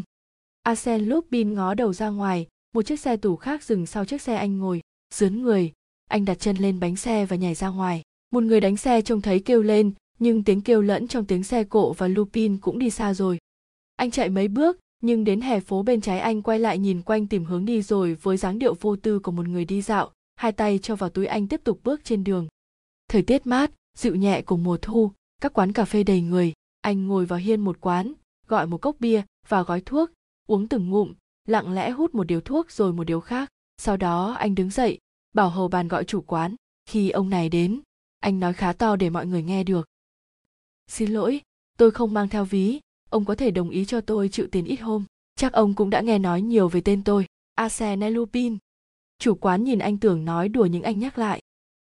Tôi là Lupin đang bị giam giữ vừa vượt ngục, tôi nghĩ nghe tên đó ông có thể tin ở tôi anh vừa đi vừa cười, làm chủ quán cũng không nghĩ đến việc đòi tiền. Đi xiên theo một con đường, rồi con đường khác. Anh bình thản, miệng ngậm thuốc lá, thường dừng lại, ngắm những cửa kính đầy hàng. Anh hỏi thăm, xác định hướng rồi đi thẳng đến trại giam. Những bức tường cao, uế của nhà tù hiện ra, men theo tường. Anh đến gần người bảo vệ trực, bỏ mũ. Đây là trại giam chứ? Vâng. Tôi trở lại phòng giam. Xe bỏ tôi lại dọc đường, mà tôi không muốn lợi dụng cơ hội. Người bảo vệ cáo anh đi đi, nhanh lên. Xin lỗi, đường tôi đi phải qua cổng này. Nếu không để arsen lupin vào thì lỗi lớn đấy, anh bạn. Arsen lupin à anh dở giọng gì ra thế? Rất tiếc tôi không có danh thiếp ở đây, anh vừa nói vừa lục túi áo. Người bảo vệ bối rối nhìn kỹ anh từ đầu đến chân, không nói năng gì, chỉ kéo chuông. Ít phút sau, giám đốc trại giam chạy tới có vẻ giận dữ, chiếc cổng sắt hé mở arsen lupin mỉm cười. Thưa ông đừng giở trò mưu kế tinh visa với tôi. Người ta đưa tôi về một mình, tổ chức tắc nghẽn đường và tưởng tôi sẽ vắt chân lên cổ chạy về với bè bạn. 20 nhân viên cảnh sát đi bộ, xe ngựa, xe đạp hộ tống tôi làm gì vậy? Họ thu xếp như vậy thì tôi thoát sao được? Ông giám đốc ơi, các ông tính toán thế chứ? Anh nhún vai nói thêm. Tôi đề nghị đừng bận tâm đến tôi. Thưa ông, ngày nào muốn thoát ra, tôi không cần ai hết. Ngày hôm sau, từ tiếng vang có lẽ đã trở thành người thông báo chính về những chiến công của Ace Lupi mà người ta cho rằng anh là người góp vốn chính, đăng mọi chi tiết về cuộc sự tính vượt ngục này, những thư từ trao đổi giữa tù nhân và người bạn gái, cách thức liên lạc, việc thông đồng với cảnh sát, cuộc dạo chơi trên đường, sự kiện ở quán cà phê, tất cả được nêu rõ ràng. Người ta cũng biết thanh tra Gigi điều tra những người hầu bàn ở quán ăn không có hiệu quả và càng kinh ngạc về cách bố trí phương tiện hoạt động của con người này khi hiểu ra chiếc xe tù chở anh ta đi bị đánh cháo nhóm người của anh đã thay một trong sáu chiếc xe phục vụ trại giam. Mọi người đều nghĩ Asen Lupin tất yếu sẽ vượt ngục, bản thân anh ta cũng tuyên bố dứt khoát điều đó khi tránh án hỏi về việc làm của anh. Thưa ông, xin nghe kỹ và tin ở tôi, sự định vượt ngục là một phần trong kế hoạch của tôi. Tôi không hiểu, ông tránh án gằn giọng. Ông hiểu cũng vô ích thôi. Như báo đăng, khi tránh án lại tổ chức thẩm vấn, anh ta chán nản thốt lên. Trời, hỏi làm gì? Mọi câu hỏi đều chẳng có ý nghĩa gì hết. Sao? Không ý nghĩa gì ư? Không, vì tôi sẽ không dự phiên tòa. Anh không dự. Không, đấy là một ý nghĩ chắc chắn, một quyết định không thay đổi, không gì có thể làm tôi lay chuyển được. Một khẳng định như vậy và những lời nói không rõ ràng được dư luận bàn tán hàng ngày, làm cơ quan pháp luật bối rối. Có những điều bí mật chỉ riêng Arsene Lupin biết và loan truyền từ anh ra. Anh ta lộ ra bằng cách nào và nhằm mục đích gì? Người ta đổi Arsene Lupin sang phòng khác, xuống tầng dưới. Ông dự thẩm cũng chấm dứt việc hỏi cung, gửi hồ sơ sang bên luận tội. Êm thấm được hai tháng Arsene nằm dài trên giường, hầu như lúc nào cũng ngoảnh mặt vào tường. Việc thay đổi phòng giam có vẻ đánh bại anh. Anh từ chối không gặp luật sư, thỉnh thoảng nói vài câu với những người bảo vệ. Trước phiên tòa mở 15 ngày, anh có vẻ tỉnh táo, kêu trong phòng ngột ngạt. Sáng sớm người ta cho anh ra sân, có hai người kem chặt. Dân chúng không giảm tò mò hàng ngày ngóng tin Arsene Lupin vượt ngục, gần như người ta mong anh thoát được vì họ cũng thích con người tính tình vui vẻ, hăng hái, bất nhất, có nhiều sáng tạo và bí mật trong cuộc đời. Arsene Lupin trốn khỏi trại giam là điều dĩ nhiên, không tránh được. Người ta thậm chí lấy làm lạ vì sao chậm thế. Cứ mỗi buổi sáng, giám đốc trại hỏi viên thư ký. Này, anh ta chưa đi à? Thưa chưa. Chú ý đấy, chắc ngày mai thôi. Trước ngày mở phiên tòa, một người vào tòa soạn tờ báo lớn hỏi gặp cộng tác viên pháp lý quăng danh thiếp trước mặt ông và ra nhanh. Trên danh thiếp ghi mấy chữ? Arsene Lupin luôn luôn giữ lời hứa. Vụ xử án tiến hành trong bối cảnh đó, dân chúng kéo đến đông nghịt, ai cũng muốn trông thấy tay đại bợm và thích xem thái độ của anh ta trước mặt tránh án. Luật sư, nhân viên tư pháp, ký giả, nghệ sĩ, giới ngoại giao, các quý bà, toàn thành phố paris chen nhau ngồi trên thế, bên ngoài trời mùa âm u, người ta không trông rõ Arsene Lupin khi cảnh vệ đưa vào. Dáng điệu cách ngồi phịch xuống ghế, sự im lặng thờ ơ, thụ động, trông anh có vẻ bất lợi. Nhiều lần luật sư của anh, một trong những thư ký của đoàn luật sư hỏi thì anh lắc đầu không nói gì. Thư ký tòa án đọc cáo trạng rồi tránh án lên tiếng dõng dạc bị cáo đứng dậy, khai tên họ. Tuổi, nghề nghiệp. Không nghe trả lời, ông nhắc lại. Họ tên, tôi hỏi anh tên họ gì? Một giọng nói trầm trầm, mệt nhọc trả lời. Be au du si rẽ có tiếng thì thào tránh án lại nói "Bé au du si à lại một hóa thân mới đây là họ tên thứ 8 anh mạo nhận và chắc cũng bịa ra như những họ tên khác nếu anh muốn thay tên Arsene Lupin thì tòa án cũng chấp nhận. Tránh án nhìn xuống những đoạn ghi chép và tiếp tục. Tuy đã truy tìm nhiều, vẫn không xác định rõ danh tính của hắn, một trường hợp khá độc đáo trong xã hội hiện đại, trước đây chưa hề có. Chúng tôi chưa biết hắn là ai, ở đâu đến, thời niên thiếu ra sao. Cách đây ba năm hắn đột nhiên xuất hiện chẳng rõ từ nơi nào. Tự xưng là Arsene Lupin, một tổng hợp của trí thông minh và đồi bại, của tính hào hiệp và phi đạo đức. Những tài liệu trước đây về hắn chỉ là dự đoán, có thể do Tát cách đây 8 năm làm việc bên cạnh nhà ảo thuật Dixon chính là Arsene Lupin. Có thể anh sinh viên Nga cách đây 6 năm làm trong phòng thí nghiệm của giáo sư Antie ở bệnh viện Xanh Lo Ui đã thường làm thầy giáo ngạc nhiên về các giả thuyết vi khuẩn học và những thí nghiệm bệnh ngoài da, không ai khác mà là Arsene Lupin. Anh ta cũng là thầy dạy võ Nhật ở Paris, rất lậu trước khi người ta biết về nhu thuật, cũng là tay đua xe đạp được giải thưởng lớn, nhận 10.000 răng rồi không thấy xuất hiện nữa. Arsène Lupin cũng có thể là người đã cứu bao nhiêu người qua cửa sổ mái nhà tế bần và lấy trộm của họ. Nghỉ một hơi rồi ông tránh án kết luận. Đấy là thời kỳ hình như hắn chuẩn bị tỉ mỉ cho cuộc đấu tranh chống lại xã hội, một thực nghiệm có phương pháp mà hắn đã bỏ hết trí lực, sức mạnh, sự khéo léo vào đó. Anh có xác nhận những việc làm đó không? Suốt thời gian ông tránh án phát biểu, bị cáo đứng trên chân này, rồi chân kia, lưng còng xuống, đôi tay bất động, ánh sáng đã rõ hơn, nom anh rất gầy, má hóp, gương mặt màu đất có nhiều chấm đỏ râu ria lộn xộn thừa thớt bao quanh. Nhà tù đã làm anh già đi và tiểu tụy ghê gớm. Không ai còn nhận ra khuôn mặt trẻ trung dáng điệu thanh nhã mà báo chí thường cho in những hình ảnh dễ mến. Người ta cho là anh không nghe thấy gì xung quanh. Câu hỏi lặp lại hai lần anh mới ngước mặt lên dáng suy nghĩ rồi cố lắp bắp be au du si rẽ tránh án cười. Tôi thực sự không chú ý đến cách chống đối của anh arsene lupin muốn chơi trò ngây ngô, vô trách nhiệm tùy anh. Tôi đi thẳng vào đích, không quan tâm đến những gì anh thích. Rồi ông nêu lên những chi tiết các vụ trộm, lừa đảo và có những lời buộc tội thiếu chính xác. Thỉnh thoảng ông hỏi bị cáo, anh này cầu nhầu hoặc không trả lời? Đến lượt những người làm chứng. Nhiều lời trình bày vô nghĩa, có những lời nghiêm túc nhưng tất cả đều mâu thuẫn nhau. Việc buộc tội không rõ ràng khi thanh tra ganima được mời vào thì không khí linh hoạt hẳn lên lúc đầu người thám tử kỳ cựu này làm cử tọa hơi thất vọng ông có vẻ lo ngại không thoải mái nhiều lần ngoảnh lại nhìn bị cáo khó chịu tuy vậy hai tay dựa vành móng ngựa Ông kể lại những trường hợp ông tham gia truy đuổi qua châu Âu, châu Mỹ. Mọi người say sưa như nghe kể những cuộc phiêu lưu kỳ diệu. Về cuối, nói về những cuộc trao đổi giữa ông và Arsène Lupin, ông ngừng lại hai lần, chủ trừ. Rõ ràng có một ý nghĩ gì khác ám ảnh ông. Tránh án bảo. Nếu ông mệt thì tạm ngừng việc làm chứng lại đã. Không, không, nhưng... Ông nín lặng, nhìn bị cáo rất lâu, rất kỹ rồi nói. Tôi xin phép được nhìn bị cáo gần hơn, có một bí ẩn cần làm rõ. Ông lại gần, nhìn anh ta lâu hơn nữa, rất cẩn thận, rồi trở lại vành móng ngựa, trịnh trọng tuyên bố. Thưa ông tránh án, tôi xác nhận người đang ở trước mặt tôi đây không phải Arsène nelupin Im lặng kéo dài tiếp lời ông, ông tránh án sửng sốt trước hết, kêu lên. Ông nói gì vậy, ông điên à? Thanh tra thong thả khẳng định. Thoạt nhìn người ta có thể lầm do giống nhau nhưng nhìn kỹ mũi, miệng, tóc, da mặt, không phải arsene Lupin, và hãy nhìn đôi mắt, có bao giờ mắt anh ta lờ đờ như say rượu thế? Này, này, giải thích rõ đi, ông cho là thế nào? Tôi cũng không biết, anh ta lấy một kẻ nào đấy thay mình để người ta cầm tù, ít ra cũng một đồng bọn. Tiếng kêu, tiếng cười, tiếng than giấy lên khắp phòng xử án vì màn kịch bất ngờ, tránh án hội ý với dự thẩm, giám đốc trại giam, những cảnh vệ rồi cho ngừng phiên tòa. Khi tiếp tục công việc, một số ông có trách nhiệm cho gọi bị cáo lên, đều xác nhận giữa người này và Arsen Lupin chỉ có những nét giống phảng phất. Tránh án kêu lên. Vậy con người này là ai? Ở đâu đến? Làm sao mà rơi vào tay cảnh? Sát. Gọi hai bảo vệ trại giam đến. Thật mâu thuẫn là họ nhận đúng người tù họ đã thay nhau canh gác. Tránh án thở dài, một trong hai người bảo vệ nói. Vâng, vâng, tôi chắc đúng anh ta. Sao? Anh tin thế à? Ấy chết, tôi cũng trông thấy đại khái người ta giao cho tôi vào buổi tối và hai tháng nay anh ta luôn nằm quay mặt vào tường. Nhưng trước hai tháng đó, anh ta không bị giam ở phòng số 24. Giám đốc trại nói cụ thể về điểm này. Chúng tôi thay chỗ giam người tù sau lần anh ta dự định vượt ngục. Nhưng ông giám đốc, ông vẫn trông thấy anh ta hai tháng nay chứ? Tôi không có dịp nhìn tận mặt. Anh ta tỏ ra lặng lẽ.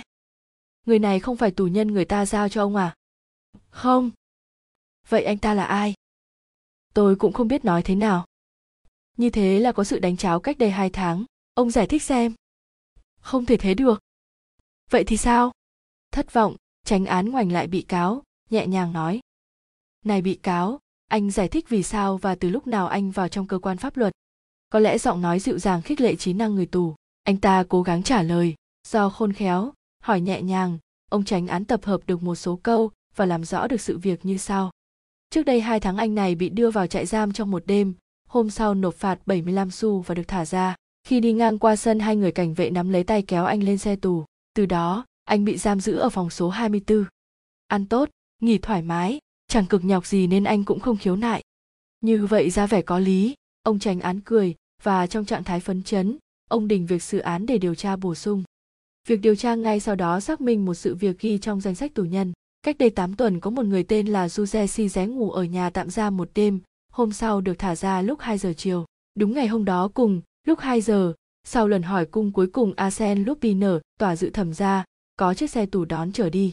Phải chăng do hai người giống nhau, nên trong một phút sơ ý hai người cảnh vệ bắt nhầm người này. Tinh thần trách nhiệm trong công việc như thế thật tệ hại. Hay việc đánh cháo được bố trí sẵn, bé Aozu có phải là một đồng bọn tự, để bị bắt để thay thế Asen Lupin? người ta đưa bé Auzuze si ré đi kiểm định nhân dạng, không có hồ sơ anh ta ở đó. Sau cùng cũng lần ra được dấu vết nhờ dân chúng một số vùng biết rõ. Đó là một người hành khất vào ngủ ở một túp lều, biến mất đã một năm nay. Anh ta được Asen Lupin thu nhận chăng? Không có căn cứ để nghĩ như vậy vì lúc đó chưa biết gì về việc trốn tù. Thật kỳ lạ, rất là chắc chắn. Một cuộc vượt ngục khó hiểu, gây nhiều ấn tượng. Dân chúng, kể cả pháp luật cảm thấy có một sự chuẩn bị lâu dài, tổng hợp nhiều sự kiện đan xen nhau, và kết quả chứng minh câu nói kiêu kỳ trước đây của Arsène Lupin, tôi sẽ không dự phiên tòa. Sau một tháng điều tra tỉ mỉ, bí mật vẫn là bí mật, người ta không thể giữ mãi Beau Juze si ré, mà sự án anh ta cũng buồn cười vì buộc anh ta tội gì. Ông dự thẩm ký lệnh trả tự do cho anh ta. Cảnh sát trưởng bố trí theo dõi sát anh ta theo đề xuất của Ganima. Theo ông thanh tra, sự việc này không phải do tình cờ, cũng không phải có tổng phạm thay thế. Beauju chỉ là một công cụ Asen Lupin sử dụng rất khéo léo. Beauju tự do, theo dõi anh ta sẽ lần ra Asen Lupin, ít nhất cũng phát hiện được một đồng bọn. Người ta bổ sung cho Ganima hai thanh tra cảnh sát và thả Beauju vào một buổi sáng tháng riêng sương mù. lúc đầu anh ta có vẻ lúng túng bước đi vô định của một người chưa biết sử dụng thời gian ra sao. Anh đi dọc con đường trước trại giam, rồi qua một đường khác, trước cửa hàng mua bán đồ cũ. Anh cởi áo ngoài, bỏ ghi lên đem bán lấy mấy xu, mặc lại áo ngoài, và tiếp tục đi. Qua sông này thấy ở bến có chiếc xe buýt đi qua. Anh muốn lên, nhưng hết chỗ. Người soát vé bảo phải lấy số. Anh vào phòng chờ. Ganima vẫn nhìn vào phòng chờ, gọi hai cộng sự bảo. Gọi một chiếc xe. Không, gọi hai chiếc. Tôi sẽ đi cùng một anh chúng ta bám theo anh ta. Hai anh vâng lời. Be Du không xuất hiện. Gani Ma đi vào phòng chờ. Không có ai cả. Ông lẩm bẩm. Mình ngốc thật. Quên mất lối ra phía bên kia. Ganima bước tới cửa thông ra một con đường khác. Thấy be Du đang lên xe. Ông chạy theo bắt kịp chiếc xe buýt nhưng lạc mất hai cộng sự. Bực mình ông định tóm của anh ta. Phải chăng đấy là một cách khôn khéo tách ông ra với những người cộng sự? Ông nhìn be Du, anh ta ngồi ngủ trên ghế. Đầu gật sang phải sang trái, miệng há ra, mặt ngây ngô lạ lùng. Không, đây đâu phải đối thủ lừa được ganima, chắc chỉ tình cờ. Đến ngã tư anh ta xuống xe buýt, lên tàu điện qua một số chặng rồi xuống bến. Dáng điệu mệt mỏi, anh đi vào rừng bologna. Qua đường này, đến đường kia, lại gần rồi đi xa ra. Không biết anh tìm gì, có mục đích nào đó chăng? Sau một tiếng đồng hồ có vẻ thấm mệt, anh ta lại ngồi trên một chiếc ghế. Chỗ này trên bờ hồ nhỏ ẩn trong cây cối, vắng lặng. Đã nửa tiếng ganima sốt ruột quyết định đến hỏi chuyện. Ông lại gần ngồi sát beo du châm thuốc hút, cầm chiếc can vẽ vòng tròn trên cát và nói, thời tiết nóng thật. Im lặng, nhưng đột nhiên trong yên tĩnh vang lên một chàng cười. Tiếng cười ngặt o của một đứa trẻ không dứt được. Rõ ràng rất thực, ganima cảm thấy tóc mình dựng đứng lên. Tiếng cười tinh quái đó ông biết rất rõ.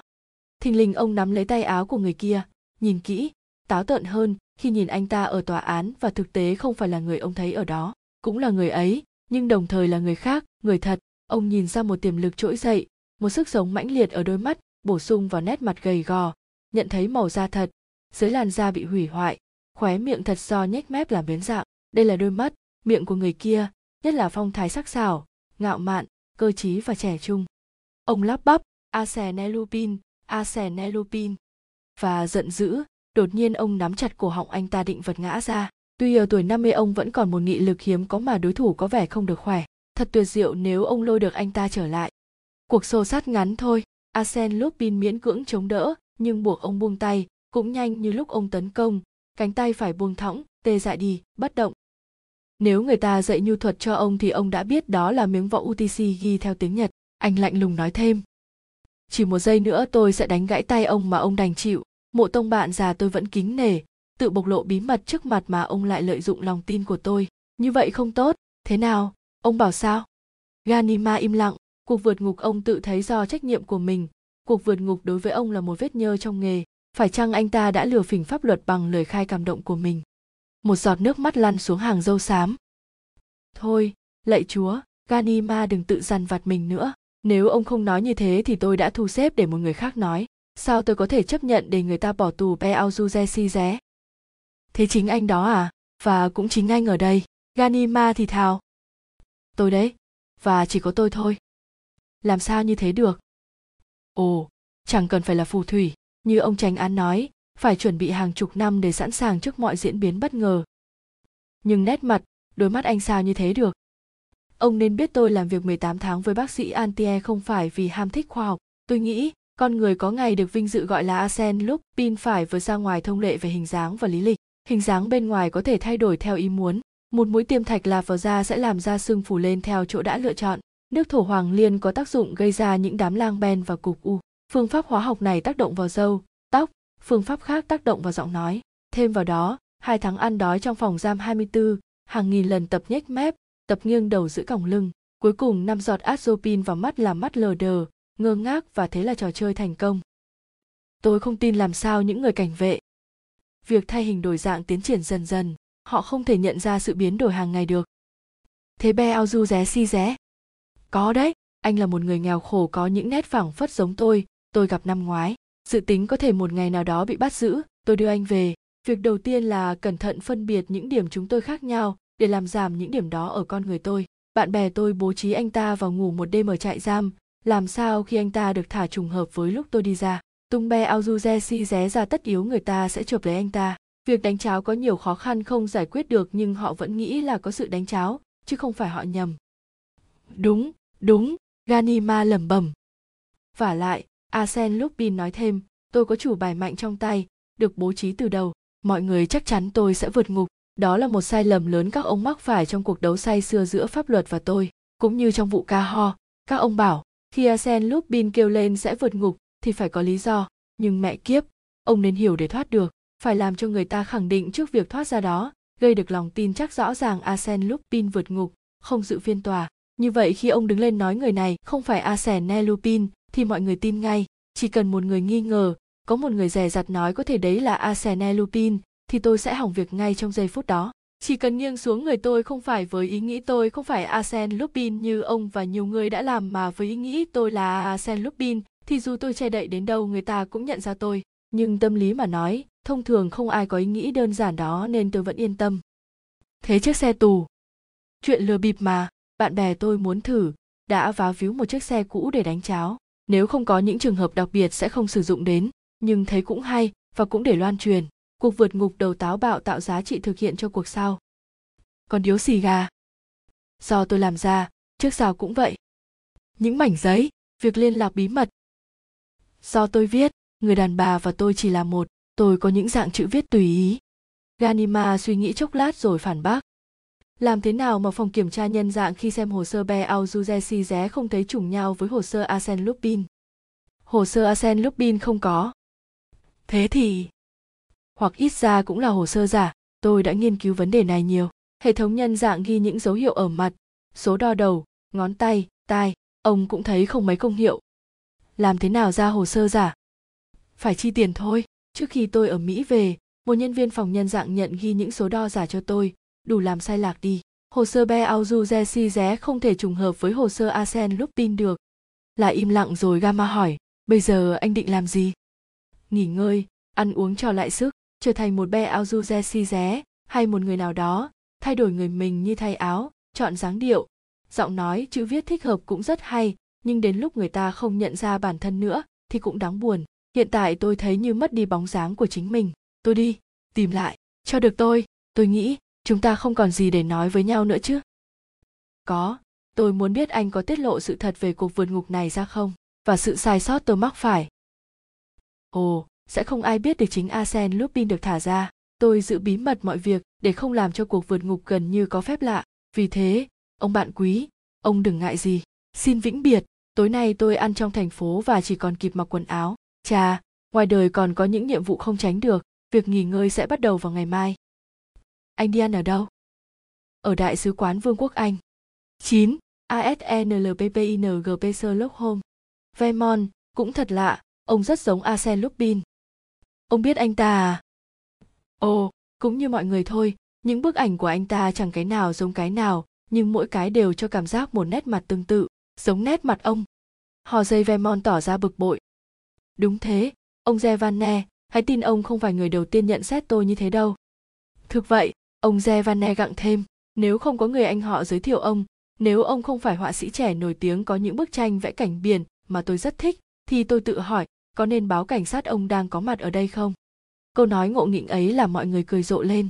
Hôm đó ở phòng ăn lâu đài thi Bermeni ngoài Vermonza còn có tu viện trường ly, mục sư trong làng và một tá sĩ quan đóng quân trong vùng. Họ được chủ ngân hàng George Vanne và bà mẹ mời đến ăn tối. Một người trong bọn họ kêu lên, không phải có tin Arsène Lupin đang ở ngoài bãi biển sau vụ xảy ra trên chuyến tàu nhanh Paris đi Haze à? Đúng, ông Zevane nói, việc ấy xảy ra cách đây 3 tháng, tuần sau đó thì tôi quen ông Vermont tài hoa này ở câu lạc bộ. Ông đã đến thăm tôi mấy lần, bước đầu dễ chịu, nhưng cũng có thể mang lại cho tôi một cuộc nhận xét nghiêm túc hơn vào một ngày nào đấy.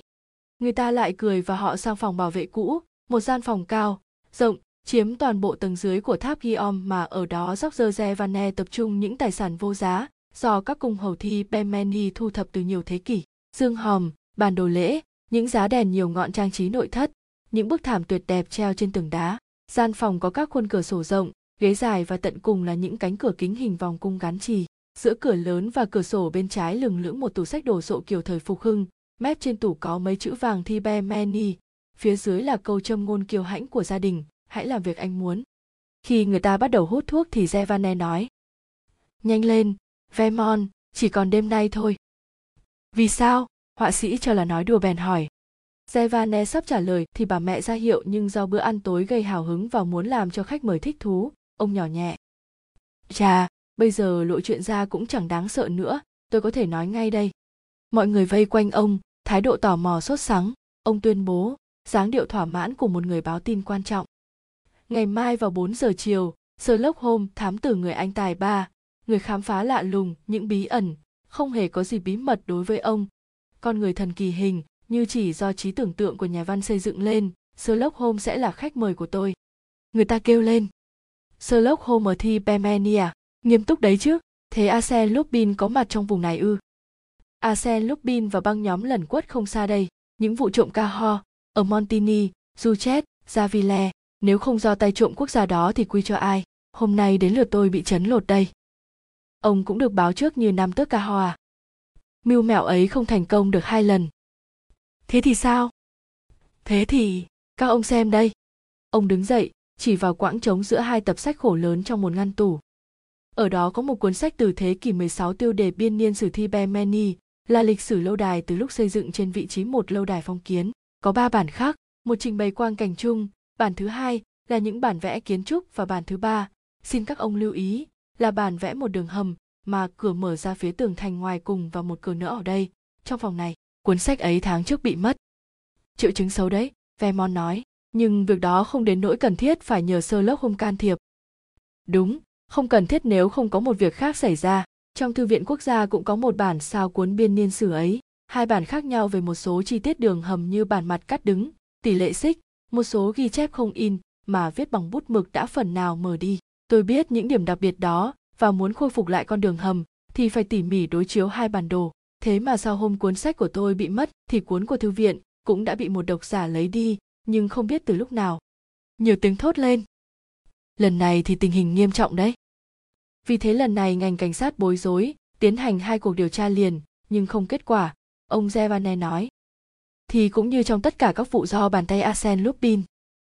Đúng thế, lúc đó tôi mới nghĩ đến việc nhờ Sherlock Holmes và ông ấy trả lời rất muốn tiếp xúc với Arsene Lupin.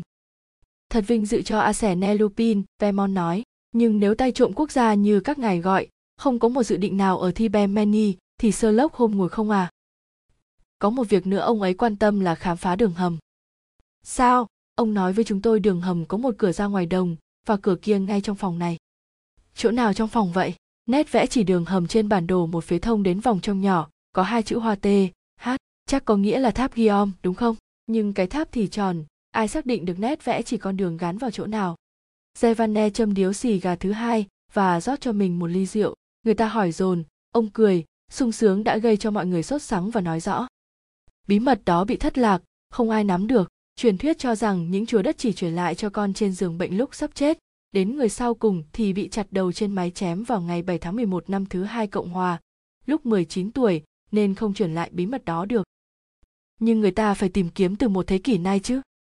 Người ta có tìm nhưng không ra. Chính tôi khi mua lại lâu đài của người thừa kế cũng đã cho tìm nhưng vô ích. Các ông nghĩ xem cái tháp bốn xung quanh là nước chỉ nối vào lâu đài ở một điểm và tất nhiên đư ong hầm phải đi dưới những đường hầm cũ.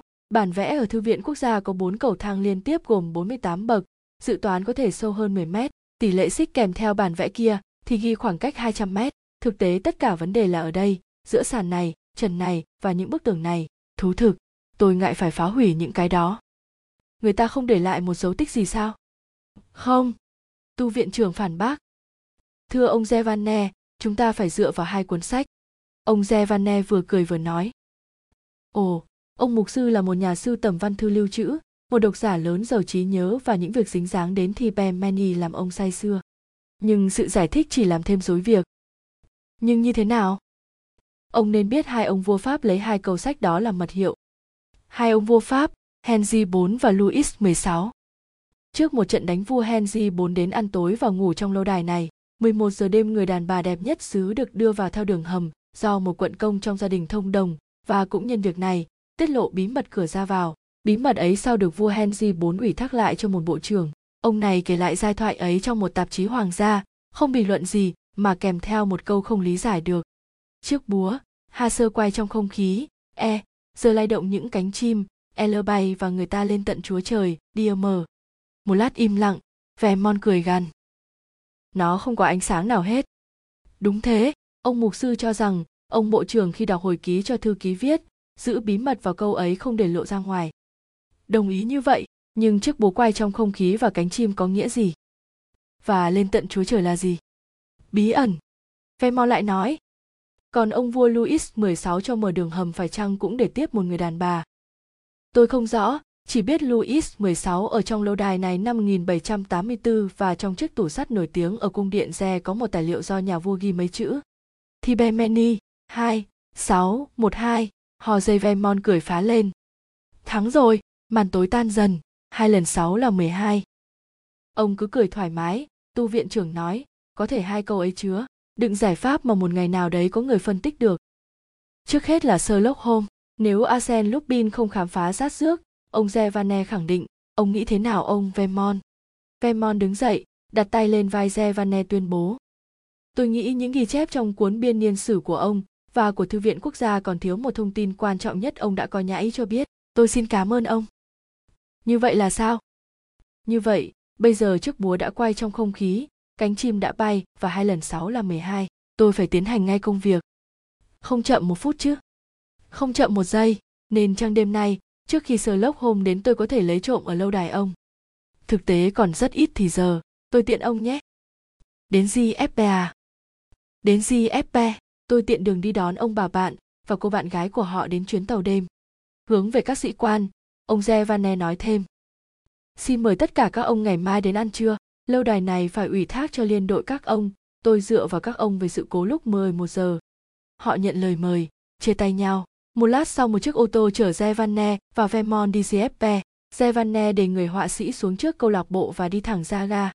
Nửa đêm, mấy người bạn của ông xuống tàu, 12 giờ rưỡi xe về đến Thi Benmeni. Lúc 1 giờ, sau bữa ăn nhẹ dọn trong phòng khách, mọi người rút lui, ánh đèn tắt dần, đêm tĩnh lặng bao trùm tòa lâu đài. Trăng ló ra khỏi mây, qua hai cửa sổ chiếu vào gian phòng khách một màu sáng trắng. Chỉ một lát thôi và ánh trăng khuất nhanh sau dãy đồi, trời lại mờ tối, bóng đêm càng im lìm, thỉnh thoảng có tiếng đồ đạc đụng nhau khuấy động tĩnh mịch hoặc có tiếng lao sậy xào xạc trên bờ hồ nước bao quanh tường nhà. Chiếc đồng hồ không ngừng đếm giây gõ luôn hai tiếng, rồi tiếng tích tắc lại vội vàng, đơn điệu trong tĩnh lặng ban đêm. Ba giờ sáng, bỗng một vật gì như cột tín hiệu nâng lên hạ xuống khi con tàu đi qua. Một tia sáng nhỏ quét qua lại trong gian, phòng như mũi tên lướt đi để lại một đường sáng. Nó lóe ra từ đường soi chính một cột trụ vuông sát bên phải mái tủ. Nó dừng lại ở tấm bảng đối diện theo một vòng tròn sáng rồi loang loáng xung quanh, như ngước nhìn lo lắng dò xét bóng đêm, tắt đi lại lóe ra. Trong lúc đó một phần chiếc tủ xoay, tại chỗ, để lộ một lỗ rộng hình vòm. Một người bước vào, tay cầm đèn lồng, một người nữa rồi người thứ ba, mang một cuộn dây và một số dụng cụ. Người thứ nhất quan sát gian phòng, nghe ngóng rồi nói. Gọi các bạn nào? Các bạn đó đến theo đường hầm, tám người lực lưỡng, nét mặt cương quyết, họ bắt đầu chuyển đồ đạc, Arsene Lupin đến gần vật này, rồi vật khác xem xét, theo kích thước và giá trị nghệ thuật từng cái mà ra lệnh mang đi hoặc để lại không lấy. Đồ đạc được nâng lên, đưa vào cửa hầm đang mở đi vào lòng đất. Bằng cách đó sáu chiếc ghế bành, sáu ghế dựa, những tấm thảm giá đèn, tượng biến mất, toàn những đồ vật cổ chính gốc. Đôi khi Acel lúc pin dừng lại trước một chiếc hòm đẹp hoặc một bức tranh tuyệt vời, thốt lên, cái này nặng quá, to quá, tiếc thật, và anh tiếp tục công việc giám định. Sau 40 phút, gian phòng được dẹp gọn theo lối nói của Lupin, và những việc đó tiến hành với một trật tự hoàn hảo, không tiếng động như đồ vật họ khiêng đi được bọc lớp bông dày. Arsene Lupin nói với người đi cuối cùng có mang theo chiếc đồng hồ treo. Không phải trở lại nữa, khỉ chất tất cả lên xe xong, các anh chạy đến kho chứa, thống nhất thế nhé. Nhưng thưa ông chủ, ông thì sao? Để lại cho tôi chiếc xe máy. Người ấy đi, anh đẩy mặt di động của chiếc tủ, phủi sạch dấu vết chuyển đồ đạc, chùi dấu chân, rồi nâng một cánh cửa vào hành lang thông từ tháp đến lâu đài. Giữa hành lang có một tủ kính, vì cái tủ này mà Lubin bỏ công tìm tòi. Tủ kính chứa những vật tuyệt diệu, cả một sưu tập đồng hồ, hộp đựng thuốc, nhẫn, những tượng nhỏ quý tộc rất tinh xảo. Dùng kìm mở khóa, anh sung sướng thu thập những đồ trang sức vàng bạc, những tác phẩm nhỏ nhắn với nghệ thuật quý hiếm. Anh mang quanh cổ một túi rộng, phải đặc biệt dùng cho những di sản này, lấy đầy túi vàng ngọc mà tổ tiên rất thích và hiện nay người ta say sưa tìm kiếm. Tức thì anh nghe một tiếng động nhẹ, lắng nghe, không nhầm, có tiếng động, đột nhiên anh nhớ lại, đầu hành lang có một thang gác dẫn lên một căn phòng bỏ không. Chiều nay đã bố trí để cô gái cùng đi với những người bạn của Sevane nghỉ. Anh bấm tắt đèn đi sắp tới khung cửa sổ, thì phía trên cầu thang cửa mở, ánh sáng bắt ra hành lang. có tấm màn che nên không thấy. Anh có cảm giác một người thận trọng bước xuống cầu thang tiến lại gian phòng. Người đó kêu lên một tiếng chắc thấy tủ kính vỡ và rỗng đến ba phần tư. Do mùi nước hoa anh biết là cô gái. Áo quần gần đụng vào bức màn che lấp và nhưng nghe rõ nhịp đập tim của cô. Cô cũng đoán sau bức màn có người trong bóng tối. Anh tự nhủ cô ta sợ. Sẽ đi thôi. Không thể không đi. Cô không đi ngọn nến rung trong tay. Cô dừng lại, ngập ngừng một tí như nghe ngóng rồi đột nhiên kéo trước màn. Họ trông thấy nhau arsen lúc bi nho ảng hốt, thì thầm. Ô, cô, đó là nelly, người hành khách cùng trên chuyến tàu xuyên đại tây dương, người đã cùng mơ mộng với anh trong hành trình không thể quên đó, đã chứng kiến việc bắt giữ anh và có cử, chỉ đẹp quăng xuống biển trước máy ảnh anh giấu đồ trang sức và tiền mà không phản bội anh. Cô nelly, con người thân thiết vui tươi mà hình ảnh thường làm anh buồn nhớ hoặc hớn hở trong những ngày dài ở tù. Sự tình cờ kỳ diệu lại đưa họ gặp nhau trong lâu đài này, trong giờ này ban đêm làm họ bất động, không nói một lời, kinh ngạc như bị thôi miên vì hiện diện của người này trước người kia. Lảo đảo, xúc động đến kiệt sức, nelly phải ngồi xuống arsen lupin đứng trước mặt cô. Dần dần, sau những phút dài rằng rạc trôi qua, anh tự thấy làm cho người ta có cảm giác ra sao trước bộ dạng đôi tay mang đồ chơi, túi áo quần căng phồng túi sách nhét đầy muốn rách. Thẹn thùng, anh đỏ mặt vì bị bắt gặp quả tang đang lấy trộm. Đối với cô, từ nay dù thế nào anh cũng là một tay trộm, một con người thọc tay vào túi người khác. Mở khóa cửa nhà người ta lén lút chui vào. Một chiếc đồng hồ rơi xuống thảm, một chiếc nữa và những vật khác trượt khỏi tay anh. Tức thì, quyết định rất nhanh, anh đế xuống ghế bành một phần những đồ vật đã lấy, dốc hết túi áo và túi sách, cảm thấy thoải mái hơn trước mặt Nelly. Anh bước lại phía cô định nói, nhưng cô có một động tác lùi lại rồi như sợ hãi đứng dậy bước vội vào phòng khách. Anh đi theo cô, cửa đóng lại. Cô đứng sững sờ, run rẩy, đôi mắt lo sợ nhìn gian phòng rộng bị tước đoạt. Anh bèn nói ngay với cô. Ngày mai vào 3 giờ, mọi cái được trả về chỗ cũ, đồ đạc sẽ được mang lại. Cô không trả lời, anh lặp lại. Vào 3 giờ ngày mai, tôi cam đoan như vậy, không có gì trên đời này ngăn cản được tôi giữ lời hứa. Một lúc im lặng, anh không dám phá đi không khí im lặng đó, và sự xúc động của cô gái làm anh đau đớn thực sự, nhẹ nhàng không một lời anh đi xa cô, tự nhủ. Cô ấy phải đi đi, tự do ra đi, không phải sợ hãi vì mình. Đột nhiên cô giật mình, ấp úng. Anh nghe không? Có tiếng chân, có người tới đấy. Anh ngạc nhiên nhìn cô cô có vẻ hoảng hốt như một thảm họa đến gần. Anh nói. Tôi không nghe thấy gì cả, mà dù có. Sao? Phải chạy trốn đi. Nhanh lên, anh chạy ngay đi. Chạy trốn? Vì sao? Cần phải trốn? À anh đừng chậm trễ. Cô chạy lại đầu hành lang lắng nghe. Không không có ai có thể tiếng động từ ngoài vào chăng? Chờ một giây rồi yên tâm cô quay lại. Arsen lupin đã đi mất. Ngay lúc re vane thấy lâu đài mình bị phá hại ông tự nhủ. Đây là hành động của Vemon rồi và Vemon không ai khác là arsene lupin. Mọi việc đều thấy rõ như thế không khác được. Ý nghĩ ấy cũng chỉ thoáng qua thôi vì không thể tin Vemon, không phải là người họa sĩ quen biết người bạn trong câu lạc bộ của ông anh họ và khi người đội trưởng cảnh sát được tin báo đến Giovanne cũng không nghĩ đến việc trao đổi ý nghi ngờ vô lý ấy. Suốt buổi sáng ở thi Bemeni không ngớt người đi lại, bảo vệ, cảnh sát, cảnh sát trường, dân làng, đám đông luôn nhốn nháo ở hành lang, vườn hoa hoặc xung quanh lâu đài, đoàn diễn tập quân đội cũng đến, tiếng súng lách cách càng làm khung cảnh thêm náo nhiệt. Cuộc tìm kiếm ban đầu không tìm ra dấu vết nào, cửa sổ không gãy, cửa ra vào không bị phá, chắc chắn việc chuyển đồ đạc phải theo con đường bí mật. Mặt khác trên thảm không một vết chân, trên tường không có hiện tượng gì khác thường. Có một điều bất ngờ cho thấy ý ngông của Arsène Lupin, cuốn biên niên sử thế kỷ 16 đã được đặt vào chỗ cũ, bên cạnh là một cuốn giống thế, hẳn là bản của Thư viện Quốc gia bị mất.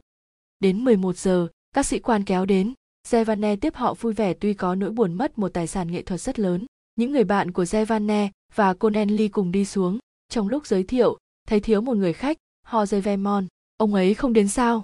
Sự vắng mặt này gợi lại những nghi ngờ của George Zevanne, nhưng đúng chưa ông ta đi vào và Zevanne kêu lên.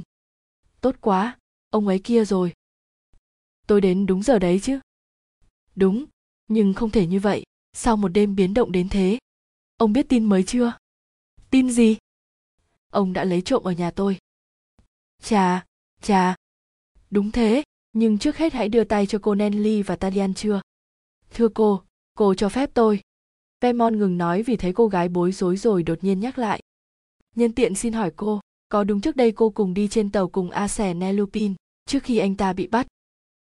anh ta giống tôi làm cô ngạc nhiên phải không cô không trả lời Vemon mỉm cười nghiêng mình trước mặt cô cô nắm cánh tay anh anh đưa cô lại chỗ ngồi và ngồi trước mặt cô suốt bữa ăn người ta chỉ nói về Aser Nelupin, đường hầm những đồ đạc bị lấy đi về sherlock holmes cuối bữa khi người ta nói về những vấn đề khác Vemon mới tham gia câu chuyện khi vui cười khi nghiêm nghị hùng biện và sắc sảo mọi chuyện anh nói hình như chỉ để cô gái quan tâm nhưng mãi suy nghĩ cô có vẻ như không nghe thấy người nhà phục vụ cà phê trên khoảng nền cao không chế sân danh dự vào ngôi vườn bên cạnh mặt nhà chính giữa sân cỏ ban nhạc bắt đầu chơi và đám đông quân đội nông dân tỏa ra trên những con đường vườn hoa Nelly vẫn nhớ tới lời hứa của Ase Nelupin. Vào 3 giờ, tôi cam đoan là mọi đồ vật được mang trả lại. Vào 3 giờ, và kim chiếc đồng hồ lớn trang trí ở cánh phải chỉ 2 giờ 40 phút. Dù không muốn cô vẫn nhìn nó liên tục, cùng nhìn Vemon đang bình thản đung đưa trên chiếc ghế xích đu vững chắc. 2 giờ 50, 2 giờ 55 phút, một trạng thái sốt ruột lẫn lo sợ xâm chiêm cô gái, có thể chấp nhận điều huyền diệu được thực hiện không? Thực hiện trong giây phút được định trước, trong lâu đài, sân vườn đầy người và cũng trong lúc ông dự thầm, ông biện lý đang tiến hành điều tra. Vậy mà, vậy mà Arsene Lupin đã hứa trịnh trọng như thế, cô nghĩ điều anh ta nói sẽ xảy ra và trong lòng xốn sang vì thái độ cương quyết, quyền lực và sự chính xác của con người đó. Việc ấy hầu như không phải một điều huyền diệu mà chỉ là một biến cố tự nhiên. Hai đôi mắt gặp nhau một giây, cô đỏ mặt ngoảnh đi. Ba giờ, tiếng chuông thứ nhất, thứ hai, thứ ba, Ho dây mon rút đồng hồ ra, ngước nhìn đồng hồ treo tường rồi bỏ đồng hồ của anh vào túi.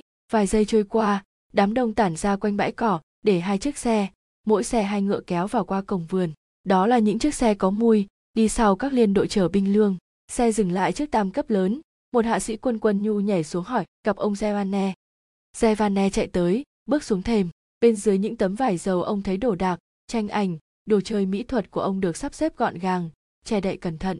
Hỏi thì người hạ sĩ quan bảo thực hiện mệnh lệnh của sĩ quan trực, ông này cũng mới được báo sáng nay. Theo lệnh, trung đội 2, đại đội 4 được giao nhiệm vụ đưa những đồ đạc để ở ngã tư gần khu rừng đến cho ông George Zevane, chủ lâu đài thi Bermeni vào lúc 3 giờ, lệnh do đại tá Belve ký, người hạ sĩ nói thêm. Ở ngã tư mọi thứ đã sẵn sàng, sắp dãy trên bãi cỏ, dưới sự bảo vệ của những người qua đường. Điều đó có vẻ kỳ cục nhưng đã là lệnh thì phải nghiêm chỉnh chấp hành. Một trong các sĩ quan xem chữ ký, rất giống nhưng là giả mạo. Ban nhạc ngừng chơi, người ta dở đồ đạc xuống và xếp vào chỗ cũ. Giữa lúc sôi động đó, Nelly đứng một mình ở đầu thềm. Cô nghiêm nghị và lo lắng, lòng sao xuyến về những ý nghĩ không rõ ràng mà cô không muốn lý giải. Bỗng thấy Vermont lại gần, cô muốn tránh, nhưng góc lan can trên thềm bao cả hai phía, rồi một hàng cây cam, trúc đào, che chỉ hở một con đường rút lui được thì anh đang tiến đến cô đứng yên, một ánh nắng qua lá cây lay động trên mớ tóc vàng của cô. Ai đó nói rất khẽ. Tôi giữ lời hứa hồi đêm. Arsen Lupin đứng gần cô và xung quanh không có ai. Anh lặp lại, thái độ ngập ngừng, giọng nói bẽn lẽn tôi đã giữ lời hứa. Anh chờ một lời cảm ơn, một cử chỉ ít nhất cũng tỏ ra quan tâm đến việc làm đó. Nhưng cô im lặng. Thái độ khinh khi này làm asean lúc biện, đồng thời anh cảm thấy sâu sắc những gì cách biệt anh với Nelly giờ đây khi cô đã biết rõ sự thật. Anh muốn tự biện hộ. Xin lỗi, chứng minh sự dũng cảm, lớn lao trong cuộc sống của anh. Nhưng trước hết những lời nói đó sẽ xúc phạm anh. Anh thấy mọi giải thích đều vô lý và ngạo mạn. Nhớ lại bao kỷ niệm, anh buồn bã thì thầm. Ngày ấy xa xôi quá rồi cô còn nhớ thời gian dài trên tàu do ven không? À cô này, hôm đó cô cũng cầm một bông hồng như hôm nay, cũng bông hồng nhạt như vậy. Tôi đã xin cô cô có vẻ như không nghe thấy. Nhưng sau khi cô đi, tôi thấy bông hồng, có thể bỏ quên. Tôi đã giữ nó. Nelly vẫn không trả lời, giống như xa cách lắm. Anh tiếp tục. Kỷ niệm những giờ phút đó, cô đừng nghĩ đến những điều cô biết. Để ngày ấy nối liền với hiện tại, cho rằng tôi không phải là người cô bắt gặp hồi đêm mà là người trước kia và mong đôi mắt cô nhìn tôi. Dù chỉ một giây, hãy nhìn tôi. Đề nghị cô, phải chăng tôi không phải là người đó nữa? Cô ngước mắt nhìn anh như yêu cầu, rồi không một lời cô để ngón tay lên chiếc nhẫn anh đeo ở ngón trỏ. Người ta chỉ thấy chiếc nhẫn, nhưng mặt đá quay vào trong là một viên hồng ngọc tuyệt đẹp. Arsene Lupin đỏ mặt, chiếc nhẫn của George Vanne anh cười chua chát. Cô có lý, cái gì đã xảy ra thì tồn tại mãi. Arsene Lupin là, và chỉ có thể là Arsene Lupin giữa cô và anh ta đến mức không có một kỷ niệm. Cô tha lỗi. Tôi phải hiểu chỉ riêng việc tôi có mặt bên cạnh cô đã là một sự lăng nhục. Anh tránh ra nép vào dọc lan can tay cầm mũ. Nelly đi qua trước mặt. Anh muốn thử giữ cô lại.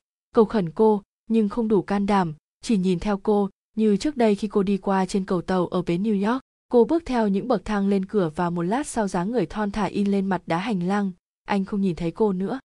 Một đám mây che khuất mặt trời, Arsen Lupin đứng yên quan sát những dấu chân nhỏ in trên cát, bỗng anh giật mình, trên khóm Chenelly đứng dựa, có một bông hồng, bông hồng nhạt mà anh không dám xin cô, bông hồng này cũng bỏ quên ư, tự nguyện bỏ quên hay vì đãng trí, anh nhanh nhẹn cầm lấy, những cánh hoa rời ra, anh nhặt từng cánh một như những thánh tích, anh tự nhủ. Nào, mình chẳng còn ở đây làm gì nữa, nếu Sherlock không can thiệp vào thì công việc càng tồi tệ, vườn hoa vắng người, nhưng trước cửa ra vào có một toán cảnh sát, anh lùi vào bụi cây, men theo tường bao, theo một con đường nhỏ giữa đồng để ra ga gần hơn. Đi chưa được 10 phút, con đường ổng hẹp lại kẹp giữa hai bờ dốc và khi anh đến đó, có một người đi tới theo hướng ngược lại. Đó là một người đàn ông khoảng 50 tuổi, khá khỏe mạnh, mặt cạo nhắn, mặc quần áo vẻ người nước ngoài, tay cầm gậy nặng và ở cổ treo cái sắc cốt. Họ gặp nhau, người kia hỏi, giọng nói của người Anh. Xin lỗi ông, đây có phải đường vào lâu đài? Thưa ông, cứ đi thẳng rồi rẽ trái cho tới khi đụng chân tường, họ đang sốt ruột chờ ông. À, vâng, ông bạn Zevane của chúng tôi có cho biết ông sẽ tới. Thì ra ông Zevane quá nhiều lời. Và tôi rất sung sướng là người đầu tiên đón chào ông Sherlock Holmes, không có ai nhiệt tình ngưỡng mộ hơn tôi. Trong giọng nói thể hiện một khía cạnh ngạo mạn mà anh lập tức hát tiếc, vì Sherlock Holmes nhìn anh từ đầu đến chân với con mắt bao quát và sắc sảo đến nỗi anh cảm thấy như bị tóm lấy, cầm tù và nhận diện chính xác hơn bất cứ chiếc máy ảnh nào. Anh tự nhủ, máy ảnh bấm rồi, không thể cải dạng với con người ấy nữa. Nhưng, không biết ông ta có nhận ra mình không? Họ chào nhau, những tiếng bước chân vang lên, vó ngựa vờn trong tiếng sắt thép. Cảnh sát, hai người phải nép vào bờ dốc, trong cỏ cao để khỏi bị dẫm phải. Cảnh sát đi qua và họ nhìn nhau một lúc lâu. Lupin nghĩ, tất cả phụ thuộc vào việc ông ta có nhận ra không. Nếu có, ông ta may mắn lợi dụng được tình thế, cũng đáng ngại. Khi người ngựa cuối cùng qua khỏi, Sherlock Holmes đứng lên phủi, bụi ở quần áo, không nói năng gì. Dây sắc, cốt vướng vào vai, Arsène Lupin vội gỡ ra, họ còn quan sát nhau một giây nữa. Bắt gặp họ lúc đó người ta sẽ thấy cảnh hồi hộp của cuộc gặp gỡ đầu tiên giữa hai con người cùng trang bị đầy đủ, thực sự có tầm cao và bẩm tính đặc biệt. Hai sức mạnh đụng độ nhau vì sự việc dần dần đùa họ lại với nhau. Người Anh nói, Thưa ông, xin cảm ơn ông. Rất hân hạnh được phục vụ ông. Lupin trả lời. Họ chia tay nhau. Lupin đi ra ga và Sherlock Holmes tới lâu đài. Sau những tìm kiếm vô ích, sự thẩm và biện lý bỏ đi, người ta chờ đợi Sherlock Holmes với niềm háo hức đúng với danh tiếng ông, nhưng hơi thất vọng một chút vì dáng điệu bình thường của ông khác xa hình ảnh người ta tưởng tượng. Ông không có vẻ gì là người hùng trong sách, con người bí ẩn và ma quái, như người ta vẫn nghĩ về Sherlock Holmes. Tuy thế Giovanne sửa lời kêu lên. Thưa tiên sinh, cuối cùng ông đã tới, thật may mắn, từ lâu tôi đã mong ước, hầu như tôi sung sướng có những việc xảy ra như vậy để được gặp ông. Nhân tiện, xin hỏi ông đến đây bằng cách gì vậy? Đi tàu hỏa. Tiếc quá, tôi đã cho xe ra đón ông ở bến cảng. Người anh cào nhào. Một cuộc đón tiếp theo nghi thức với chống kèn phải không? Một cách tốt nhất làm công việc tôi thêm dễ dàng đấy. Giọng nói kém hứa hẹn ấy làm Giovanne bối rối, nhưng gắng vui vẻ, ông nói tiếp. May mà công việc dễ dàng hơn tôi viết trong thư cho ông. Vì sao? Vì vụ trộm đã xảy ra hồi đêm. Nếu ông không thông báo việc tôi đến, chắc vụ trộm không xảy ra hồi đêm mà vào ngày mai hoặc một ngày nào khác. Trường hợp ấy thì sẽ ra sao? Thì Lupin đã rơi vào bẫy. Và đồ đạc của tôi sẽ không bị lấy đi. Đồ đạc của tôi hiện vẫn còn. Ở đây à? Chúng được mang trả lại lúc 3 giờ. Do Lupin. Do hai xe tải lương. Sherlock hôm đội mạnh mũ lên đầu và kéo lại dây sắc, cốt. Zevane kêu lên. Ông định làm gì vậy? Tôi đi đây, đồ đạc của ông còn đó, Lupin đã đi xa, tôi hết nhiệm vụ rồi. Nhưng tôi rất cần sự giúp đỡ của ông. Việc xảy ra hôm qua, hôm sau có thể lặp lại vì chúng tôi không biết Arsène Lupin vào ra như thế nào và vì sao sao độ mấy tiếng đồng hồ anh ta cho đưa trả lại đồ đạc. À, ông không biết. Ý nghĩ có một điều bí mật để khám phá làm dịu sơ lốc hôm. Được rồi, chúng ta tìm nhưng nhanh lên và cố gắng chỉ riêng chúng ta thôi. Câu nói đề cập đến những người tham gia. Giovanni hiểu và đưa thám tử vào phòng khách. Giọng khô khan, những câu nói như được tính toán trước và xếp bao tàn tiện. Ông ta nêu những câu hỏi về buổi tối hôm trước. Về khách mời, những người thường đến lâu đài rồi xem kỹ hai cuốn biên niên sử, so sánh những bản đồ đường hầm, bảo ghi lại hai câu sách tu viện trưởng nêu lên và hỏi. Đúng hôm qua ông mới nêu lên hai câu sách lần đầu. Vâng. Ông chưa bao giờ nói với Jose vemon chứ? Chưa bao giờ được rồi ông cho chuẩn bị xe sau một tiếng tôi đi đây sau một tiếng đồng hồ ư Arsene Lupin không cần nhiều thời gian hơn để giải quyết vấn đề ông đặt ra cho ông ta. Tôi, tôi đặt ra cho anh ta. Đúng, Arsene Lupin và Vermont là một thôi. Tôi đã nghi ngờ điều đó. Chà, tên vô lại. 10 giờ đêm qua ông đã cung cấp cho Lupin những yếu tố mà anh ta thiếu và đã tìm trong nhiều tuần. Ngay đêm đó Lupin tìm hiểu, tập hợp băng nhóm và khuôn đồ đạc của ông. Tôi cũng mong được mau chóng như thế. Ông đi, lại trong phòng, suy nghĩ rồi ngồi xuống, khép đôi chân dài và nhắm mắt lại. Ông ấy ngủ hay suy nghĩ, Giovanne tự nhủ, ông lúng túng chờ đợi, ra ngoài sai bảo người nhà, khi trở lại thấy ông ta đang quỳ dò tìm kỹ tấm thảm phía dưới cầu thang. Có gì vậy, thưa ông? Ông nhìn đây, những dấu nến. Đúng thế, và còn mới. Cả phía trên cầu thang, nhất là xung quanh tủ kính mà Arsene Lupin đã bẻ khóa lấy đồ trang sức, đồ chơi và để trên ghế bành này. Ông kết luận thế nào? những hiện tượng này giải thích việc anh ta hoàn trả lại những đồ đạc nhưng đó là một khía cạnh của vấn đề mà tôi không có thì giờ đi sâu việc cần thiết là con đường hầm ông tưởng rằng tôi không tưởng tôi biết có phải có một nhà thờ nhỏ cách lâu đài hai hay ba trăm mét một nhà thờ nhỏ đã đổ nát ở đó có nấm mồ một quận công nói với lái xe chờ chúng ta ở gần nhà thờ ấy. Lái xe của tôi chưa về khi về sẽ báo với tôi. Ông cho rằng đường hầm ra chỗ nhà thờ phải không? Dựa vào dấu hiệu nào? Sờ lốc hôm ngắt lời ông. Ông cho một cái thang và cái đèn lồng. Ông cần thang và đèn lồng à? Tất nhiên vì tôi đã đề nghị ông. Zevane có chút sững sờ nhưng gọi người hầu đưa hai vật ấy tới. Hiệu lệnh tiếp theo nghiêm ngặt và chính xác như mệnh lệnh quân đội. Dựa chiếc thang vào tủ sách, bên trái chữ thi, b e r m e s n i l Zevane để thang, người anh tiếp tục. Dịch về bên trái, bên phải, dừng lại, ông la lên đi, tốt, những chữ ấy đều là chữ nổi phải không? Vâng. Hãy xem chữ h có quay được không? Gievane nắm lấy chữ h và kêu lên. Mà đúng chữ này quay một phần tư vòng tròn về bên phải ai tiết lộ điều này với ông vậy? Không trả lời Sherlock không nói tiếp. Ở chỗ ông đứng có với tới chữ giờ không? Có à? Lai chữ ấy nhiều lần như ông nắm chốt cửa đầy và rút ra vậy. Gievane lai chữ giờ. Thật kinh ngạc. Ông thấy bên trong có chuyển động. Sơ lốc không nói. Tuyệt, chỉ còn đẩy chiếc thang sang đầu kia, cuối chữ t h i b e r m s n i l. Tốt, nếu không nhầm, chữ l sẽ mở ra như một cánh cửa nhỏ. Với cử chỉ khá trịnh trọng Zevanen nắm lấy chữ l. Chữ l mở ra, và Zevanen ngã nhào xuống, vì cả phần trước tủ, từ chữ thứ nhất đến chữ cuối cùng quay quanh nó và mở ra lỗ thông vào đường hầm. Sherlock hôm hỏi, giọng lạnh lùng. Ông không bị thương chứ? Zevane vừa đứng dậy vừa nói. Không không không bị thương nhưng tôi thừa nhận, những chữ này chuyển động và con đường hầm lộ ra. Thế không phải phù hợp hoàn toàn với câu sách của tu viện trường hay sao? Ở chỗ nào thưa ông? Trời, theo câu ấy, chữ h quay tròn, chữ giờ lay động và chữ l mở ra để vua henry bốn tiếp người tình vào giờ bất thường đấy. Sevane choáng váng hỏi. Nhưng còn vua Louis XVI. Louis XVI là một thợ rèn giỏi, một thợ khóa lành nghề, tôi đã đọc một cuốn sách ca ngợi tài năng ấy của ông.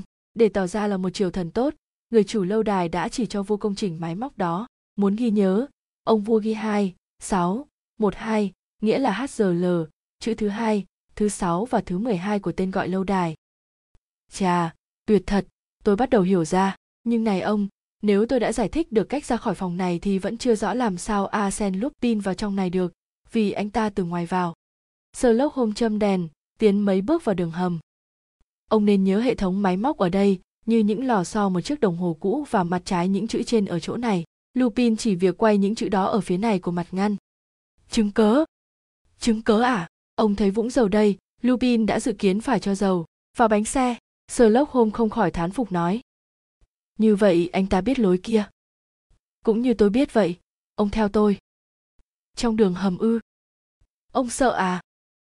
Không, nhưng ông chắc chắn nắm được lối đi chứ. Nhắm mắt cũng biết.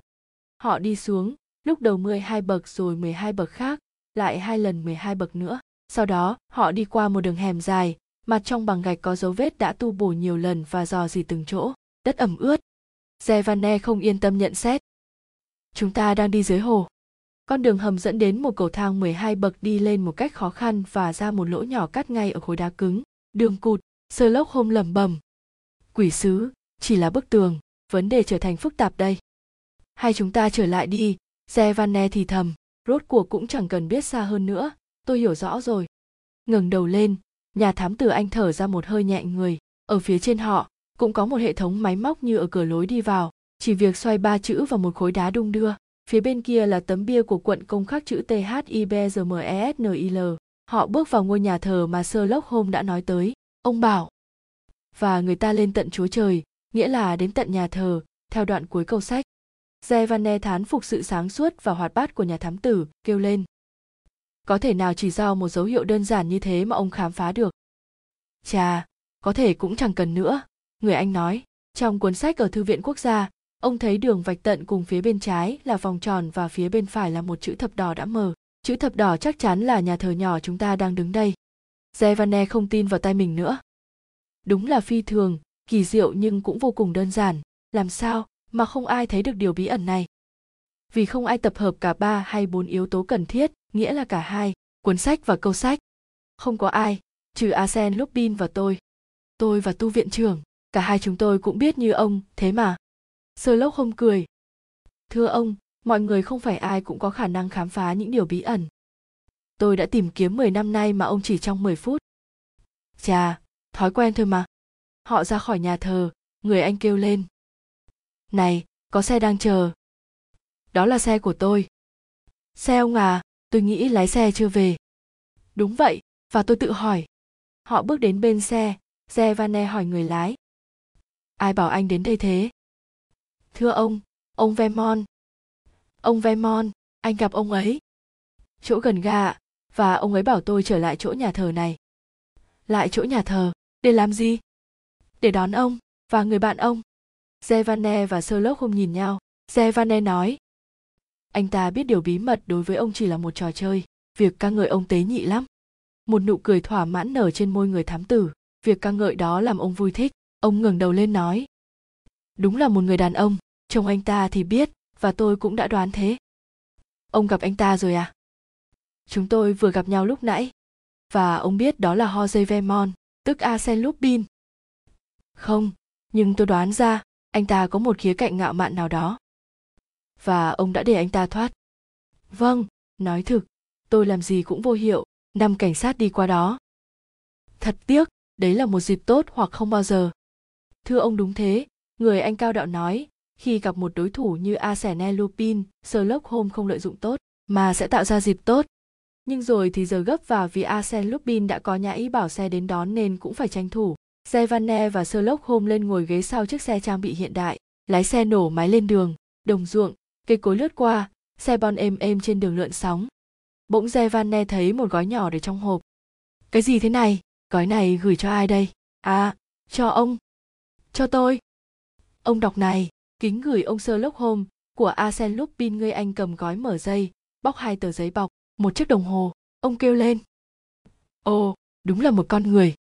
Người anh không nhúc nhích, cho đến tận GFP ông không một lời, bắt dán vào chân trời xa xa. Sự im lặng nặng nề, không lường được, dữ dội hơn cơn giận cao độ nhất. Xuống bến tàu, lần này ông không giận dữ, chỉ nói với giọng đầy tham vọng và cương quyết. Đúng đấy là một con người và trên vai người đó tôi sung sướng được đặt bàn tay đang giơ ra cho ông đây. Sevane, ông biết không? Tôi nghĩ một ngày nào đó Arsène Lupin và Sherlock Holmes lại gặp nhau. Thế giới rất nhỏ hẹp nên không thể họ không gặp nhau. Và ngày đó